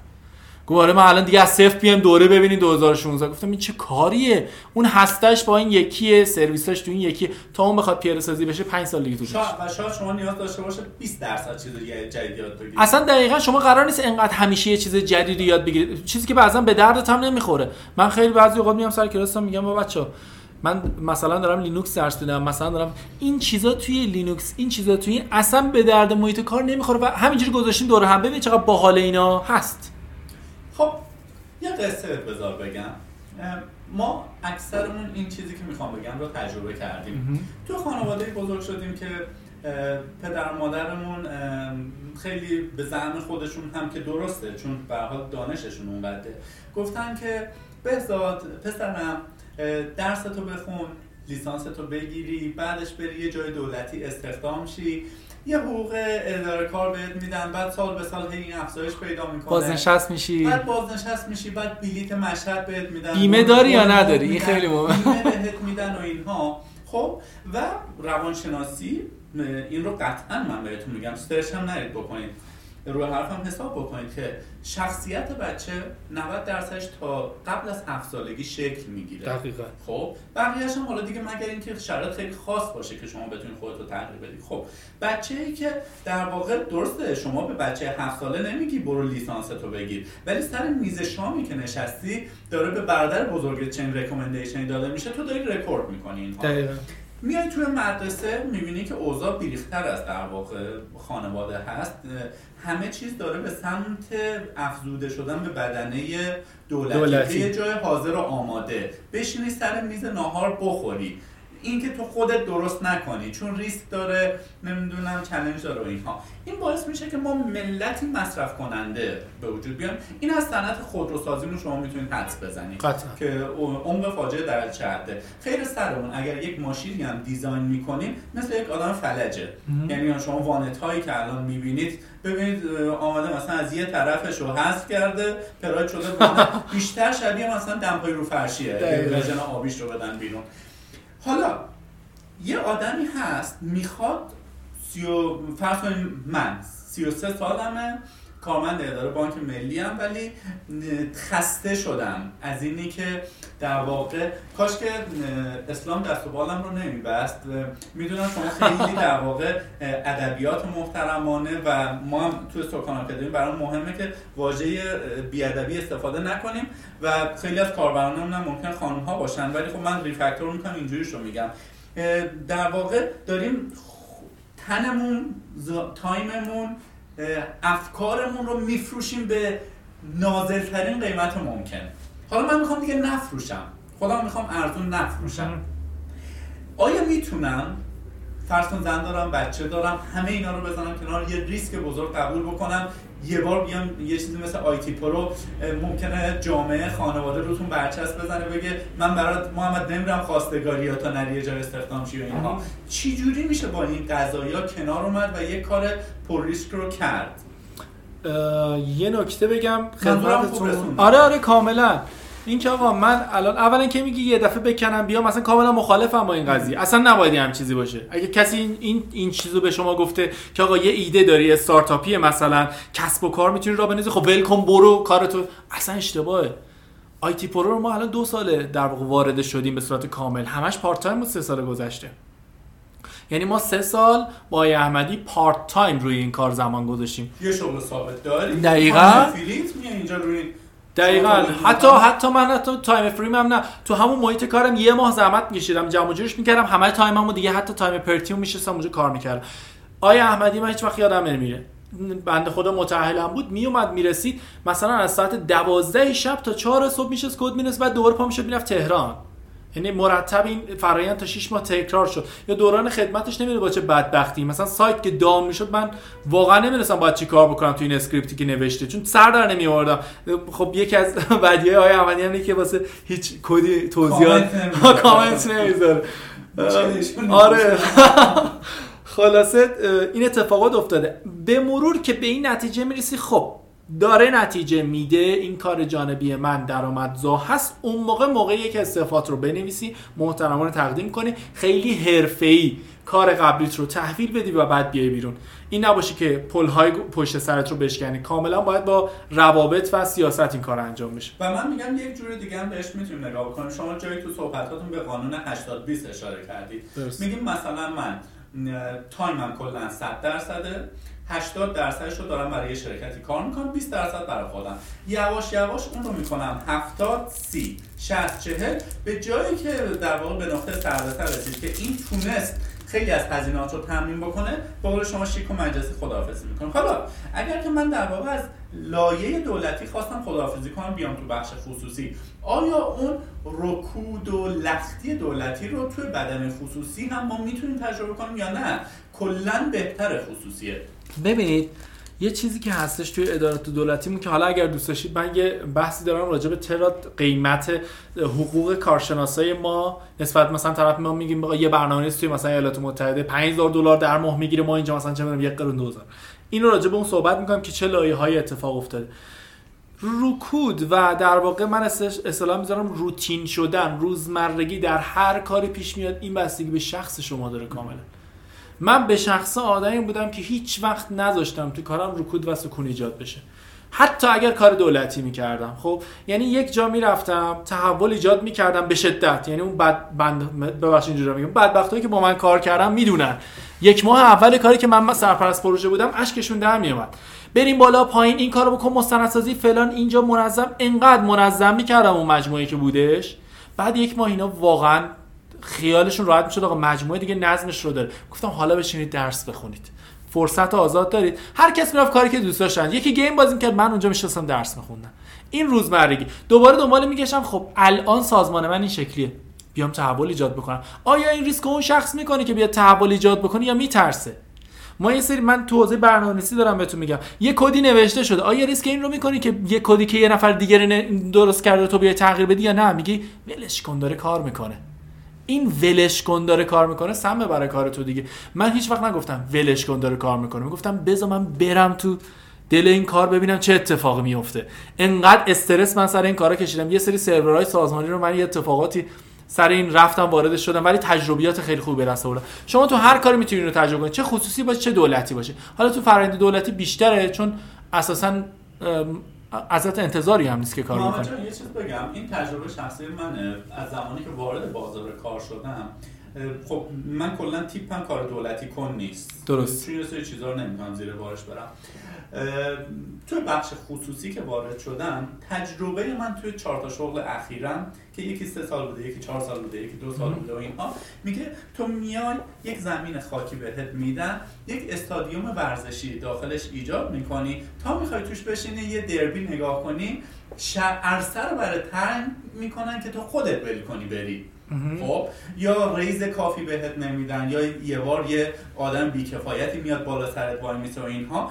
یعنی در لایه خصوصی هم ما می‌بینیم. زمانی که شما یک درخت زردالو رو میکاری نهار رو میکاری بهش آب میدی تا میای مثلا اون زردالو رو نوش جام بکنی باید خداحافظی کنی. آیا با این دیدگاه من هم موافق هستی یا نه؟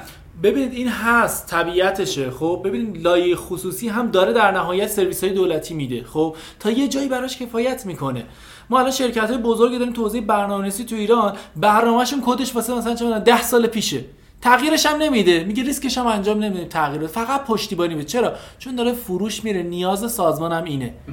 برای این خصوصی شرکت. نرم افزارش هم خصوصی. اما میگه نیاز نیست تو بشینی یه چیز جدید یاد بگیری تو این حوزه.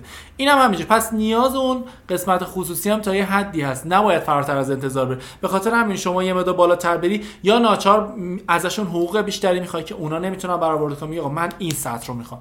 در نهایت به لایه می‌رسی که باید برای خودت کار کنی دیگه. بله. و اگر اون صفت کریزی بودن رو حالا اسمشو بذاریم. آقای احمدی یه مثال خوبی داره. میگه ساحل امن تو ول کردن. آره. خب آره. این ساحل امن رو ول کنی بیای بس. خب بحث استارتاپ برای خود من خیلی جذاب بود. یه تعداد سوالات بود که ما نتونستیم کتگوری خاصی براش در متفرقه. خب. اینا یه ذره نظرتون می‌خوام در موردش بدونم و انشالله دیگه بیش از این مصد اوقات نشیم. نظرتون در مورد میکرو سرویس ها چیه؟ و فکر می‌کنید می‌تونه آیا در ساده سازی معماری کور یه سری نرم افزارهای لارج اسکیل نقش مستقلی داشته باشه و این سوالتون دیولپری اصلا من نمی‌تونم جوابشو بدم. من سعی می‌کنم نظر ندم راجع به این چیزا. درسته؟ بله. این از آقای احمدی باید میپرسیدید. خب. گجت های پوشیدنی. خب. تو دنیا خیلی بورس شده. یه ساعتی شما میگوشی که ضربان قلبتون می‌گیره من میگه چند قدم زدی چیکار می‌کنی یا اینها. آینده خیلی درخشانی میشه براشون متصور شد یا نه. مثلا اگر من الان دیولپر اپ اندروید هستم آیا می‌تونم مثلا چه می‌دونم این گجت های واقعیت مجازی و اینها رو بیام روش. الان سرمایه گذاری کنم. بگم پنج سال دیگه پول تو ایناست. من این بهتون بگم. اینو با توجه به تجربه خودم میگم نه اینکه دیولپر باشم یا نباشم. دنیای آینده واسه آیوتیه دنیای آینده واسه آیوتیه هر چیز پوشیدنی چه می‌دونم هر چیزی گرفتنی هر چیزی که تو این حوزه قرار بگیری درآمد آینده است. یعنی الان کسی می‌خواد توضیح برنامه نویسی موفق باشه بایستی بتونه توضیح آیوتی موفق باشه. چرا IPv6 اومده؟ برای اینکه بتونی یه دونه شنم آدرس بدی. یعنی که ما قرار آقا همه جا رو مدیریت بکنیم. بنابراین همه چیز تو این حوزه درآمدزاست من حالا یه مثالی می‌زنم. میگم الان کسایی که مثلا تو این حوزه خوب برن تو حوزه رزبری پای کار بکنن تو حوزه آیوتی کار بکنن. حالا تو ایران در سال ترین حالتش دارم. اینا موفق تر میشن تو این حوزه. آینده داره قطر همونطوری که موبایل آینده داشتش تجهیزات پوشیدنی هم برای آینده موفق تره همونطور که الان دیدید دیگه داره دیگه کلا حتی گوشی ها هم به امید خدا در چند سال آینده حذف میشن و پوشیدنی میشن گوشی ها خب یه چیزی. آیا می‌تونی بهمون راهنمایی بده یا مطالعه در این زمینه داشتی که خب اینترنت اشیا که ما لاخش نفهمیم. باید بگیم اشیاء اینترنتی یا اینترنت اشیا. آیاتی شما به قول شما چه زبونی رو با الان شروع کنم براش یاد گرفتن؟ ببینید ساده ترین زبانی که و منطقی ترین زبانی که الان برای آیوتی استفاده میشه پایتونه. به خاطر همینم اگه دقت کنید طی یک سال گذشته دو سال گذشته پایتون به شدت رشد کرد.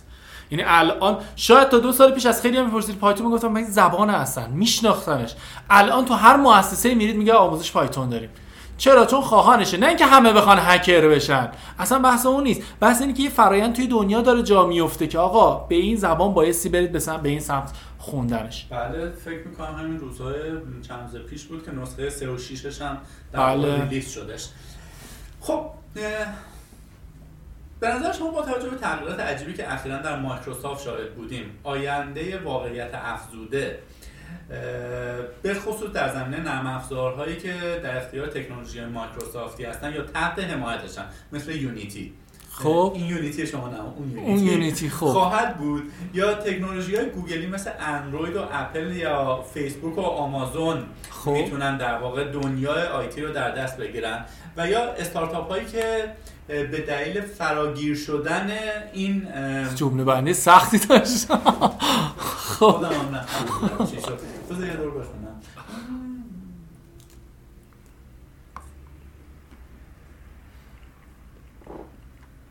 ببینید این هم به نوعی در واقع همون پیرو بحث قبلیه که میگید در واقع آی او تی همه رو دست می‌گیره. خب این آی او تی چه می‌دونم وی آر میشه ای آر میشه و اینها. واقعیت افزوده چیزیه که الان فکر می‌کنم بازی پوکمون گو هم تا حدی روی این ایده پیاده شده.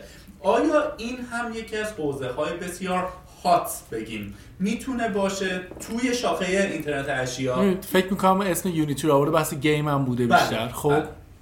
من بگم. اتفاقا چند روز پیش بود توی یه همایشی بودیم. بچه ها راجبه از بنیاد ملی بازی رنینی اومده بودن گفتن که سال گذشته 156 میلیون دلار ایران فروش گیم داشته. 156 میلیون دلار. و می‌گفت صنعت بسیار بزرگی اینطوری که هند درآمد game ش از سال گذشته از درآمد نفتی ایران بیشتر بوده. خب؟ خیلی حرفه. پس اگر میگیم پوکیمون گو ارزش افزوده است اگر کسی می‌خواد بره سمت برنامه‌نویسی game این رو بدونه که خیلی اتفاقات در game قرار بیفته. حتی این رو هم حالا یه چیز جالب شد بگم که ما هم قرار یه دونه game درست بکنیم به زودی. بله. ما هم می‌دونیم که آقا این آینده داره. م- خب حالا میایم میگیم که آقا این موازنه قدرت تو سیلیکون ولی داره اتفاق میافته. یعنی شرکت های آمریکایی با هم دیگه دارن دعوا می‌کنن مم. آمازون میگه من این کار رو می‌خوام بکنم نمی‌دونم آمازون میگه سرویس های نمی‌دونم. cloud ش رو میده مایکروسافت میاد Azure میده Azure رو میده به قول شما گوگل هم برای خودش داستان خودش رو داره میشه گفت که آینده بیشتر متمایل به سمت کدوم یکی این شرکت هاست یا نه ممکنه نه cloud اصلا. اصلا اینجوری نیستش که بگیم یه چیزی صرف به اون سمت بره. خب چون اینا در نهایت یه جوری من نمی‌تونم بگم یه دونشون برتر از اون یکی. اینا هر سه تاشون دارن کار می‌کنن. مثل اینکه بگیم مثلا آقا MySQL هستش SQL هم هستش حالا Oracle هم هستش اینا کدومشون برترن؟ هر سه تاشون خب دارن یه کار می‌کنن. یه حق انتخاب به نظر من که رو کدومشون برید. یکی هستش اصلا میگه من از مایکروسافت خوشم نمیاد. کلا base ش مثلا مایکروسافتی بوده. پیرو بحث قبلی که داشتیم ما وقتی استارتاپ می‌زنیم در واقع یک کاستومر سگمنت باید برای خودمون در نظر بگیریم. مشتریان هدف ما کیا هستن؟ خب الان میام در واقع ما خیلی از این گجت ها رو تو ایران نداریم. یا اگر هم داشته باشیم برای قشر سوپر مرفه جامعه هست که می‌تونه 10 میلیون هزینه بکنه 5 میلیون هزینه بکنه. ببوشه به دستش. خب من می‌خوام استارتاپی تو حوزه آیوتی بذارم بزنم در صورتی این که تا ده سال آینده ممکنه در واقع سطح درآمدی جامعه یا تو سبد هزینه هامون نگنجه که ما در واقع بیایم از این محصول استارتاپ من استفاده کنیم. این رو چی من یه چیز بگم خب شما دارید یه چیزی رو میگی که 10 میلیون قیمت داشته باشه. من دارم آیوتی میگم که با سر هزار تومن بتونی درستش بکنی. می‌تونی مثال بزنی مثال دارم می‌زنم. شما الان ببینید ما خانه های هوشمند داریم بله. که قبلا مثلا می اومدن با چه می‌دونم با یه میکروکنترلری چیزی می نوشتن الان با یه برد رزبری پای خب که 70 هزار تومنه 100 هزار تومنه میای تهیه می‌کنی پروگرامش رو می‌نویسی چیپستش خب، درست 160 می‌کنی. ها؟ 70 تومن نیست. حالا مثال دارم میگم بردهای مختلفی داره خب آره. بستگی چیزهای مختلفی که داره. 160 هزار تومن. اصلا بگو یه میلیون تومن. ولی کلا اون می‌تونه یه فرآیندی برای من انجام بده بازخوری داشته باشه که هیچ وقت نمی‌تونم مثلا حتما گجت هوشمند. چون اون یه فرآیند اون اصلا یه تکنولوژی خاصی داره که من شاید اصلا نتونم بیام سخت افزارش رو درست بکنم. وقتی نمی‌تونم سخت افزار درست بکنم می‌تونم از یه سخت افزار آماده که برای یه کاری درست شده استفاده بکنم. به خاطر همین انقدر میگم رزبیان یا مثلا چه می‌دونم البته ما بنانا پای هم من دیدم جدیدن حالا چیزای دیگه مختلف شما و فکر کنم این رسپبری پای هم در واقع او اسش رزبیانه. رزبیانه که دبیانی هستش که برای رزبیان نمیشه. آره. که در واقع باز هم اه، میگیم لینوکس همه جا. آره رزبیانه. سیستم عامل رزبیان برگرفتی از دبیان هستش. بله. خب محمد عزیز صحبت در واقع سوالاتی که داشتیم تموم شد. خب و یه رکوردی هم باز جز پادکست های بالای در واقع سه ساعتمون قاعدتا این باید بشه. در کل می‌خوام یه جنبندی بکنی. اه، چیزی اگه از قلم انداختیم در واقع بهش اشاره بکنیم. چون اینجور که تو داری میگی احتمالا شاید تا چند سال دیگه هیچ دوباره مصاحبه چیزی نباشه. من می‌خوام اگر یک آدمی به این مصاحبه تقریبا طولانی ما گوش کرد آخرش یه بشکن بزنه یه اتفاقی براش افتاده باشه. حالا من که بیشتر در واقع مصاحبه کننده بودم صحبت ارزشمند شما در واقع باید منجر. بشکنه بشه. چیزی که می‌تونه در واقع فصل الخطاب بشه و تموم بکنه صحبتات رو برامون بگو. من یه جمله دارم که این جمله خیلی تو زندگیم تاثیر گذاشته.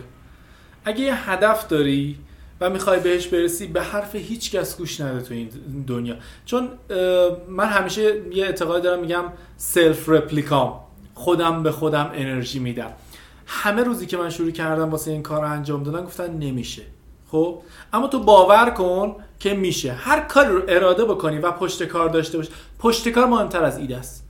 پشت کار خیلی مهمتر از ایده است که سخت ترین قسمت شد. هر کاری رو پشت کار داشته باشی موفق میشی. 100 درصد. خواهش می‌کنم ازت بکنم که انشاءالله در آینده باز هم ما توفیق داشته باشیم از تجربیاتتون استفاده بکنیم. دوستیمون دوچندان بشه و بتونیم در واقع کاربرانمون رو مستفیض بکنیم از تجربیاتی که شما در حوزه هم آکادمیک و هم تجاری داشتید شما لطف دارید. فقط من یه نکته رو بگم. بچه ها میگن من شاید این پیش بیاد براشون مغرورم. من اتفاقا آدم اصلا مغروری نیستم. من فقط سفت و سختم تو کار. خب؟ یعنی برخلاف تصوری که تو سایت می‌بینید بسیار آدم شوخ طبیعی هستم. تو کارم بسیار جدی هستم. یعنی شاید تصورش انقدر دو تا شخصیت متفاوت هستش. من بزرگ شده خانواده هستم که همشون توی در واقع رشته ورزشی کشتی بودم خودم هم کشتیگیر بودم. ما یه مرا معرفتی داریم همیشه کشتیگیرا که مثلا میاد توی باشگاه پوریای ولی و آقا تختی و اینا. اون تو ذهن من از بچگی بوده. یعنی با همون نم. اگر می‌خوای توی کاری موفق باشی مخصوصا تو حوزه و با کاربرات صادق باش. وقتی صادق باشی دیگران هم بهت اعتماد می‌کنن. صد درصد. همینطوره. من به شخصه در واقع کلی انرژی مثبت از شما گرفتم. گاهن وسط برخی از پاسکست ها خوابم می‌گیره. ولی الان تنها عاملی که باعث میشه در واقع صحبت همون جمع کنیم سرمایه اینجاست. ببینید دیگه ببینید سرمایه نداریم. می‌تونستیم در واقع بیشتر ادامه بدیم. خب دست درد نکنه. انشاءالله که در واقع هفته خوبی رو آغاز بکنی و همیشه موفق باشید ممنون. رو خبراش رو بشنوید خیلی ممنون. لطف کردید. از همینجا هم خدافزی می‌کنیم با تمام کاربرای وبسایت سوکان آکادمی و آیتی پرو. بله خداحافظ. خداحافظ.